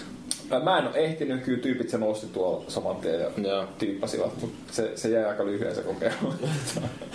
Iskettiinkö siellä? Vai ei, naurettiin? ei, en mä tiedä, ehkä se oli semmoista... Eihän nyt oikein niin osaa su- suhtautua, että kun sä oot tehnyt jotain niin vuosikausia, nämä on kuitenkin paljon porukkaa, joka on tehnyt ensi, ensimmäistäkin Flatoutia ja sitten kakkosta ja, ja Ultimate Carnagea ja PC-versiota ja, ja, ja sitten sinne tulee joku niin samalla nimellä, jolla niin ei mitään tekemistä sen sun, sun luomuksen kanssa, niin mä nyt en tietysti en osaa niin suhtautua, kun mä tulin taloon. Muistaakseni sillä viikolla, kun me viimeisteltiin Ultimate Carnagein PC-lokalisaatiota, niin tota, tota, en ehtinyt silleen siihen itse kiintymään, mutta tota, en tiedä, kyllä mä niin on, on sarjaa fanittanut reippaasti ennen kuin tänne tulin töihin ja pelannut ne kaikki. Mitäs muuten tuollaisen pelin koodin omistus, niin onko teillä minkäännäköisiä oikeuksia käyttää sitä vai onko se mennyt siinä samalla kuin FPK? Kyllä se menee yleensä niin, mä en itse asiassa en ole tietoinen exactly, mitenköhän tuon niinku, just koodia ja assettien omistajuus oikein menee tuossa sopparissa, että se nimi nyt on niinku Strategy First ja ne, ne saa jaella sitä tehtyä. Mm. Mutta kyllä yleensä menee niin, että julkaisija omistaa kaiken siihen peliin tehdyn. Et niinku tyyli, no ihan kaikki mikä siihen on tehty, mutta esimerkiksi niinku, kun me sanotaan, että meillä on meidän oma teknologia, niin meillä on meidän oma teknologia, että me omistetaan kaikki se meidän niinku teikkipohja. Miten muuten tämähän oli itse asiassa tää eka Flat Out, oli jossain Indie Podlessa. Joo, itse asiassa tänään just huomasin, että, että ihan Niin. kiva juttu sinänsä.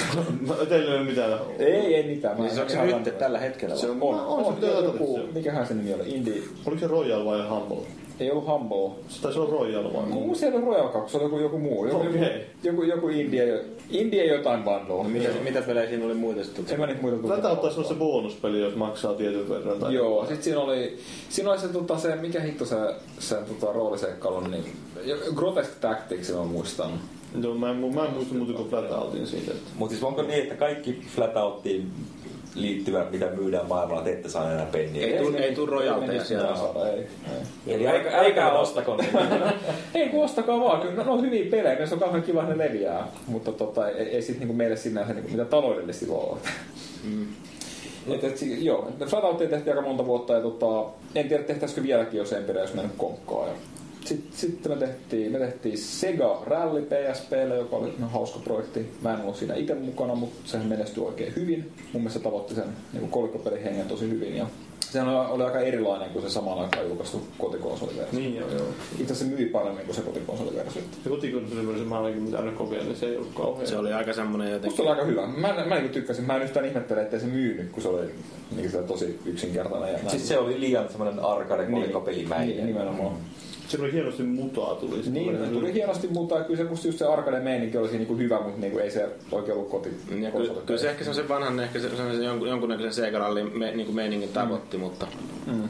Tota, en mäkään sitten siitä hirveästi lämmennyt loppupeleissä se kotikonsoli. Tätä PSP Sega-rallia mä en ole kyllä testannut. Mä, mä olen sitä pelannut sen nippelitietona, voi sanoa, että se on mun ensimmäinen PSP-promo, minkä mä oon koskaan saanut. Mä, mä Bugbearilta sen aikanaan sain. No Okei, okay, loistavaa. Paras.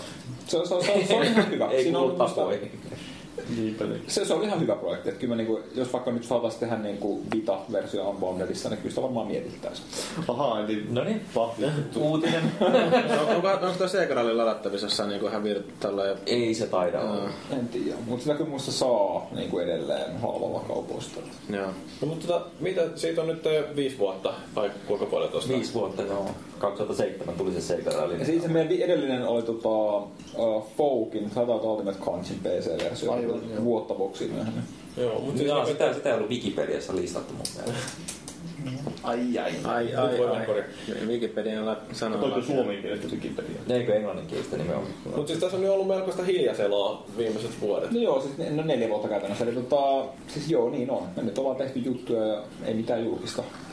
Tässä on tehty kaikenlaisia kokeiluja ja prototyyppejä, viritelty juttuja. Ja, no sitten Namcon nyt päästiin lopulta niin, niin pitkälle, että pystyttiin julkistamaan jotain ja, ja sitten myös julkaisemaan jotain, mikä oli kauhean kivaa. No, mutta tosta on tota noin, niin ollut mielenkiintoisia juttuja Eurogamerissa nyt ainakin mm. Ridge Racerista ja... Taisi olla meidän haastattelussakin jo. niin, no, mutta tota, niin, ä, yksi tällainen ihan mielenkiintoinen oli tämä, että et siis niin kun, tämä mikä nyt on Ridge Racer, että sitä ei ole alun perin ruvettu tekemään Ridge Raceriksi. Et, et siellä olisi ollut joku toinen peli sitten oikeasti. Prototyyppi. Niin, Siis pohja. joo, totta kai. Eli siis, tota, kun, kun me lähdettiin niin etsiä uutta julkaisijaa, niin kyllähän me tietenkin oltiin koko ajan tehty jotain. Ja meillä ei niin ollut mitään valmista peliä, kun ei ollut, ei ollut mitään julkaisemassa. Ja tota, me oltiin tehty prototyyppi nollasta, taisi olla kuukaudessa. Että no niin, me voitaisiin tehdä uusi autopeli ja meillä olisi vähän semmoinen idea, että se voisi olla tämän tyyppinen. Ja sitten tehtiin niin yksi pelimuoto ja yksi kenttä ja pari autoa näin. Ja tota, tota, me päästiin näyttää sitä Namcolle, niin parin tapaamisen jälkeen ne sitten ehdottivat, että no, okei, no mitäs jos tällä samalla tekniikalla tekisittekin tästä Raceria. Niin, ja vähän väsyneestä pelisarjasta uuteen nousuun sitten. Et tota, en ota tuohon mitään kantaa. Mutta niin, et siis kyllä se niinku siitä lähti, että siis joo, oli niinku prototyyppi, mutta onko siitä nyt niinku, miten paljon jäljellä tässä lopullisessa pelissä, niin ei nyt kyllä ihan hirveästi, että lähinnä se tekniikkapohja. Yksi automalli on aika paljon sen näköinen, mitä oli siinä. Ja tuossa niinku ympäristössä on osittain vähän samoja kaikuja, mutta mun mielestä niinku on muuttunut visuaalisesti ihan täysin. Niinku asenne on muuttunut ihan täysin ja gameplay. Nyt ei ihan täysin, mutta aika, aika pitkälti. Oliko kauhean yllätys, että yhtäkkiä tarjosikin Ridge Racer, vai menittekö te sillä, sillä justiin, että... Ei, siis oli, oli kauhea yllätys. Että, tota, en, en tiedä, olisi kirjaimellisesti kauhea kenellekään, mutta tota, silloin kun me ekan kerran ruvettiin puhumaan Namconkaan, niin sitä niin heitettiin läppänä, että, että hähä, että entä jos ne tarjosi meille Ridge Racerin, miten vastattaisiin, ja oikeasti ei oikein tiedetty, mitä sen pitäisi sanoa, mutta ei sitä pidetty mitenkään realistisena. Niin kyllä se oletusarvo oli, että se on niin japanainen sarja, että ne pitää sen siellä. Ja ja niin kuin näin. Ja sitten myöskin me katsottiin niin kuin sitä, että ei, ei niin oikein tiedetty, että onko me mitään annettavaa siihen sarjaan. Ne on niin erityyppisiä pelejä, kuin me ollaan tehty niin kuin, just niin pelidesignin puolesta ja, ja näin. Mutta sitten kun se kävi ilmi, että ne nimenomaan halusivat nähdä, että no okei, että jos te lähdette nyt siitä olettamuksesta, että Namco haluaa uuden tulkinnan Ridge Racerista ja nyt, nyt niin kuin meidän pitää tehdä se nollasta, niin kyllähän se niin sitten taas tuntuu niin kuin mielekkäältä. Että kun ei sanottu, että sen pitää olla samanlainen kuin, kuin vanhat. Ei mitään kovin semmosia tarkkoja niin kuin rajoja. Ei, ei, ei todellakaan. Että niinku, en mä tiedä, mä ehkä vähän rinnastaisin nyt samaa, mikä... No, tämä toinen tosi onnistunut länsi-itä yhteistyö, eli tämä tota, Castlevania Lords of Shadow. Et, et, et onhan se nyt siis Castlevania joo, mutta et, tota, ei se nyt niinku hirveästi ole tekemistä niiden sivuscrollereiden kanssa. Ainakaan mun mielestä. Et, tota, et, et, et, kyllä mä niinku, me- melkein väittäisin, että jos nyt haluat saada niinku onnistuneen rebootin uudella kehittäjällä, niin kyllä se vaatii sitä, että pitäisi olla aika kattava vapaus tehdä, mikä niin sopii meille parhaiten. Ja mun mielestä niin on loppukohti muuttunut koko ajan enemmän ja enemmän niin Ridge Racer-mäiseksi sellaisena kuin miten me se ymmärretään. Mutta Namco on, jos jotain, niin toppuutellut meitä siinä. Ne ei ole halunnut, että sitä viedään liikaa siihen suuntaan. Kyllä ne kaikki ympä, totta kai siis nämä kaikki ajoympäristöt sun muut, niin nehän nyt totta kai huokuu sit semmoista niin kuin japanilaista meininkiä vastaavaa. Kiva, jos tuntuu. Me, kyllä me yritettiin viedä sitä siihen, niin kuin siihen suuntaan. Yritettiin miettiä, Niin. mikä, mikä siitä niin kuin tekee semmoisen niin kuin Namco arcade-kokemuksen. Että haettiin just paljon niin kuin kiiltäviä valoja, paljon niin kuin valostriikkejä ja kaikkea tällaista, mitä me koettiin, että liittyy siihen. Mutta kyllä siinä myöskin näkyy paljon niin sitä meidän taustaa, että me oltiin hirveästi tehty researchia niin oikeisiin kaupunkeihin, niin kyllä niin sit sitäkin näkyy siellä, varsinkin sitten meidän niin rähjäisemmillä kujilla ja niin poispäin. Ne Yhden kaverin kommentit oli just silleen, kun tota, se kävi testaamassa meikäläisen luon sitä peliä, niin silleen just katselin, että kun mä sanoin, että tämä suomalaisen pelifirman tekemä peli, joka ei se on sellainen kaveri, mikä ei seuraa ollenkaan niin kuin pelialaa, niin se oli vähän niin kuin just silleen ihmeessä, että miten tämä on niin kuin tämmöinen tämä luukki ja sun muuta. Silleen, niin kuin se perustuu japanilaiseen pelisarjaan kuitenkin. Että. Niin, kyllä se niinku, tosiaan niinku, ei niinku referensseissä ole vaikuttanut, mutta sit siinä kyllä, että me yritettiin miettiä sitä, että, Niin. että, että niinku halutaan kuitenkin, kuitenkin tehdä semmoinen peli, joka niinku meidän mielestä istuu siihen niinku sarjaan. Niinku, me, me nähdään sen niinku jotenkin, että on niinku tyylillisesti ja pelillisesti niinku osa että sitä Ridge Racer-persettä, että miten me nyt oikein niinku tehtäisiin se. Miten tämä Flatoutisssa tämä maailman tuhoaminen, objektien tuhoaminen ja sun muu naamisuus on ollut niin tota, oleellisena osana, oliko siinä teidän prototyypissä tämä jo mukana? Joo, totta kai, koska kyllähän me, niinku, niinku, mitä me ollaan tehty viimeiset kymmenen vuotta, on niinku autopelejä, mutta sitten niinku myöskin hajotettavia maailmoja.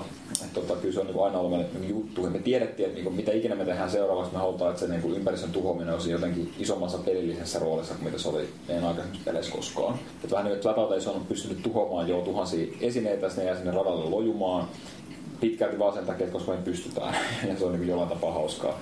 Mutta se niin merkitys on ollut aika, aika pientä. Et tässä me niin lähdettiin selkeästi hakemaan sitä, että okei, me halutaan tehdä niin kuin, ei, ei vaan niin kuin mahdollisimman paljon tuhoa, vaan että se olisi merkittävää sitä gameplaytä ja sitten se olisi niin keskittyneempää.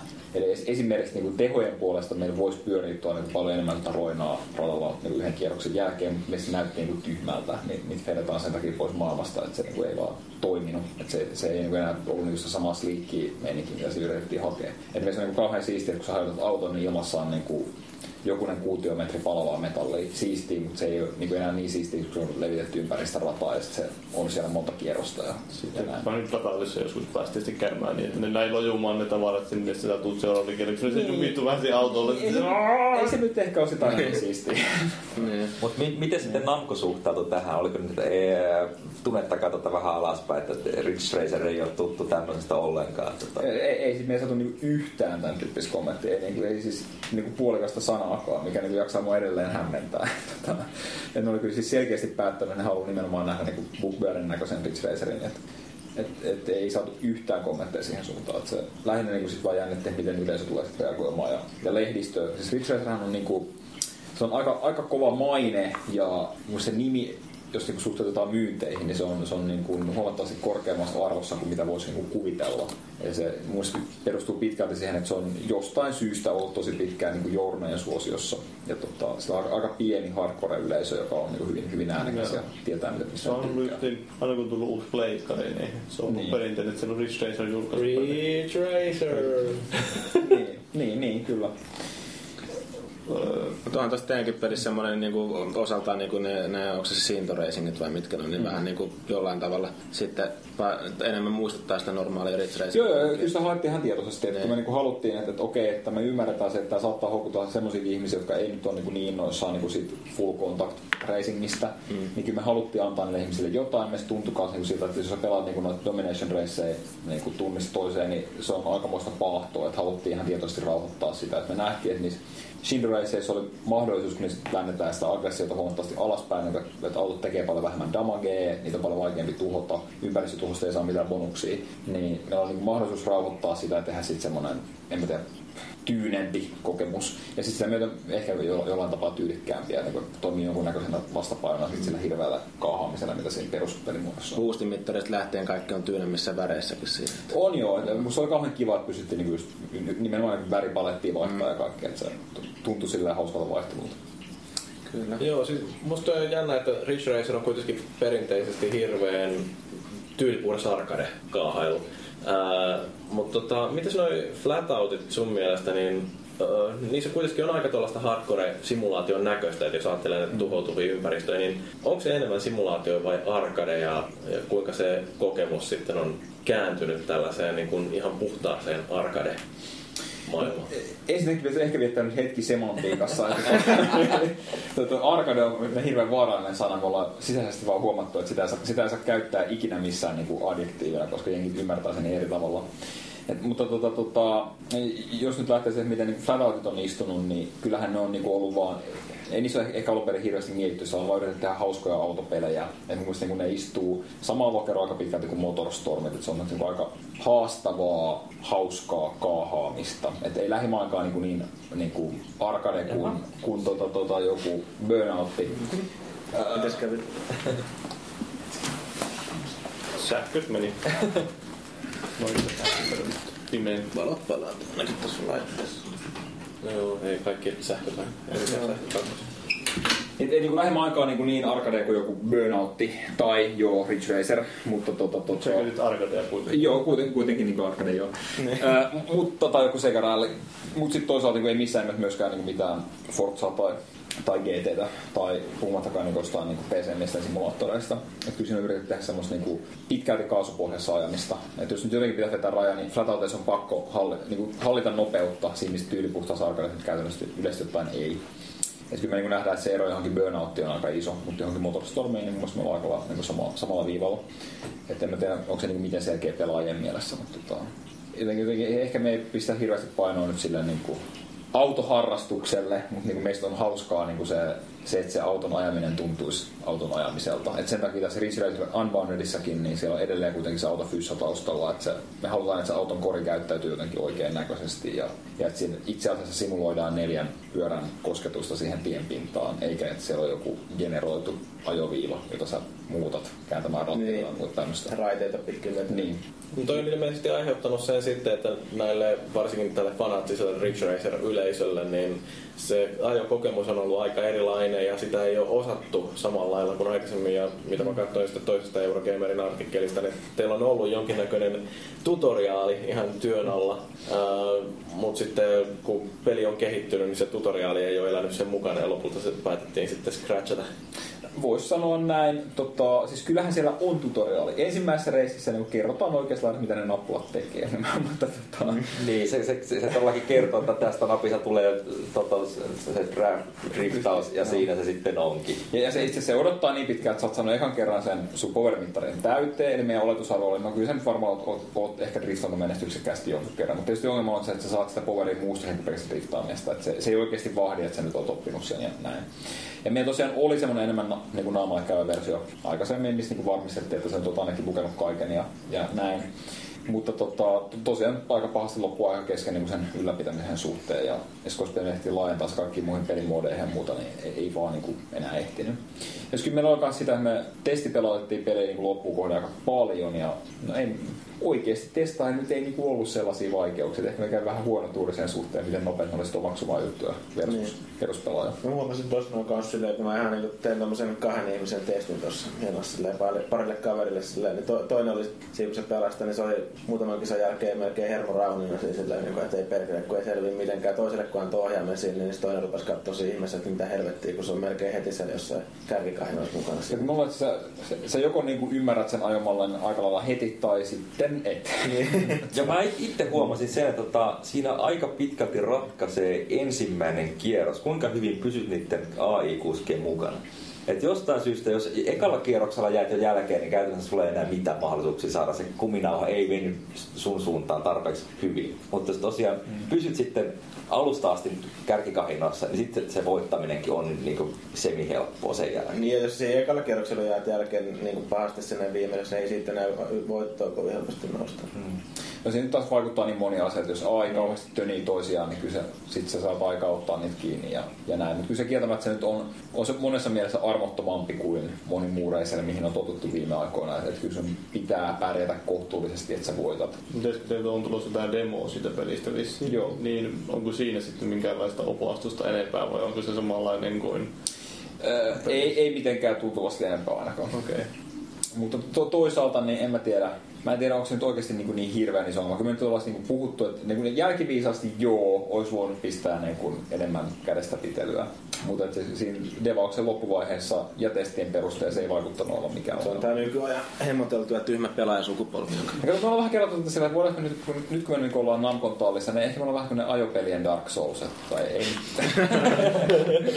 No, no siis joo, kieltämättä. Siis ei, ei, siitä on varmasti toistakymmentä vuotta, kun viimeksi on niin jossakin autopelissä tullut se, että ensimmäistä kisaa ei meinaa päästä läpi millään. Että Si- siis tää ei kyllä niinku ole tarkoituksellista niinku lisätä, että kyllä se ei, ei se niinku noin vaikea pitäisi olla. Ei, mutta siis, si- siitä mä taas tykkäsin, että huolimatta siitä, miten sulle kävi, niin sitä expaa kertyy. Koko ajan niin avautuu sitten uusia mahdollisuuksia. Sitä kautta avautuu uusia autoja. Ja sitten jo- jollakin kolmannella autolla mä sitten lopulta pääsin sen ensimmäisen kisan läpi. Mä, mä joo nyt, mua, en mä kyllähän tommosia kokemuksia tarvinnut pelin. No, Siis, mutta mä nyt ehkä vaan olen sen keskimääräistä huonompi pelaaja. siis, se mun mielestä siinä on niinku jotenkin, kun se on kumminkin, on siis siinä on viimeisiin asti aina yleensä sellainen helvetin, tai helvetin niinku jännittävä meininki ja muuta yleensä niissä kisoissa. Kyllä se niinku adrenaliini niinku vä- väkisinkin rupeaa nousemaan, että harva autopelin kanssa itselläkään niinku tullut tommoista fiilistä, kun ajaa siinä. Se, se on totta, Niin. se on totta. Mutta sitten se johti, johti siihen, kun tota, mä olin niinku melkein pääsemässä sitä ensimmäistä kisaa läpi. Se oli jotain, siinä tulee paria kilometriä ennen loppuun näkyy, että mm. sulla on näin ja näin monta metriä maaliin. Paineet Yksi kasvaa. pieni kolari, niin pfiu, homma oli kahdeksan. No niin, sitten se taas meni. Mutta taas toisaalta sitten taas se fiilis, kun toni, sä oot itse just si- siellä, mikä ei ole välttämättä niin vielä se palkinto siellä vaikka neljäntenä, että siinä joku komppu kämmä, kämmääkin sinun siellä edessä ja sä painat sit sä hoitteen vielä joku toisen ohi, niin se onnistumisen fiilis taas siinä, niin on tästä toinen. Me i, siis ihan viime metreillä mietittiin tuota vaikeustasoa, että pitäisikö nyt tehdä peliliike ja niin kuin, niin helpottaa oleellisesti. Me yritettiin miettiä, no, halutaan niin varmistaa, että kaikki pääsee tämän läpi, mutta kun se oli vähän niin kuin, että joko tai, että jos me tehdään se, niin sitten on niin kuin se riski, että se on niin kuin kauttaaltaan liian helppoa. Sitten me niin pelottiin, että tuleeko se vähän semmoinen fiilis, että sitten siinä ei oikein niin kuin ole mitään sisältöä. Ja nyt kun lukee arvosteluita, niin tuntuu, että kuitenkin suurin osa, jotka niin ylipäätään pääsee niin kuin yhtään sisään, kuitenkin sit arvostaa sit sitä haastetta. Mm. Et ehkä se nyt kuitenkin oli oikein. oikein Tämä oli tää just tämä Eurogamerin arvostelu, jossa sitä puhuu, se puhuu se arvostelija, että "Joo, mun valmis oli niin kuin hän sanoi, että on täyttä paskaa. Mut sitten mä opin driftaamaan. Joo, kun mä katsoin kanssa sen sama homma, niin mitäs persettä oikein. Joo, se, se meinasi pelottaa jonkun aikaa. Että, Ja musta se oli hauskaa katsoa, että siis joku Edge, joka yleensä on aika nihkeä antaa mitään mm. arvosanoja, niin, niin ne on ilmeisesti arvostanut tosi paljon, kun sieltä tipahtaa ysi. Et, tota, se on kyllä varmaan sellainen iso hatunnoston arvoinen suoritus. Se on se ensimmäinen suomalainen peli, eikö se Tämä on siis samassa lehdessä nyt Trialsin kanssa. Niin, no itse asiassa joo. Mutta me oltiin ensin, netissä. Niin, no niin. Et joo, kyllähän se tuntui ihan hirveän hyvältä.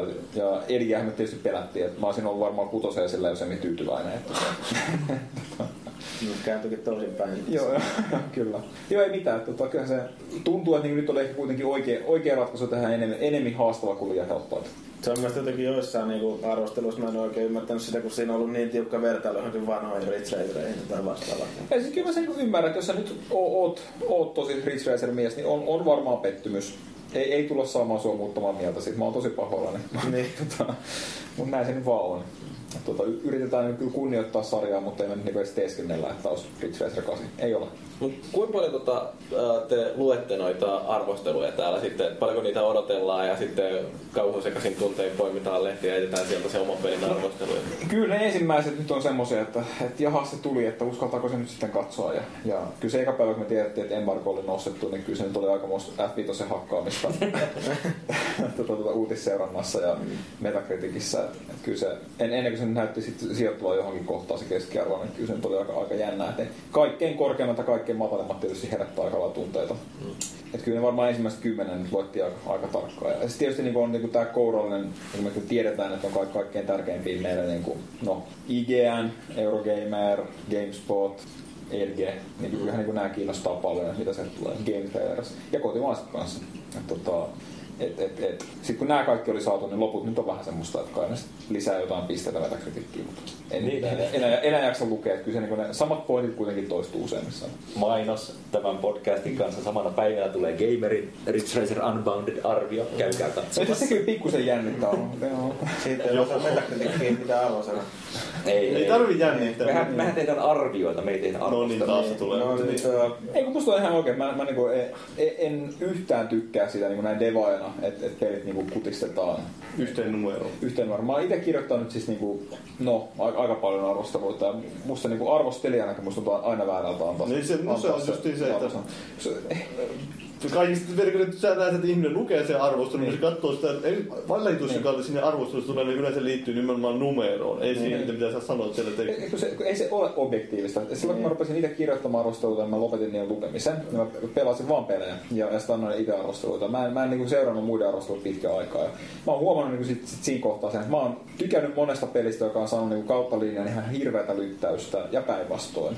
Kun se on oikeasti niin kuin, siis mun mielestä niin, niin subjektiivista. Että No, no, no pelialalla tuntuu, että on monesti semmoinen ilmiö, että kyllähän no, se on tieteellisesti tutkittu fakta, että ihmiset hakee niin muisten, mu- muiden mielipiteet vaikuttaa ihmisten Kyllä. mielipiteeseen, niin huomaa kyllä, kun tulee joku tämmöinen Journey tai Fates tämmöinen peli, jota on niin hehkutettu sillä että tämä on indie-peli varsinkin, mm. niin, joka vähän poikkeaa jotenkin, niin helposti kaikki hyppää siihen vaunuun ja rupeaa antaa sille hyvää arvosanaa. kymppiä sulee joka suunnasta, tilttikin antaa kymppiä. Toi, toi on vähän sama juttu varmaan kuin se, että sitcomit, joissa on naururauta äh, raita taustalla, niin, Niin. ne on ihmisten mielestä huvittavampia kuin Niin, joissa se- ei ole. se- se- o- Oikeasti. Ja kyllähän sitäkin on niin miettiä, että, että ihmiset lähinnä lukee arvosteluita sitä varten, että ne haluaa haluaa nähdä, että muut ihmiset on samaa mieltä kuin ne. Niin, niin, niin nimenomaan. Siis. Tai siis se on nykyään niinku parhaimpana varmaan just tuo metakritiikki, niin ei tarvitse nykyään edes lukea näin yhtä arvostelua, kun vaikka katsoo vaan sen kaikki arvosteluiden keskiarvon, niin siinähän on suoraan se totuus.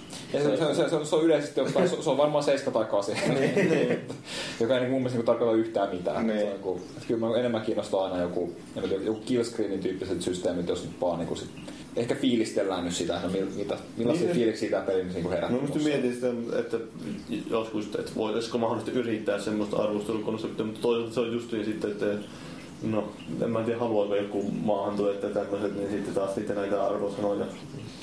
Niin. No siis silloin kun ne on hyviä, ne haluaa niitä, silloin kun ne ei ole hyviä, ne ei halua niitä. Niin. Se No, on mutta siis niin mun mielestä tämä Kotakun uusi systeemi, että annetaan vaan se Niin. peukku ylös alas ja niin. niitä, a, niitä laatikon takakanteen valmiita lainauksia. Niin, Se- tai, tai se joku se hyvin. Steven Seagal hymyilee tai että se on vihainen.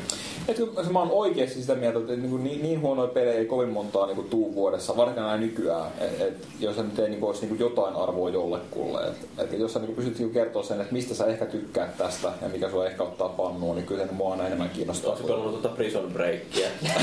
en ole Tai Harry Potter. Joo, ei. no kyllä Harry Potter varmasti joku fani tykkää. Tai, tai Lost the Game. No kyllä varmasti joku siitäkin tykkää. No, kyllä mäkin sen pelasin lävitten, vaikka se huono olikin, mutta tota, näin, Ei, mutta sitten niinku, jos usein kun tulee semmosia, niinku, meillä oli ennen yksi semmoinen designer, joka on nykyään ää, kuin tiimi, joka tota, se, mä arvostin siinä kaverissa erityisen paljon sitä, että se pelasi nimenomaan niinku paskoja pelejä.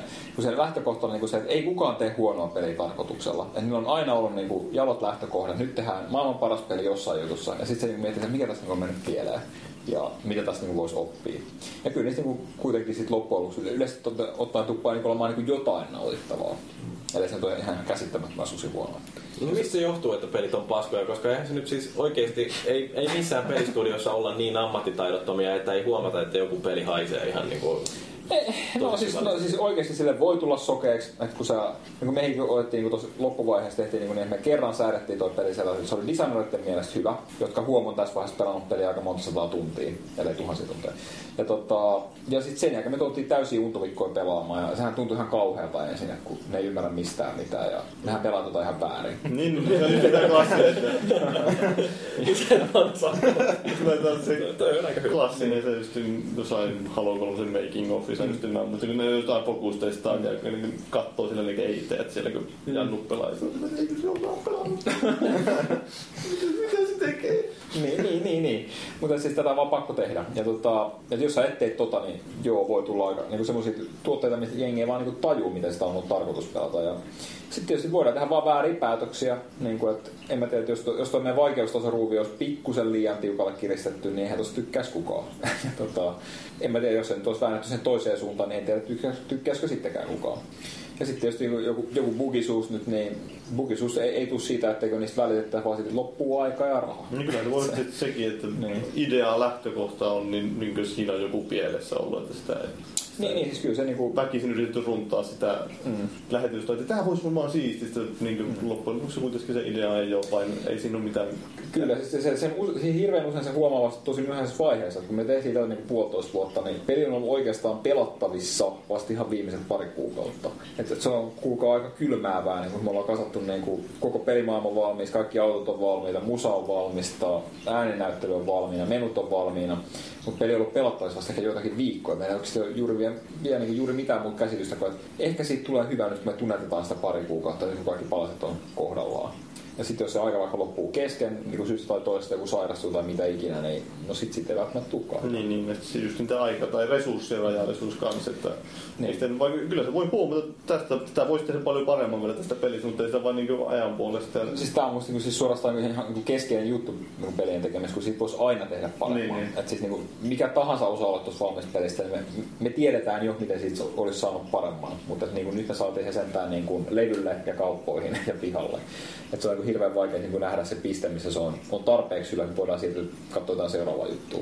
Niin on niitäkin ikuisuus, ikuisuusprojekteja ollut, että sitä on hierottu niin kuin maailman tappiasta, eikä peli ole koskaan tullut. Ja kun siis, siis nimenomaan kun se niin kuin pitää ymmärtää, että kun sitä voi hieroa loputtomiin, Niin. niin. ja kun siitä tulee oikeasti luultavasti parempi, jos sitä hieroo loputtomiin, mutta kun se on, sillä ei mitään arvoa, jos ei se pistä pihalle joskus. Niin.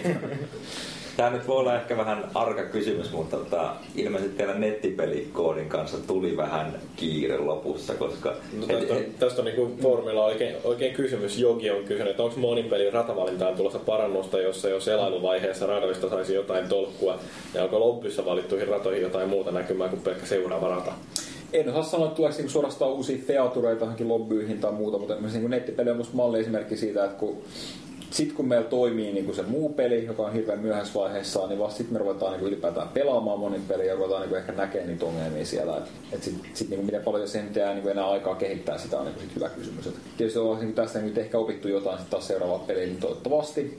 Mutta että tohon, kun ajan puutteeseen kun yhdistää nyt vaikka sen, että työskennellään esimerkiksi jonkun uuden teknologian kanssa, niin meilläkin on nyt ollut tässä niin kuin uusi, uusi tommonen, äh, nettisofta käytössä, mitä käytetty aikaisemmin, niin siinä on taas omat komeränkkinsä opittavana ja monta puottaa yhtä aikaa ja, ja niin poispäin. Niin en voi sanoa paljon että aika on loppunut kesken. Kyllä tietysti nyt sitä ja halutaan tehdä paremmaksi. Mutta tota, ja tehdäänkin koko ajan. PC ollaan korjattukin aika paljon.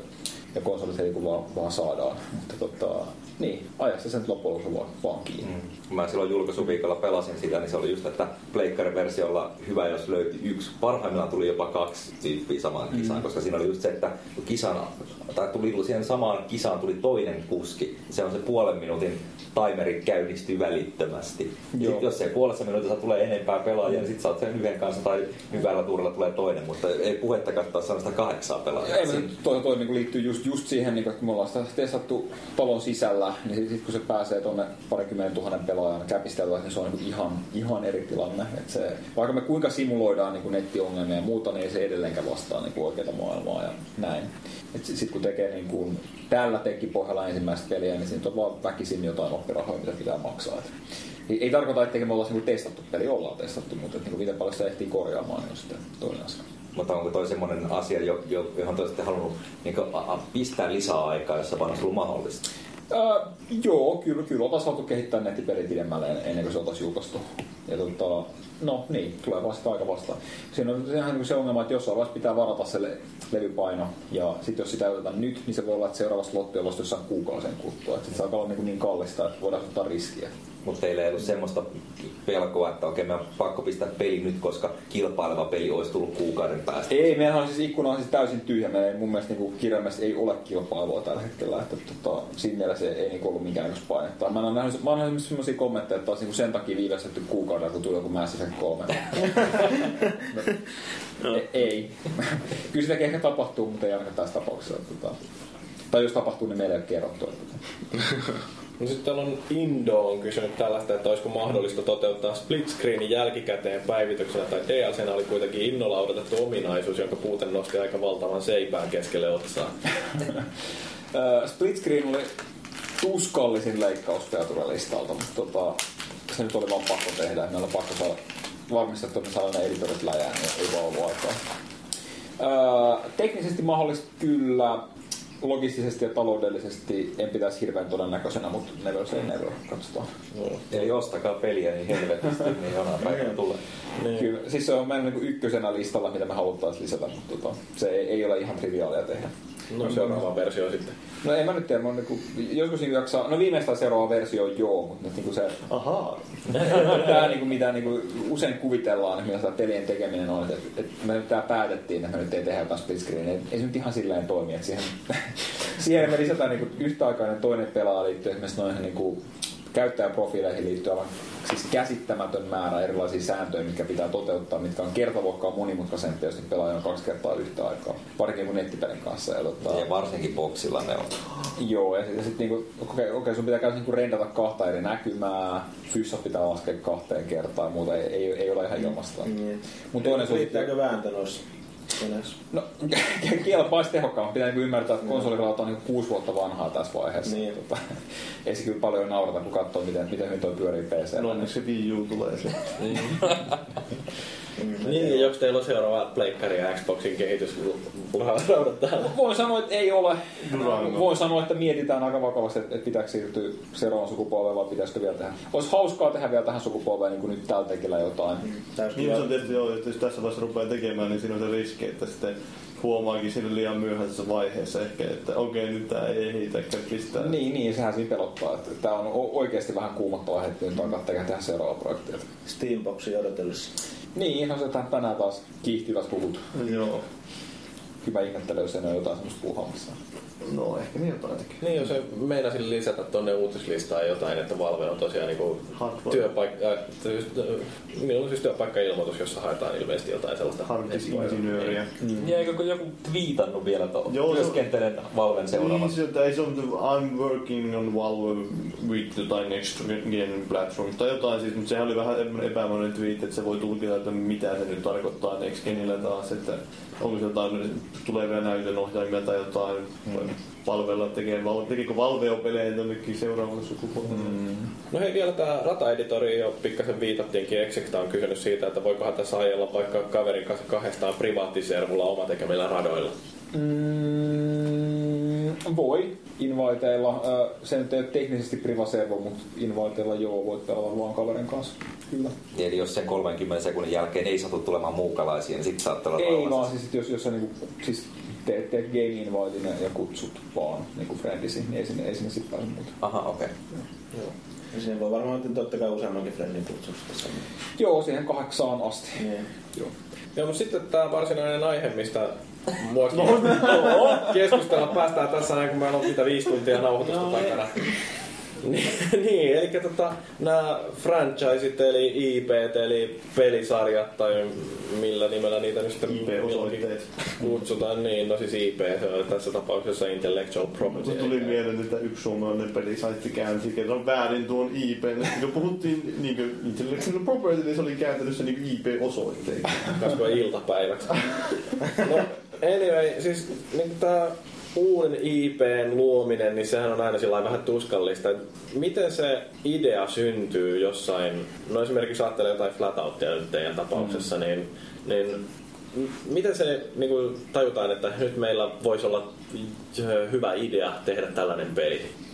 Niin, ja kyllä se lähtee usein nyt vaan niin siitä, että on, on joku peliajatus ja sitten todetaan, että jaa, tämä tarvitsisi varmaan nimen ja joku tunnistettavan tyylin ja niin poispäin. Kyllähän se niin sitten näiden kaikkien niin kuin summasta nyt sitten muodostuu se jonkunnäköinen brändi. Nykyään se niin mietitään huomattavasti enemmän kuin aikaisemmin, kun että jossain, jossain App Storessa nyt ollaan myös huomattu, että tyyli joku pelin ikoni on ihan hirveän tärkeä, nimi on ihan hirveän tärkeä, niin sa- sa- samoin niin kuin sitä kautta niin, kuin ihan pikkupeleillekin muodostuu huomattavasti selkeämpi identiteetti kuin mitä aikaisemmin on, on ollut aika isoillakin peleillä. Et tota, ny- nykyään kun markkina on niin tukossa kaikilla, kaikilla alustoilla käytännössä, niin, niin on, on hirveän tärkeää, että se sun peli jotenkin erottuu sieltä heti, kun sä näet yhdenkin screenshotin tai kuulet sitä ääniä tai, tai kuulet sen nimen jossain tai muuten. Se pitäisi niin heti herättää jonkunnäköisiä mielikuvia. Niitä markkinointi alkaa heti, kun peli on Niin, no- vastaan pilkeet tuottajan No siis ky- ky- kyllä, ja me melkein pitäisikin alkaa. Että tota, kyllä mä niinku koen, että se niinku oikein tehtynähän markkinointi on, tietysti mä oon vanha markkinointimies, mutta siis mun, mun mielestä oikein tehtynä markkinointi ei edes ole mitään, mitään niinku ikävää, vaan sen autetaan ihmisiä kuulemaan asioista, joista ne on, ne on oikeasti kiinnostuneita ja ne halukin tietää lisää. Mm. Niin kuin, myös mulle usein markkinointi on ihan niin kuluttajana hirveän tärkeä osa peliä. Mä aika usein silloin, kun se peli lopulta julkaistaan ja mä ostan sen, niin en mä sitä välttämättä sitä jaksaisi pelata kuin muutaman päivän, mutta että sitä on kauhean kiva lukea etukäteen ja fiilistää. Niin, niin se etukäteen hype, niin sehän on, niin, niin, sehän on niin kuin hypejuna lähtee käyntiin, niin. Niin. se on huomattu tuolla ympäri internetsiäkin. Että Mutta mut miten niin- sitten pelimaailmassa, kun tosiaan uusia IPtä yleensä varjellaan hyvin tarkkaan, että niitä pitää kehittää aika pitkälle ennen kuin, mm. ennen kuin virallisesti julkistetaan? Ja pakkohan se on, kun sit, sitten kun se, nimenomaan kun se pitäisi olla niin, niin pitkälle kehitetty, että sä, niin sä tajut sen heti ja sä oot miettinyt sen kaikkien kilpailijoiden kautta, että eroahan tämä nyt varmasti tarpeeksi ja, ja niin poispäin. Niin kyllä se- se vaan niin kestää. Se ottaa niin paljon aikaa, että sitä on niin hankala kertoa. Että jos me vaikka kerrottaisiin vaan niin kuin, tietysti joissakin tapauksissa ehkä voi toimia, mutta sanotaan vaikka, että jos jostain uudesta Assassin's Creedistä paljastettaisiin jotain featureita ensin, niin ei se nyt ihan hirveästi kiinnostaisi. Mutta se kun sitten ihan ei se vuodet tavallaan lainausmerkeissä mm. jotain shotteja, jotka sijoittuu johonkin todella yllättävään ympäristöön, niin kyllähän se niin kiinnostaa ihmisiä.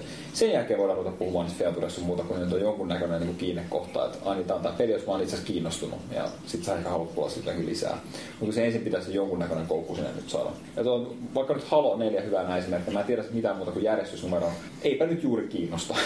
tota, pitäisi nyt niinku kuulla nyt ensin jotain, mikä jotenkin jotenkin, jotenkin niin kuin herättää Sitten kun rupeaa tulee jotain kryptisiä juttuja niin kuin ympäri nettiä sen ja ehkä nettisivuilla muuta vastaavaa. No en mä kyllä oikein niinku niitäkään jaksaa. Pitäisi niinku olla nyt jo- joku, joku niinku yksittäinen juttu, jos niinku saisi kiinni. Mm, mutta kyllä jotkut tosi fanit niitäkin tulkkaa, että mitä sillä on tarkoitettu. Niin On, ja kyllä se niinku oikein tehtynä joo voi, voi Niin. kiinnostaa paljonkin, mutta Tom Morello tulee ottaa kuvia siitä pelistä.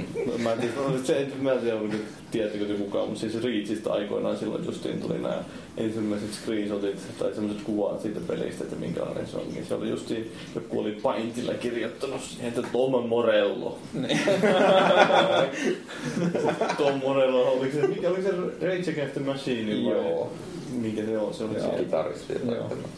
No mutta entä sitten kun tuommoinen idea on saatu jalostettua siihen vaiheeseen, että on olemassa johonkin tuommoinen tunnistettava pelin aihio, niin missä vaiheessa sitten sitä ruvetaan pitchaamaan näille eri kustantajaehdokkaille ja, ja mitä kaikkea siihen kuuluu sitten, että voidaan todistaa, että ää, tässä on oikeasti mahdollisuuksia tehdä tästä tällainen pysyvämpi franchise. No, nyt riippuu ihan hirveästi, mitä sun niinku on kädessä. Et jos vaikka sulla on valmis pelattava prototyyppi, joka niinku näyttää isolta konsolipeliltä, niin no sit sä voit mennä vaan myymään sitä. Mulla on, hei, meillä olisi tämmönen peli. Ja paketoidaan tää ja ruvetaan yhdessä miettimään sitä julkaisijan kanssa. Ja katsotaan, että onko jotain teemoja niillä mielessä, onko sillä ehkä olemassa joku joku, joku oma juttu, mihin ne haluaisi sitä kiinnittää tai mitä ikinä, niin kuin nyt ehkä Nampolla on sitten ollut halu keksi Rich Ratherin kanssa jotain uutta, ja sitten tuli vaan vastaan hyvä autopeli, niin on, että no okei, hei, lähdetään tästä. Tai sitten vastaavasti, jos mennään puhumaan ainakin Disneylle, niin me voitaisiin ehkä olettaa, että niillä on jotain, jotain propertyä olemassa jo, joihin voisi niinku kiinnittää melkein minkä hyvänsä hyvän peli-idean. Tai sitten jos ei ole, niin olemme nyt nähty niinku sit niinku semmoisia keissejä, että niinku julkaisijat hakee, että hei, meillä on vaikka tämmöinen lisenssi, me haetaan hyvää kehittäjää ja peli-ideaa. Että keksittekö te jotain tästä, vaikka tästä jostain sarjakuvalisenssistä tai, tai leffasta tai mitä ikinä. Tai sitten nähdään niinku semmoisia vähän raadollisempia, että meillä olisi käyttää näin monta jeniä leffalisenssiin, sen pitää ulkona tässä kohtaa, pystyttekö se tekemään? Minkälaisilla kanavilla ne hakee tommosia? Ne varmaan laita julkiseen peppiin, Ei, että hei, että me- etsimme pelifirmaa, joka tekisi meille tästä peliä. Me, me tunnetaan ihmisiä, jotka ottaa suoraan yhteyttä. Meillä on agentti, jonka kautta saadaan joskus kuulla jutuista ja, ja, ja sellaista. Ihan jengi vaan tuntee jengiä. Sitä kautta. Siis just sen takia on hirveän, niin meillä on hirveän hyödyllistä, me ollaan tehty vaan näitä autopelejä, niin, niin me tiedetään hyvin laajalti. Että et vaikka me ollaan kaukana Suomessa, niin julkaisijat nyt tietää, että jos se tarvitsee autopelin, niin meillä nyt ehkä kannattaa ottaa yhteyttä. Tiedättekö te sitten myös, mitä toiset autopelifirmat, joku Journey tai Digital Polyphony tekee? No, mm, no ei me niitä niin silleen henkilökohtaisesti tunneta. Ollaan tavattu kyllä su- suuri osa. Että nyt istunut samassa pöydässä Töntänin tyyppien kanssa ja tota, näin. Että et, et, siis silleen ihan niin kuin hyvät suhteet on kaikkiin. Mm. Ja kyllähän me tietysti mietitään niin kuin se sitä, että hei, että mitä Slide Man on tekemässä, ei nyt tehdä ihan samaa ja, ja niin poispäin. Et kyllä niin kuin, tot, totta kai mietitään. Mutta kyllä niin kuin ne, kyllähän se on, on niin kuin silleen, kun tehdään kuitenkin useiden miljoonien eurojen projekteja, niin pakko miettiä niin kuin ihan lähtien siitä, että no, mitä me tiedetään, että julkaisijat etsii tällä hetkellä. Et jos me sattuu olemaan liidejä, että joku julkaisen, et, etsii tietyn koko luokan peliä, niin kyllä me yritetään miettiä, että no, voitaisiinko me tehdä joku peli, joka niin kuin istuisi tämmöiseen budjettiin ja tämmöiseen niin kuin aikajanaan. Ja sitten meillä on tietysti niin kuin itsellämme koko ajan niin kuin hyllyllä kasaprojekteja, josta, jota olisi kiva viedä eteenpäin. Me ollaan saatu joku idea, me ollaan vaikka huomattu, että meidän teknologia sopisi johonkin juttuun, että hei tämmöinen peli-idea, ja sitten me vaan etsitään nyt sitä oikeaa tilaisuutta, koska sitten kannattaa tehdä prototyyppiä lähteä puhumaan mm. jokin julkaisijalle. Jossain cocktail-kutsuilla sitten tänne. No ky- kyllä, kyllä sitäkin sattuu. tota, et siis, äh, niin, en mä tiedä. Se, me, meidän pitää vain tuntea se oma teknologia, ja missä me ollaan hyviä, niin kuin hyvin. Ja, ja sitten varmistaa, että oikeat tahot tietää sen. Lupaa ummetella annette sanoa, että seuraava julkaisu No niin, tulee. en mä tiedä, siis niin usein kun ruvetaan keskusteluun niin julkaisijan kanssa, niin se on niin kuin nimenomaan niin kuin sillä tasolla, että, että okei, meitä ei nyt edes kiinnosta tämä teknologia, että, että onko teillä niin kuin joku semmoinen idea, mistä saa kiinni. Että kyllä me ollaan monta kertaa niin kuin lähdetty kiertämään julkaisijoita niin kuin PowerPointin kanssa, että hei, meillä on tässä pari konseptikuvaa, tämmöinen ajatus jostain. No en oikein voi kertoa mitään, mutta siis ajatus, semmoinen, ei, ei välttämättä puhuta pelistä mitään, vaan se on vaan niin kuin, niin kuin Fotorealistinen räiskintä. ei, ei, ei, ei, ei, ei mitään tasoa, vaan ehkä enemmänkin, että hei, pakomatka. Että olisiko siisti juttu. Siinä voisi olla tämmöisiä elementtejä. Sitten sit vähän, että ei tämä semmoinen julka- julkaisija kanssa, että kuulostaa helvetin hyvältä. Ja sitten voidaan ruveta vasta puhumaan, että no okei, taas itse asiassa autopeli. Mm. Ja kiinnostaako edelleen? Ja, Ei, me haluttiin The Great Escapein uusinta versio. niin. Et kyllä se, niinku, se on tärkeää, että on just semmoinen konsepti, mikä niin kuin, mistä julkaisijan edustaja tietää, että hei, tämä toimii meidän talossa, me saadaan tämä liikkumaan ja, ja sitten voidaan lähteä viemään sitä eteenpäin. Mutta vaikeeta se on. Et siis sen takia niin tuon uuden pelin myyminen kestää niin helposti vuoden. Niin kuin siitä pisteestä, me ollaan löydetty joku, joka on niin siitä periaatteessa kiinnostunut. Niin. Se, on niin kuin hankalaa kyllä taloudellisesti, että, samaan aikaan pitäisi tehdä pelejä ja kehittämässä. Riskit on aivan järkyttävät kuitenkin. No, sitten. on. Niin. No, kun tässä meni tämä viisi vuotta välissä, niin oliko sitten joku tämmöinen ehkä puihin mennyt juttu? Mitä, jos- jollain rahalla me nyt ollaan tässä, tässä välissä niin kuin sätkitty, mutta tota, en, en pysty kertoa. En, mä en saa kertoa, että tota, vähän vaikeaksi menee. Mm. Kyllä me ollaan tehty koko ajan jotain. Ryöstitte pankki Pimeästi on hommia paiskittu täällä. Niin. Raksalla. No, mutta ihan yleisesti niin siis toi rahoitus on kuitenkin sellainen aika tärkeä osa tota pelin mm. kehittämistä, niin tota, onko sitten sellaisia ö, just niin kuin haudattuja projekteja kauheasti, että julkaisijat on syytänyt rahaa ja sitten on vain jossain vaiheessa todettu, että nyt ne rahahanat menee kiinni, että tästä ei koskaan tule mitään. On, niin se, tähän sattuu siis ihan koko ajan. Ja tota, hyvin usein itse asiassa niin ihan kehityksen loppuvaiheessa, koska niin sit, sit vasta siinä vaiheessa ne joutuu maksamaan markkinointikustannukset, jotka on usein niin hyvin huomattavan iso summa sit koko potista. Mm. Ja ne katsoo, että jahas, että no, ne ei vaan usko, että tulee tarpeeksi rahaa sisään, lopetetaan tämä nyt tähän. Kannattaa jättää julkaisematta. Halvempaa niin kuin tappioiden minimointia siinä Niin, niin, että ne katsoo, että joo, että no, ei tämä nyt oikein lehmänä. Että ky, siis kyllä sitä sattuu. Itse asiassa niin ihan, ihan jatkuvasti. Että kyllähän niin pelit useimmiten näyttää lupaavilta jonnekin, ainakin tuotannon alkuun asti. Että et sit, sit, jos huomataan, että tämä nyt ei vaan nyt oikein lennä, niin sit se on ehkä kannattavampaa nyt vaan lopettaa kesken. Et se, niin, siis on niin, kallista painaa se peli ja kaikki kuvaa ja lokalisointi ja shippaaminen ympäri maailmaa ja markkinointi, että ei mitään järkeä tehdä, jos ei ne usko, että se myy. Et tota, aika harvassa niin on julkaisijat, jotka niin kuin, osaa sen niin, niin hyvin, että, että niillä ei olisi niin kuin riskejä. Kyllähän kaikki tekee niin kuin jatkuvasti epäonnistuneita projekteja.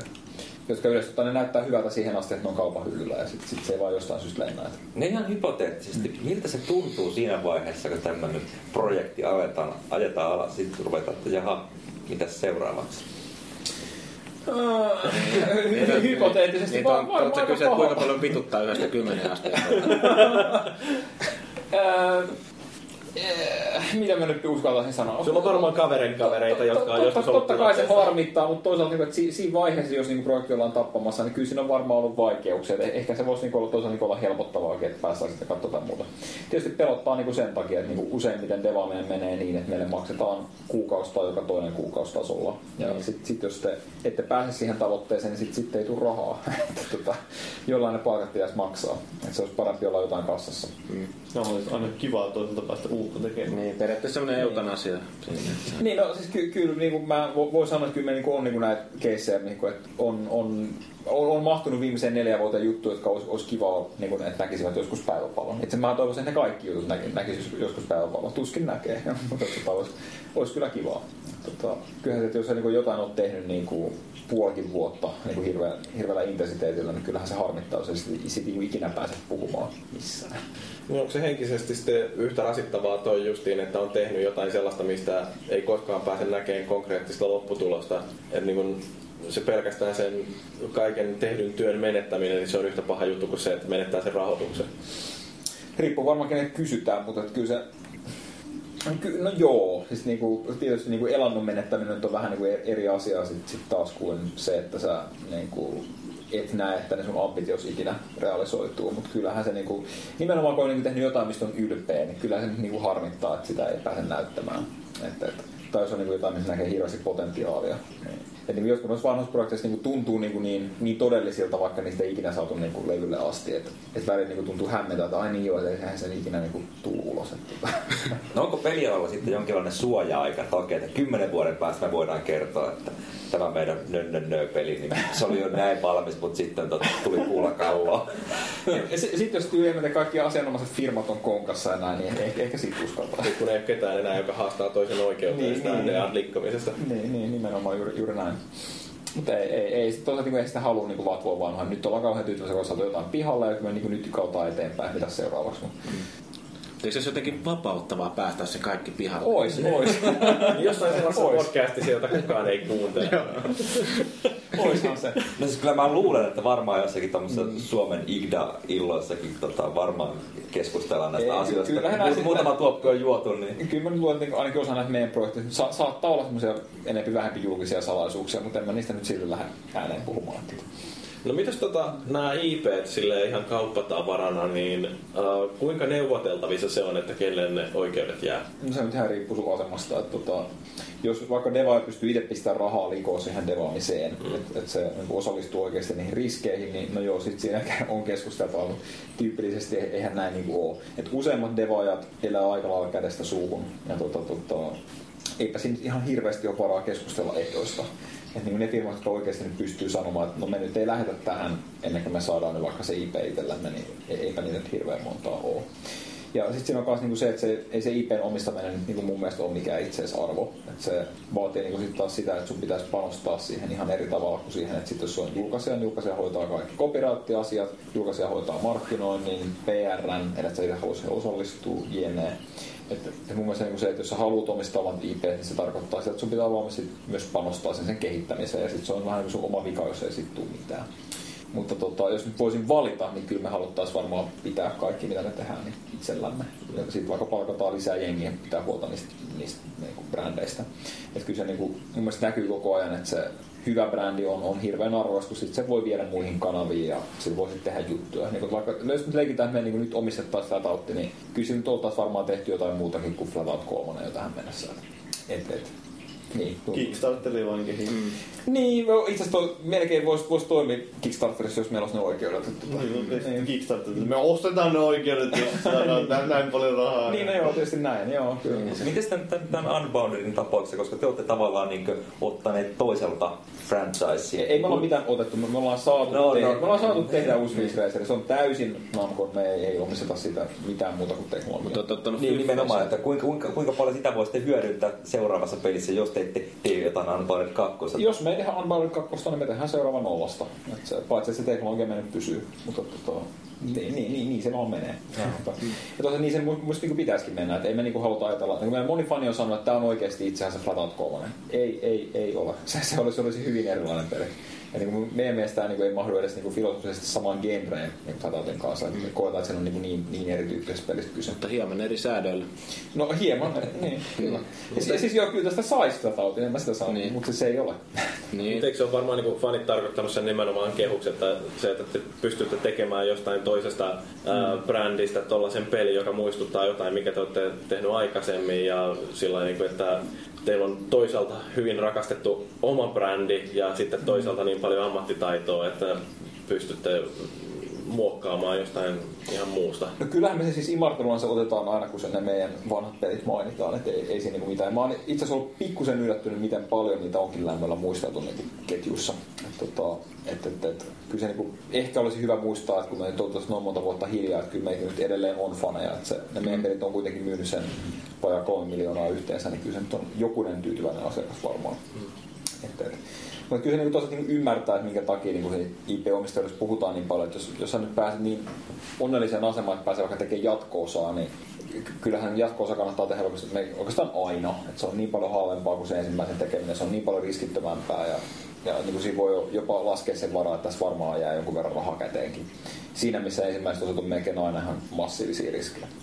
Mutta on jännä just nyt, että teidänkin tilanteessa te teette jatko-osaa sellaiselle pelisarjalle, joka muut on pannut alulle. Mm. Ää, ja no esimerkiksi Etken arvostelun tuolla web-sivu kommenteista, niin sieltä löytyy tällaista, että tota, peliala on nyt kehittynyt siihen vaiheeseen, että on, on olemassa niitä, jotka ää, mielellään haluaisi nähdä, että kaikki jatko-osat on periaatteessa vain sen edellisen osan kopioita, mutta sitten on toisaalta niitä, jotka ää, kitisee, kun ei tule näitä uusia innovaatioita ja mm. jonkun varsinkin tällaisen rakastetumman pelisarjan kohdalla, niin tämä erityisesti näkyy tämmöinen kahtiajako. Että Joskus me jopa samoja ihmisiä.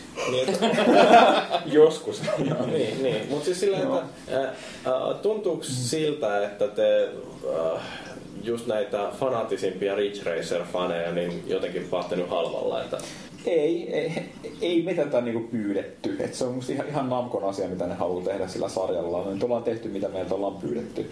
Ja kyllä me ollaan yritetty niinku suhtautua siihen sarjaan niinku niin kunnioittavasti kuin vaan osataan. Kyllä mä, oon, mä olen ollut erinomaisen tietoinen näistä paineista. Mä edelleen odotan, että joku fani, fani tulee lyömään mua jossain vaiheessa.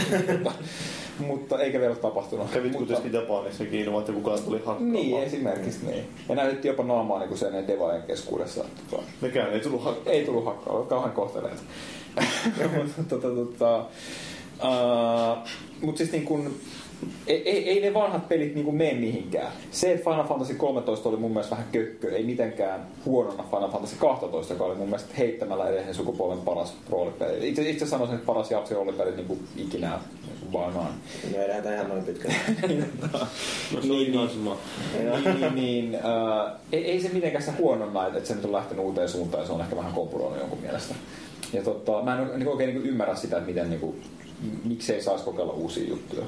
Ja to, to, to, to, toisaalta niin en mä suostuisi tekemään niin kuin vuosittaisia jatkoosia. Mulla on niin kuin minkään näköistä ammatillisen mielenkiintoa käyttää aikaa niin johonkin, en mä tiedä, NHL kausipäivityksiin. Et, et kauan kiva, että joku tykkää nyt tehdä, mutta ei, ei kiinnostaisi niin kuin vähäkään. Mietin, miten siistiä se olisi niin laittaa uudet rosterit aina.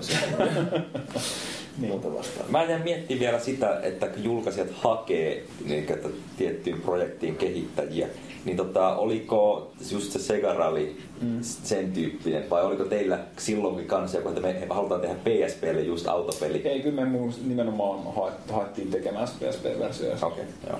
Taisi olla niinku sen perusteella, että me oltiin tehty niinku teknisesti niin näyttävää jälkeen Engageilla. Ai niin, Engage Glimera. Kyllä. Oli se varmaan teknisesti paras peli. Mm. Ja mitäs mieltä oot muuten laitteesta? Mulla itse asiassa oli Engage jonkun aikaa. Ei, ei sentään sitä ensimmäistä versiota, mutta se oli, se oli tota 6D. Se oli sen aikaiseksi luuriksi niin teknisiltä ominaisuuksilta aika, aika, helposti perusteltavissa. Mäkin ostin joskus tosi halvalla se just sen, ihan sen alkuperäisen N-Gatein. Sehän To, tosin huomauttaisin, että oli kyllä duunipuhelin, eikä kyllä maksanut sitä itse mitään. Joo, joo. Ja mun piti ihan vaan niinku päästä testaamaan sitä, että minkälainen se on, mutta on se kyllä siis joo. Tuo olihan siinä kaikki MP3-soittimet siinä niinku siinä alkuperäisessä N-Gateissa ja muut vastaavaa. Ja radiot ja kaikki hienoudet sillä että Kyllä. Mutta jos tosiaan puhuu noista siitä vanhojen fanien miellyttämistä, niin kyllä se huomasi taas tuossa, kun katsotteko nyt Halo 4 tuli ensimmäisiä tietoja justiin kunnolla, että kerrot, että miten ne muuttaa sitä monin peliä, niin huomaa, että ei, ei voi kaikkea ei voi miellyttää millään. Että siellä, on, siellä tulee niitä, jotka sanoo, että se ei ole tarpeeksi mennyt, muuttunut ja sitten, okei, se on taas sama vanha Halo. Ja siellä on näitä faneja, jotka sanoo, että okei, että se on, ne on pilannut nyt sen. Että Niin, siis, no niin. Se on vähän, että niinku, et sä voi ikinä miellyttää kaikkia. Mun kyllä se, kun pistät oman naaman ja nimen nettiin, niin olisi parempi nyt vaan olla aika, aika paksu nahka. Ei se niinku vaan voi mitään. Tietysti me haluttaisiin miellyttää kaikkia, mutta niinku, mä en vaan usko, että kukaan on tyytyväinen, jos me yritetään miellyttää kaikkia. se on helppo huudella kaiken näköisten nimimerkkien takaa. tulee tähän laineen semmoinen helppo. Ei, siis enemmän nyt tein niinku semmoisen, siis oikeasti kun me saatiin ensimmäiset niinku raivostuneet kommentit netissä, niin kyllä mä olin aika tyytyväinen. Me ollaan niinku sentään herätetty joku reaktio. tota, ja tietysti haluttiin sitten ohjata sitä positiiviseen suuntaan, mutta niinku, kyllä mä nyt ennemmin otan niinku hämmästynyttä kiukkua kuin, kuin semmoista oikein kohattelua, että eipä juuri kiinnosta. Välillä pientä trollailua hassuttelun mielessä. Niin me sinne itse trollaamaan foorumille. ei, ei nyt sitä, mutta kyllä mä nyt niin olen tietoisesti nyt joskus saattanut päästä suustani jotain, minkä olen ehkä arvannut, että saattaa nostattaa vähän keskustelua.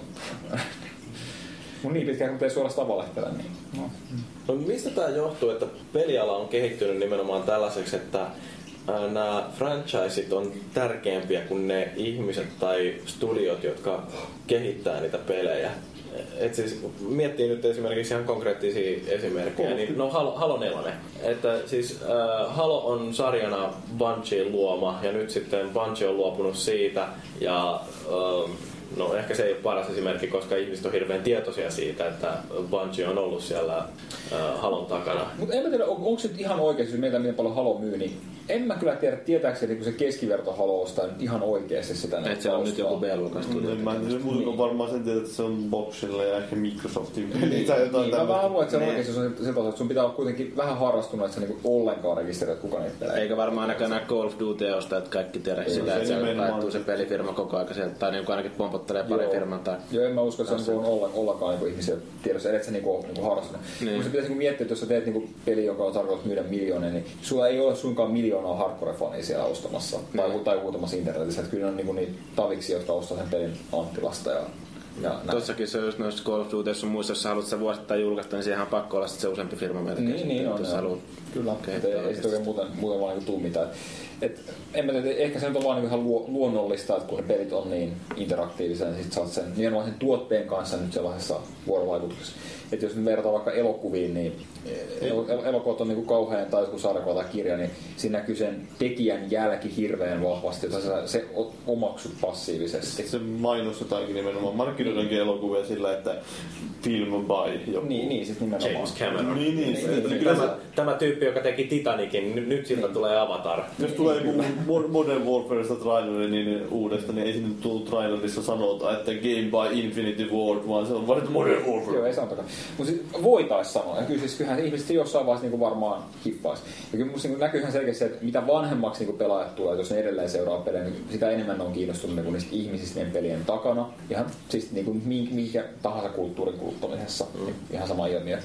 Mutta ne nyt ei vaan jostain syystä ole niin, niin paljon framilla kuin muissa medioissa. Mä se johtuu osittain siitä, että pelidesignerit nyt vaan on keskimäärin enempi kiinnostuneita itsekin niistä tuotteista kuin esillä olemisesta ja, ja näin. Että se vaan vetää niin, niin erityyppisiä ihmisiä puoleensa. Onhan se sitten tietenkin jotain jonkunnäköisiä poikkeuksia, tai miten, miten esimerkiksi just jossain Japanissa on jotain kumminkin sellaisia oikein ikoneiksi muodostuneita kavereita siellä silleen, niin kuin, että Niin, no Kojima ja- Kojima ja ja mikä Mä tää, nyt on Kojima, onko se Kojima Japanissa kuinka suuri nimi nimenomaan? On, on se sielläkin, mutta siis tota, en mä tiedä, se, nämäkin on semmoisia keissejä, ne tyypit on vaan tehnyt ihan hirvittävän pitkään sitä niin samaa juttua. Niin. Ja Koimakin on niin ihan selkeästi pyristänyt irti, irti sitä helvetin Metal Gearista. Ei se, nyt, Ei se pääse. ei, ei, ei, se pääse siitä, musta se on aika suoraan, että sä haluat päästä siitä eroon, mutta ei se nyt vaan saa päästä siitä. Niin. Mun käy oikeasti vähän säädöksi. mikä, mikä tän, tän Ninja Gaiden, niin tää entinen Itä, Itä- Itä, joo. niin. No se lähti tekemään. Se vaan lähti tekemään muuta. Niin. Niin. Siellä oli kyllä vähän ovet paukkuen lähti. Niin oli, niin. Et, et, et, ehkä on hirveästi vaihtoehtoja, mutta tota, niin, että et, et, et, ei niitä vaan niinku niitä tyyppejä ole niin paljon. Ja katsotaan miten Ninja Gaiden kolmoselle kävi sitten. Niin, mutta sitten... Japanilla vähän mielipiteellä. En mä tiedä, onko tämä peli ollut sitten vähän erilainen tämä rakennekin, että jos vertaa johonkin leffoihin vaikka, että kun on nämä julkaisijat ja on kehittäjät sitten. Siis mä oon miettinyt, että se saattaa lähteä muuttua sielläkin kautta, että niin tuo studiorakenne selkeästi nyt muuttuu. Meillä on niin nyt enemmän enemmän pieniä studioita, jotka saa nyt hirveän paljon huomioon, kun tekee pikkupelejä, jotka on ihan kauhean suosittu. Että joku, joku That Game Company on niin peleihinsä nähden nyt niin saanut a- aika paljon huomiota. Ja se on niin ollut alusta asti niin omalla nimellään tosi hyvin esillä. Ja, niin ja joku, ää, nää, niin kuin, tämän firman joku uh, Genoa Chen ja tämä Kelly Santiago on ollut alusta asti omalla nimellään ja naamallaan niin kuin esillä. On tehty alusta asti juttuja. Ja sitten mä niin luulen, että se saattaa niin kuin vaan muuttaa. Tämä perinteinen studiorakenne, jonkun Infinity Wardin tapauksessa, niin kuin, ei nyt ehkä oikein ruoki sitä, kun siellä on satoja ihmisiä. Mutta sitten jos se on niin kuin, tiedätkö, viisi äijää jossain, niin kuin Bastionin teki muistaakseni, onko se kuusi ihmistä Joo. ja näin, niin tota, siis se on ihan erilainen lähtökohta nyt sillä, että se voidaan, voidaan tehdä niinku juttuja myös niistä tyypeistä siinä takana. Ja se Ja näkyy huomattavasti. Oli kaksi. Ja... Niin, niin. Jo- Jotka myöskin on niinku ollut omalla nimellä ja naamallaan kaikessa niinku Niistä ne oli siinä dokkarissakin, Niin, niin, niin. niin. just siinä Indicator Movie. Niin on nimenomaan.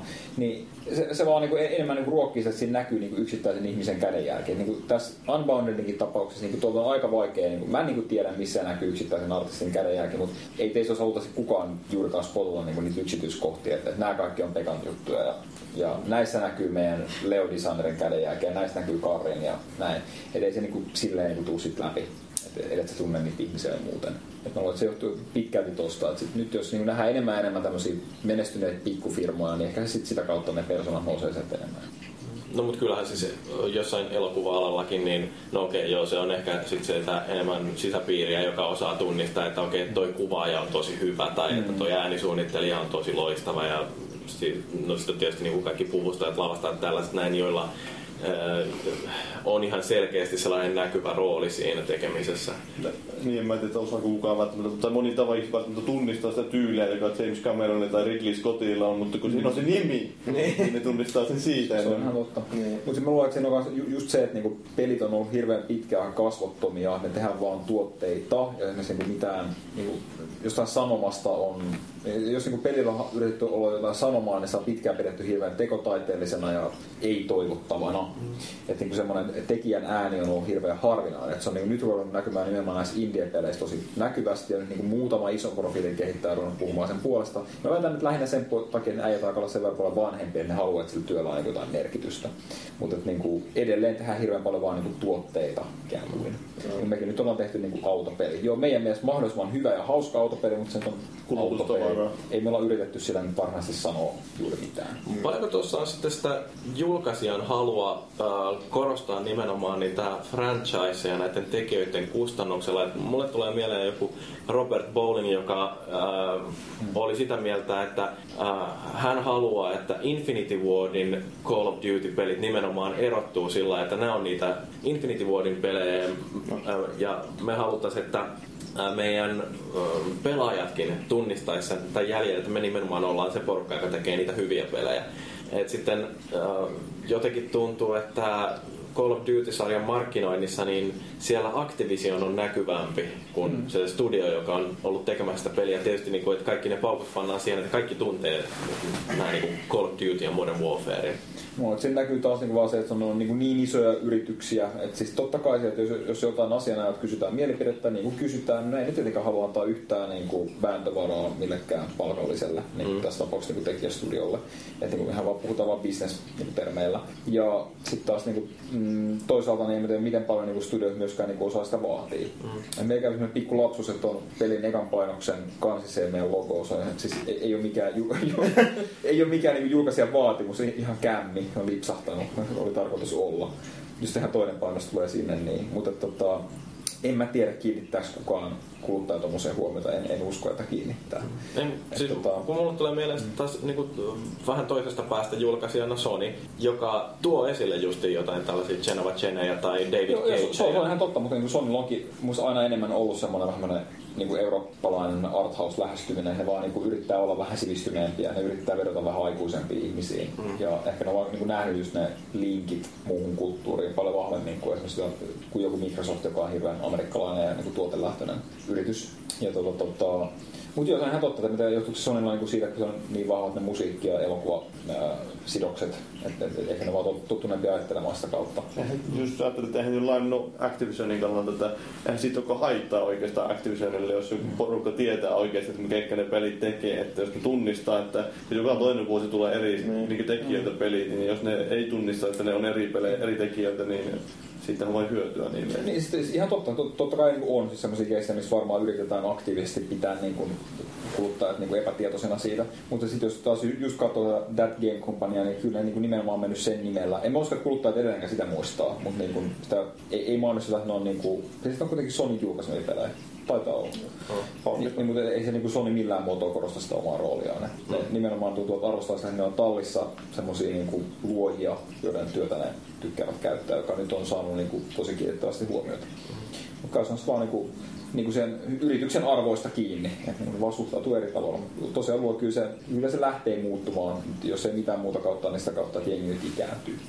Mutta olisiko se sitten tämän koko peliteollisuuden s- niinku kokonaishyödyn kannalta jotenkin parempi juttu, että meillä olisi sellaisia selkeästi tunnistettavia tyyppejä, että joku, no Cliffy B nyt on esimerkiksi yksi sellainen, joka varmaan kaikki pelialaa pikkasenkin seuraavat. Rokkitähti. Tai Ken Levine. Niin. Jos se oli jopa ehdolla sinne taimiin. Mm. Niin, et siis ni, niitä on muutamia tällaisia tyyppejä, jotka jää ihmisten mieliin ja ö, omalta, omalta osaltaan tekee pelialaa tunnetummaksi. Et, ö, olisiko se kustantajienkin fiksumpaa tehdä näitä ihmisiä näkyväksi, jolloin meidän peliharrastajien olisi sitten jotenkin mukavampi ö, ikään kuin rakastua niihin ihmisiin eikä pelkästään niihin franchiseihin. No siis alan kannalta joo, ja niin kuin, niin kuin taidemuodon kannalta joo, tot, totta kai. Mutta sitten jos se niin kuin kyse on niin kuin siitä, että, että sä tappelet jonkun julkaisijan markkinointiosaston kanssa, jota ehkä kiinnostaa ainoastaan se niin kuin tuotteen myyminen, ja sitten katsoo, että jaa, halutaanko nyt käyttää aikaa ja rahaa nyt tämän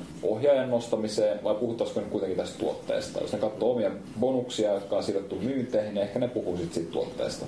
Että kyllä sen, niin kuin sen tahtotilan pitäisi tulla niin kuin sitten niin ylimmältä johdolta. Eikä se ole välttämättä tietoa, että se ohjaaja on niin seuraavassa pelissä sitten, tai Niin, se voi olla eri julkaisen kanssa niin, nimenomaan, ju, juuri näin. Että just, just se, niin kuin, että jos niin kuin pääsee yli siitä niin kuin, sen oman, oman pikkutarhan ää, aitaamisesta, niin, niin sitten joo, totta kai siitä hyötyy kaikilla. Ja vaikka jos ei ole mitään haittaa julkaisijalle, ellei ole niin kuitenkin tosi hyväksi käyttävä suhde.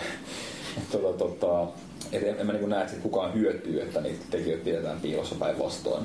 Mutta kyllä se, kyllä se tosiaan tu- tulee muuttumaan ihan väkisin. Mun mielestä niin näkee jo nyt, että se on muuttumassa. Mä jäin miettimään vaikka tämän Unboundedin tapauksessa. Mun mielestä tässä ei ole mitään semmoista yksinäistä, yksittäistä komponenttia, jonka voisi niin nostaa selkeästi esille, että sen takia pitäisi joku graafikko tai joku mallintaja tai musiikinpäättäjä nostaa. Että siinä mielessä mä ymmärrän, että mm. sinä itse tuottajana oot se, joka sitten on se julkinen kasvu mm. tälle pelille. Mutta niin vaikka otetaan Angry Birds esimerkiksi, siis se- sen tietää Suomessa jo kaikki. Mm. Mutta ei kukaan, niin kuin, jos sanoo, että Jaakko Iisalo, mm. kuka se on? Mm, niin, Niin. kyllä. Mutta ehkä nuo hedit sun muut saattaa Niin, niin, siis si, siinä Niin. nimenomaan, että Westpakka ja Hede on, Niin. varsinkin Westpakka, niin se, se, tiedetään varsin hyvin, mutta Jaakko Iisalo on Mesta semmoinen ei ole mitään tekemistä ollut kyllä niin Angry Birdsin kehittämisen kanssa. Ei, mutta se on se, se, on se jätkä, joka suhaili tuon limejuhlissa. Niin, mutta onhan sille sanot, sitä jopa sanottu jossain, että se on Angry Birdsin isäröistä vaikka tai jotain tämmöistä. Se pitää mun ehkä ymmärtää, että mä, mä en tiedä mikä on tilanne Roviolla, mutta niinku, esimerkiksi niinku, hyvinkin tyypillisesti, jos kysytään, no niin, kuka menee puhumaan kameralla? Ei kukaan halua. Et sitten, ei me nyt ruveta designerit työntämään sinne, jos ei se nyt halua puhua. Ennemmin jää sinne studiolle tekemään sitä peliä. Ja niin kuin, niin kuin, esimerkiksi tämän Unboundedin tapauksen, niin ei, en mä koe, että on mitenkään epärehellisesti, että mä kierrän sitä esittelemässä. Että kyllä mä koen, että tämä on just semmoinen peli, mitä minä lähdin tekemään. Voinko mä niin osoittaa mihinkään yksittäisen päätöksen, että toi, toi on mun kätten jälkeen, jälkeen? No enpä juurikaan.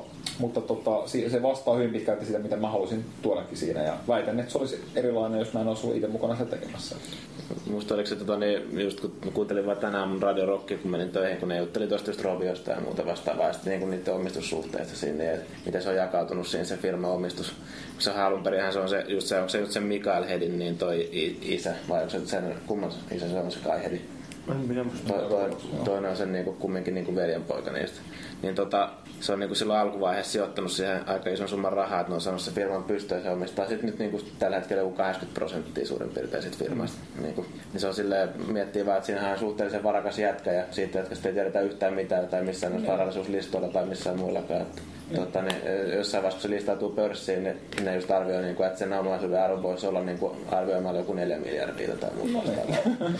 Silleen, niin kuin, että tota, mm, se, ne just oli jostain googlettanutkin jotain siitä Kai Head, niin joku, jotain japanilaisia leffoja vaan löytyi.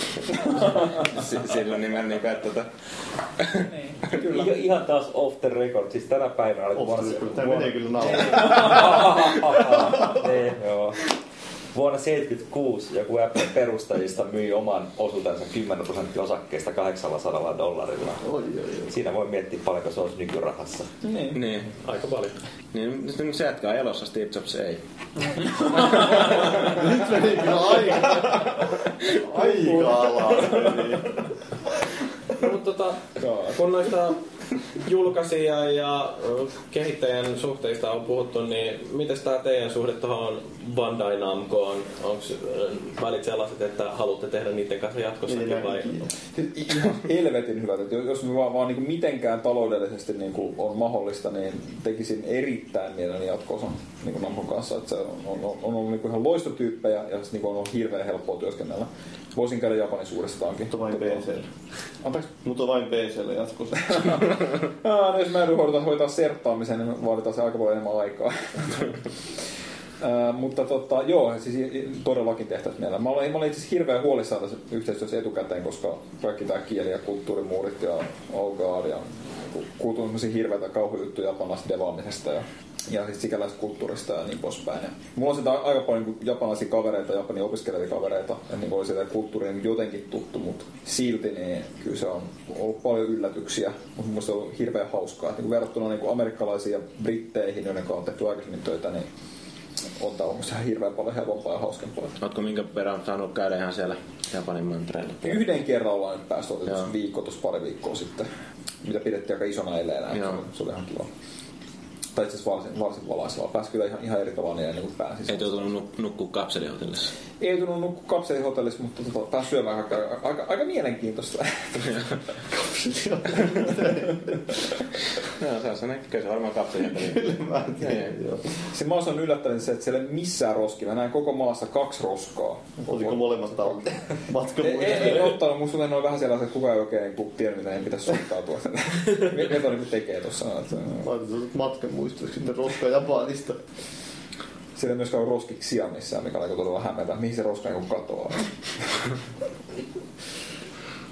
No mutta hei, vielä noista franchiseista, niin äh, jos sä saisit valita ihan vapaasti, että minkä pelisarjan kimppuun seuraavaksi hyppäisitte, niin mikä olisi sellainen unelma, jonka uudistaisitte? Uh, on näitä pyöritelty. Jätkät tekis todella mielellään Interstatein. Ai niin joo. Kelpais. Mä halusin... Tak, mitäs Twisted Metal? Uh, en sanois ei. uh, Mut joo, tota, Interstate olisi siisti just, just niinku se period meininki, että mä en tiedä millä luvulla se halusi se, niinku sijoittaa, mutta just Interstate 76 tai 70- tai 80-luku olisi, ky- olisi kyllä aika nannaa. Sitten tota, tota, mulla olisi henkilökohtainen toive, että jos pääsi tekemään Steve Jackson Gamesin Car Warsista jonkun siistin nykyaikaisen version, se olisi niin, niin kova, että se oli vanha, vanha lautapeli. Sitten oli itse asiassa ihan, just 64 aikana oli, oli versio, mitäkään nimessä, se oli joku European jotain, mutta se nyt pohjautuu aika lailla suoraan Car Warsiin. Niin taktista au- autovarustelua ja sotimista post-apokalyptisessa maailmassa. Että se olisi aika siisti.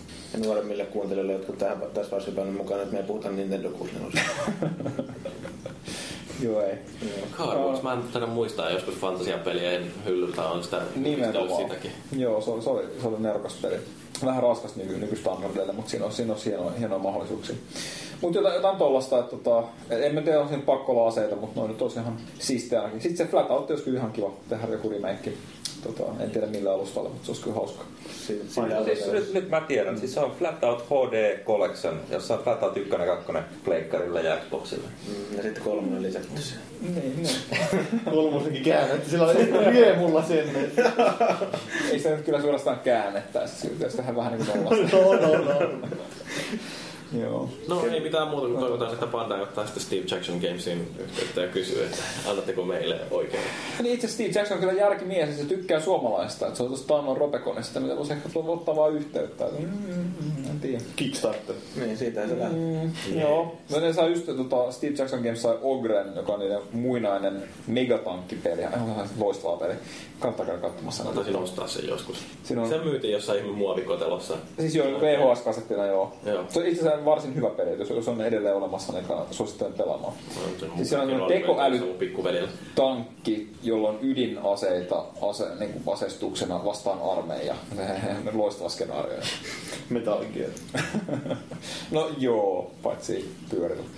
Tai tällä ketjulla. No, mutta se, eikö se ollut se eka Metal Gear ollutkin pyörillä? Tai Oliko? tällä ketjulla. Siis Shago vai mikä olikaan. Nyt se Metal Gear mies.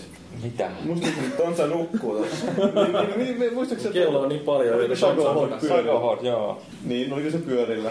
Oli, oli. Siis taisi vai telaketjulla jompikumpi. No niin. No niin, okei, okay, okei, okay, Metal Gear. Hän on oikein noita vierotusohjeita oireita, kun ei saanut hetken kaljaa koneeseen. Mut joo, joku semmonen on siisti. Leffoista Mad Max olisi varmaan kiva kastaa. Eikö siitä tehdä jo pelissä? Tai Vai, vai tehdäänkö? Musta on vähän ristiriitaisia juttuja. Niin, no se on, siitä on ollut paljon puhetta, että joo tehdään, mutta se voi olla, se on tehty jossain vaiheessa, Ja mutta itse, asiassa Fast and the Furious olisi kans siisti, koska mä, mä en voi ymmärtää, miten siitä tehty niinku kunnon peliä. No siis Need for Speedissä ja no Burnoutissakin oli kakkosessa, oli vähän siis, niin no... No, no siis Underground 1 oli siis käytännössä Fast and the Furious ilman lisenssiä, mutta, tota, mutta siis se olisi silti mun se edelleen niin herkullinen skenaario, nimenomaan niin videopelissä. Tota, Mua häiritsi silloin, kun Burnout kakkosessa yksi auto näytti tismalleen samalle. Päästä puskassa. Niin. Niin. Hän on se- ihan niin sillä että just, just sippaa siihen. Mun biorytmi on semmoinen, että jos ei perjantai-iltana saa sitä yhtä olutta. vielä ehtii. Vielä kerkeet on se vetää vaikka Vielä ei ole monta. puoli. Viekää minut baariin neljät paljon. Kantakaa mut sinne. Mä en enää viimeisillä voimilla tonta kömpiä tästä kohtaa. No hei, tota, äh, ruvetaan käymään näitä palautteita äkkiä läpi. Ai, nekin on vielä siellä. No ei niin se onneksi veikkaa. Yleensä No, puolet. Meille voi lähettää palautetta tonne foorumille tai sähköpostilla tai Facebookissa tai Twitterissä ja saa lähettää ihan oikeasti. Uh, Ruuvi2112 on tällaisen yleisen kommentin heittänyt, että joka jaksossa jaksatte hehkuttaa tarjouksia ja sitä kuinka oiva palvelu Steam yleensäkin on, mutta aika ajoin tulette myös samaan ääneen maininneeksi, että sieltä ostamianne pelejä ettei edes ehdi pelaamaan. Tällöin herää kysymys, kuinka halpaa Steam-touhu loppujen lopuksi on. Tehän maksatte enemmän tai vähemmän turhasta. Me ollaan sanottu No monta mitä, kertaa. mitä Tontsa, hei, paljon kuinka halpaa on konsolipelaaminen? Ihan sama juttu konsoleilla. Siis kyllä niille meikäläisenkin 15 euroa euron peleillä tulee helvetisti hintaa, kun niitä ostaa kymmenen, niistä pelaa yhtään. Niin. Ja ollaan me monesti sanottukin se, että ei siinä ole mitään järkeä, mutta niitä tulee silti ostettua, kun huomaat vain kivan tarjouksen siksi laitat Steamin Se, se on se potentiaali, että mä ehkä voin joskus pelata. Kyllä, kyllä, siis just, just ja, ja sitten, että koska minä voin. Niin, se on niin helppoa. Ja kyllähän siis, siis kuitenkin saa niinku tiettyä nautintoa, että voi vitsi, että mulla on Beyond Good and Evil tuolla Libraryssä, vaikka mä koskaan pelaan sitä, niin, Niin, no mä, voin, mulla. mä voin pelata sitä. Mulla on se siellä, mutta Niin. mä en oo pelannut sitä, mutta ihan aluksi. Ja on, si- on siinä vielä sitten sekin puoli, että tavallaan sitten on tukenut sitä peliä. Niin, no joo, se kyllä joo. Toisaalta just niin, oliko se Good Old Gamesin nämä joku jannut vai? Joo, tää Guillaume Rambour oli justiin kanssa heittänyt sitä, niin kuin, että, että nämä Steamin alennukset, ne on sillä lailla- ne ei ole hyväksi kehittäjille eikä ne oikeastaan hyväksi pelaajillekaan, koska pelaajat ei osaa sitten arvostaa niitä pelejä, mitä ne on ostanut jollain kolmella eurolla. Että, Niin, vähän kyllä vähän eri mieltä, musta Te- on ehkä muuttunut tuon Toi, niin siis kyllä noi, mä oon ainakin itse kuullut semmoista juttua, niin kuin, että noi, oikeasti nuo alennukset niin, ja noi, mitkä, mitä ne tekee niille boostauksille sille pelimyynnille, niin ne on oikeasti hemmetin hyvä homma noille kehittäjillekin ollut. Mm. Sillä, että varsinkin sit tulee niin kuin, moni ostaa se ja sitten niin kuin, ne saattaa niin kuin, tajuta se, että ne tykkääkin siitä niin ja muuta vastaavaa. Ja se uskoo, että ne ottaa riskejä, jos on vitosen peli versus 50 Niin. peli, niin Siinä voi olla niitä näkymättömiä hyötyjä niin sanotusti, että jos se ostaa, niin myydään Trine 1 halvalla, Trine 2 on tulossa. ei siis markkinointiahan se on. Niin. Ne Niin, niin siis varsinkin peli, joka on niin täysin valmis, silleen, että se on siellä vaan, sitä voi myydä. Mm. Ei ole enää mitään kuluja tavallaan. Mm. Että Niin. se on kaikki voittoa sen jälkeen. Joo. No sitten SPH on sanonut, että loppu oli kyllä todellinen pettymys, siis puhutaan tästä Mass Effect 3 kastista. Niin, loppu oli todellinen pettymys tässä kastissa, siis epäile hieman spoileripitoisesti kastikkeiden keittämistä näin uusista peleistä, kun ihmiset eivät vaan ole ehtineet pelata niitä vielä riittävästi. No mutta siis tossahan niinku vähän elädyttiin sen Mass Effect 3 se huonoon loppuun. Mm. Se, Niin, Niin, siis, siis, niin siis, kuin Paavio tulee sanoi. Extended Cut sitten joskus kesäkuussa. Niin, mä sanoin. eh, maksullisena versiona. Niin DLC vaihtoehtoinen loppu siihen meidän kastiin. Että. No siis oikein, kyllä me varmaan katsotaan sitten, kun se tulee se loppuun, niin varmaan katsotaan sitten ehkä tarkemmin, että no oliko sitä mitään jälkeen. Joo, ja yksi semmoinen, mikä kannattaa ottaa huomioon, että nyt oli ensimmäinen kerta, kun me tehtiin tuollainen, no, ei kun hetkinen, siis kuukauden julkaisu kaasti jostain oikeasti pelistä. Et, tota, Ja se oli vielä aika laaja peli, että Niin, että se mahdollisuudet yleensä, että kukaan olisi sitä pelannut kokonaan, niin oli aika äh, häilyväiset. Paavi oli ehtinyt, mutta sulla nyt ei ole mitään muuta kuin aikaa. Niin, niin. Uh, mutta tota, joo, siis oikeasti me varmasti kehitetään tätä meidän konseptia.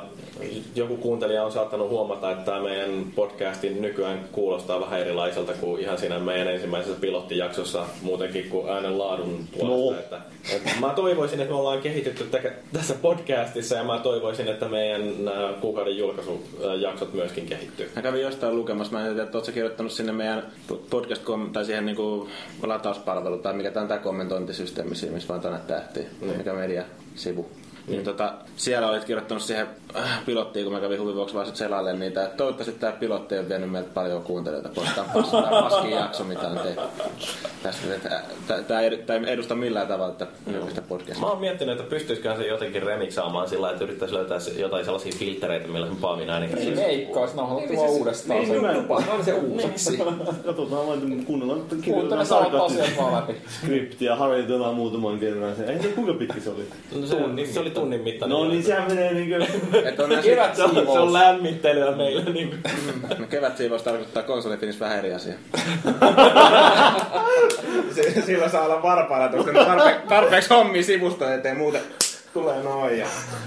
Niin tää siis liittyy siihen, että ylläpidon alueella oli ke- keskinimeltä ylläpidon kevät siivousta. Ja siellä oli, että ketä potkitaan pihalle. Joo, sitten se on aina niin kuin, että käykää täällä ilmoittautumassa, jos vielä luette näitä ylläpidon foorumeita. Ja ne, jotka ei käy siellä kuukauden aikana ilmoittamassa mitään itsestään, niin ne saa. Niin, että jos ei ole tarpeeksi hyvä syytä, että jatkaa vielä sinne. Näin, näin. Joo, mä olin vähän liipasimalla justiin sillä mutta sitten mä keksin, että ruvetaan tekemään podcastia. Mä veikkaan, että se on mun kanssa mun pelastus. No joo, sitten Josie on tota meidän viime viikosta uh, Brutal Legend-spesiaalia kommentoinut, taisi olla kuluvan vuoden kastikkeista se tähän asti onnistunein. Niin, no, Väärin, se oli sitä edell- edellinen Niin mä Hellfire. tykkäsin kyllä siitä tulevia konsolisukupolvia spekuloivasta, mutta... Se oli hauska, kun me oltiin nauhoitettu sitä ennen se yksi kastike, ja sitten me hypättiin saman tien toisen. Me oltiin valmiiksi lämpimiä siinä. Niin, niin. No siis sen takia mä luulen justiin, että se meidän läppä lähti lentää siinä niin hyvin heti alusta asti, kun me oltiin lämmitelty vähän se, että... paukuttele vähän lisää henkseleitä. Joo, mutta siis tota, joo, yhdestä asiasta mä oon kyllä ylpeä siinä Brutal Legend jaksossa se kohta, missä toi uh, Felix Leo mainitsee tämän Ancient Sinnersin, niin ei kun mikä se olikaan. No, Deadly Sinners. Deadly, Deadly Sinners, joo, niin, niin mä oon miksannut sen kohdan hyvin. Muuten se on paska jakso, että niinku, hyvät kolme sekuntia siinä vajaan neljän tunnin jakson keskellä, niin pelastaa kaikki. 30 sekuntia hauskaa. Niin, no se on tää halutyyli sitten taas. Joo, mutta siis tota, niin meillähän on tää media.konsolifin.net kautta podcast-sivu, missä voi käydä antamassa noille kaikille jaksoille ihan oikeasti tähtiä, että jos haluaa kommunikoida meille selkeästi, että mikä jakso toimii ja mikä ei, niin lätkii niitä viiden ja yhden tähden arvosteluja, koska kaikki siitä väliltä on turhaa. Ja tota, siinä samalla voi sitten myöskin pyörähtää tuolla Applen iTunes-kaupassa ja antaa viisi tähteä meidän podcastille, koska meillä on vähemmän viiden tähden arvosteluita kuin pelaajakästillä. Onko näin? Joo. On, on kun meitä ei ole Meiltä arvostuksia. pelaajakästi taitaa olla täys viisi tähteä, meiltä taitaa olla neljä puoli siinä se yhteen keskiarvo. Niin, paitsi että nyt tietysti pelaajakahasti lähtee rakettimaiseen nousuun, kun Paavi on siellä. Niin, mun käynyt kerran siellä. No joo. Nykyään sitä niinku joka viikko tätä ja sitä on joka toinen viikko pelaajakästi. Mut joo, tässä on ollut tietysti kun kaksi täyttä päivää ihmisillä aikaa kirjoitella näitä palautteita ennen kuin me nauhoitettiin jo seuraava jakso, että ei hirveästi ole mitään tullutkaan viime jakson jälkeen. Että tota, varmaan voidaan siirtyä tästä loppukumarruksiin ja kiitoksiin. Mm. Onko mitään viimeisiä sanoja ennen kuin Sam Tontsa menee vaihtaa patterit? Tontsa vaihtaa painon toisinpäin ja lähtee vaan. Final Fantasy logo piiloon. Tää on muuten vanha paita. Final Fantasy 10. Tää on ihan 10 vuotta vanha paita. Ihmettä mahtuu vielä päälle. Et oo pessy kertaa. Olen aika monta kertaa tässä. Ja mä mietin vaikka mitä täällä haisee, mutta se on tosi Joo, ei tässä mitään. Kevät lomella korkoamassa. Niin. Joo, hyvää lomaa sulle vaan. Kiitos. Koitat unohtaa, että olet edes ollut mukana Tää menet säkään nyt tähän samaan hämyyn kuin tää koko tää alkuvuosi. Mä en oikeesti muista tässä mitään, kunhan aurinko paistaa taas. Ja On se ränni vedättää. Kahden viikon päästä havahdut sitten, että mitä tässä on tapahtunut välissä. Voi olla. Joo, no sen enemmän mitä puheita. Tää oli jakso numero 56. Kiitos kuuntelijat, kiitos maagiset ja kiitos Paavi ja kiitos Gamerin Tontsa ja erityiskiitos sitten tälle meidän isännälle Bugbearin Joonakselle. Mä oon Jyri. Ensi viikkoon asti voitte sitten arvailla, että on huhtikuun kuukauden julkaisu. I am no messenger. I possess the most powerful weapon in the universe. But I will give you a message. The message of death.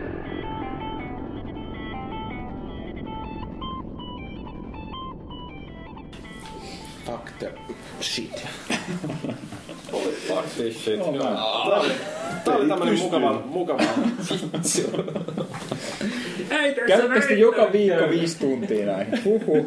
No en, siis- en jaksais. Ei se välttämättä ihan viittä tuntia kyllä joka kerta, mutta Ei joskus viisi tuntia.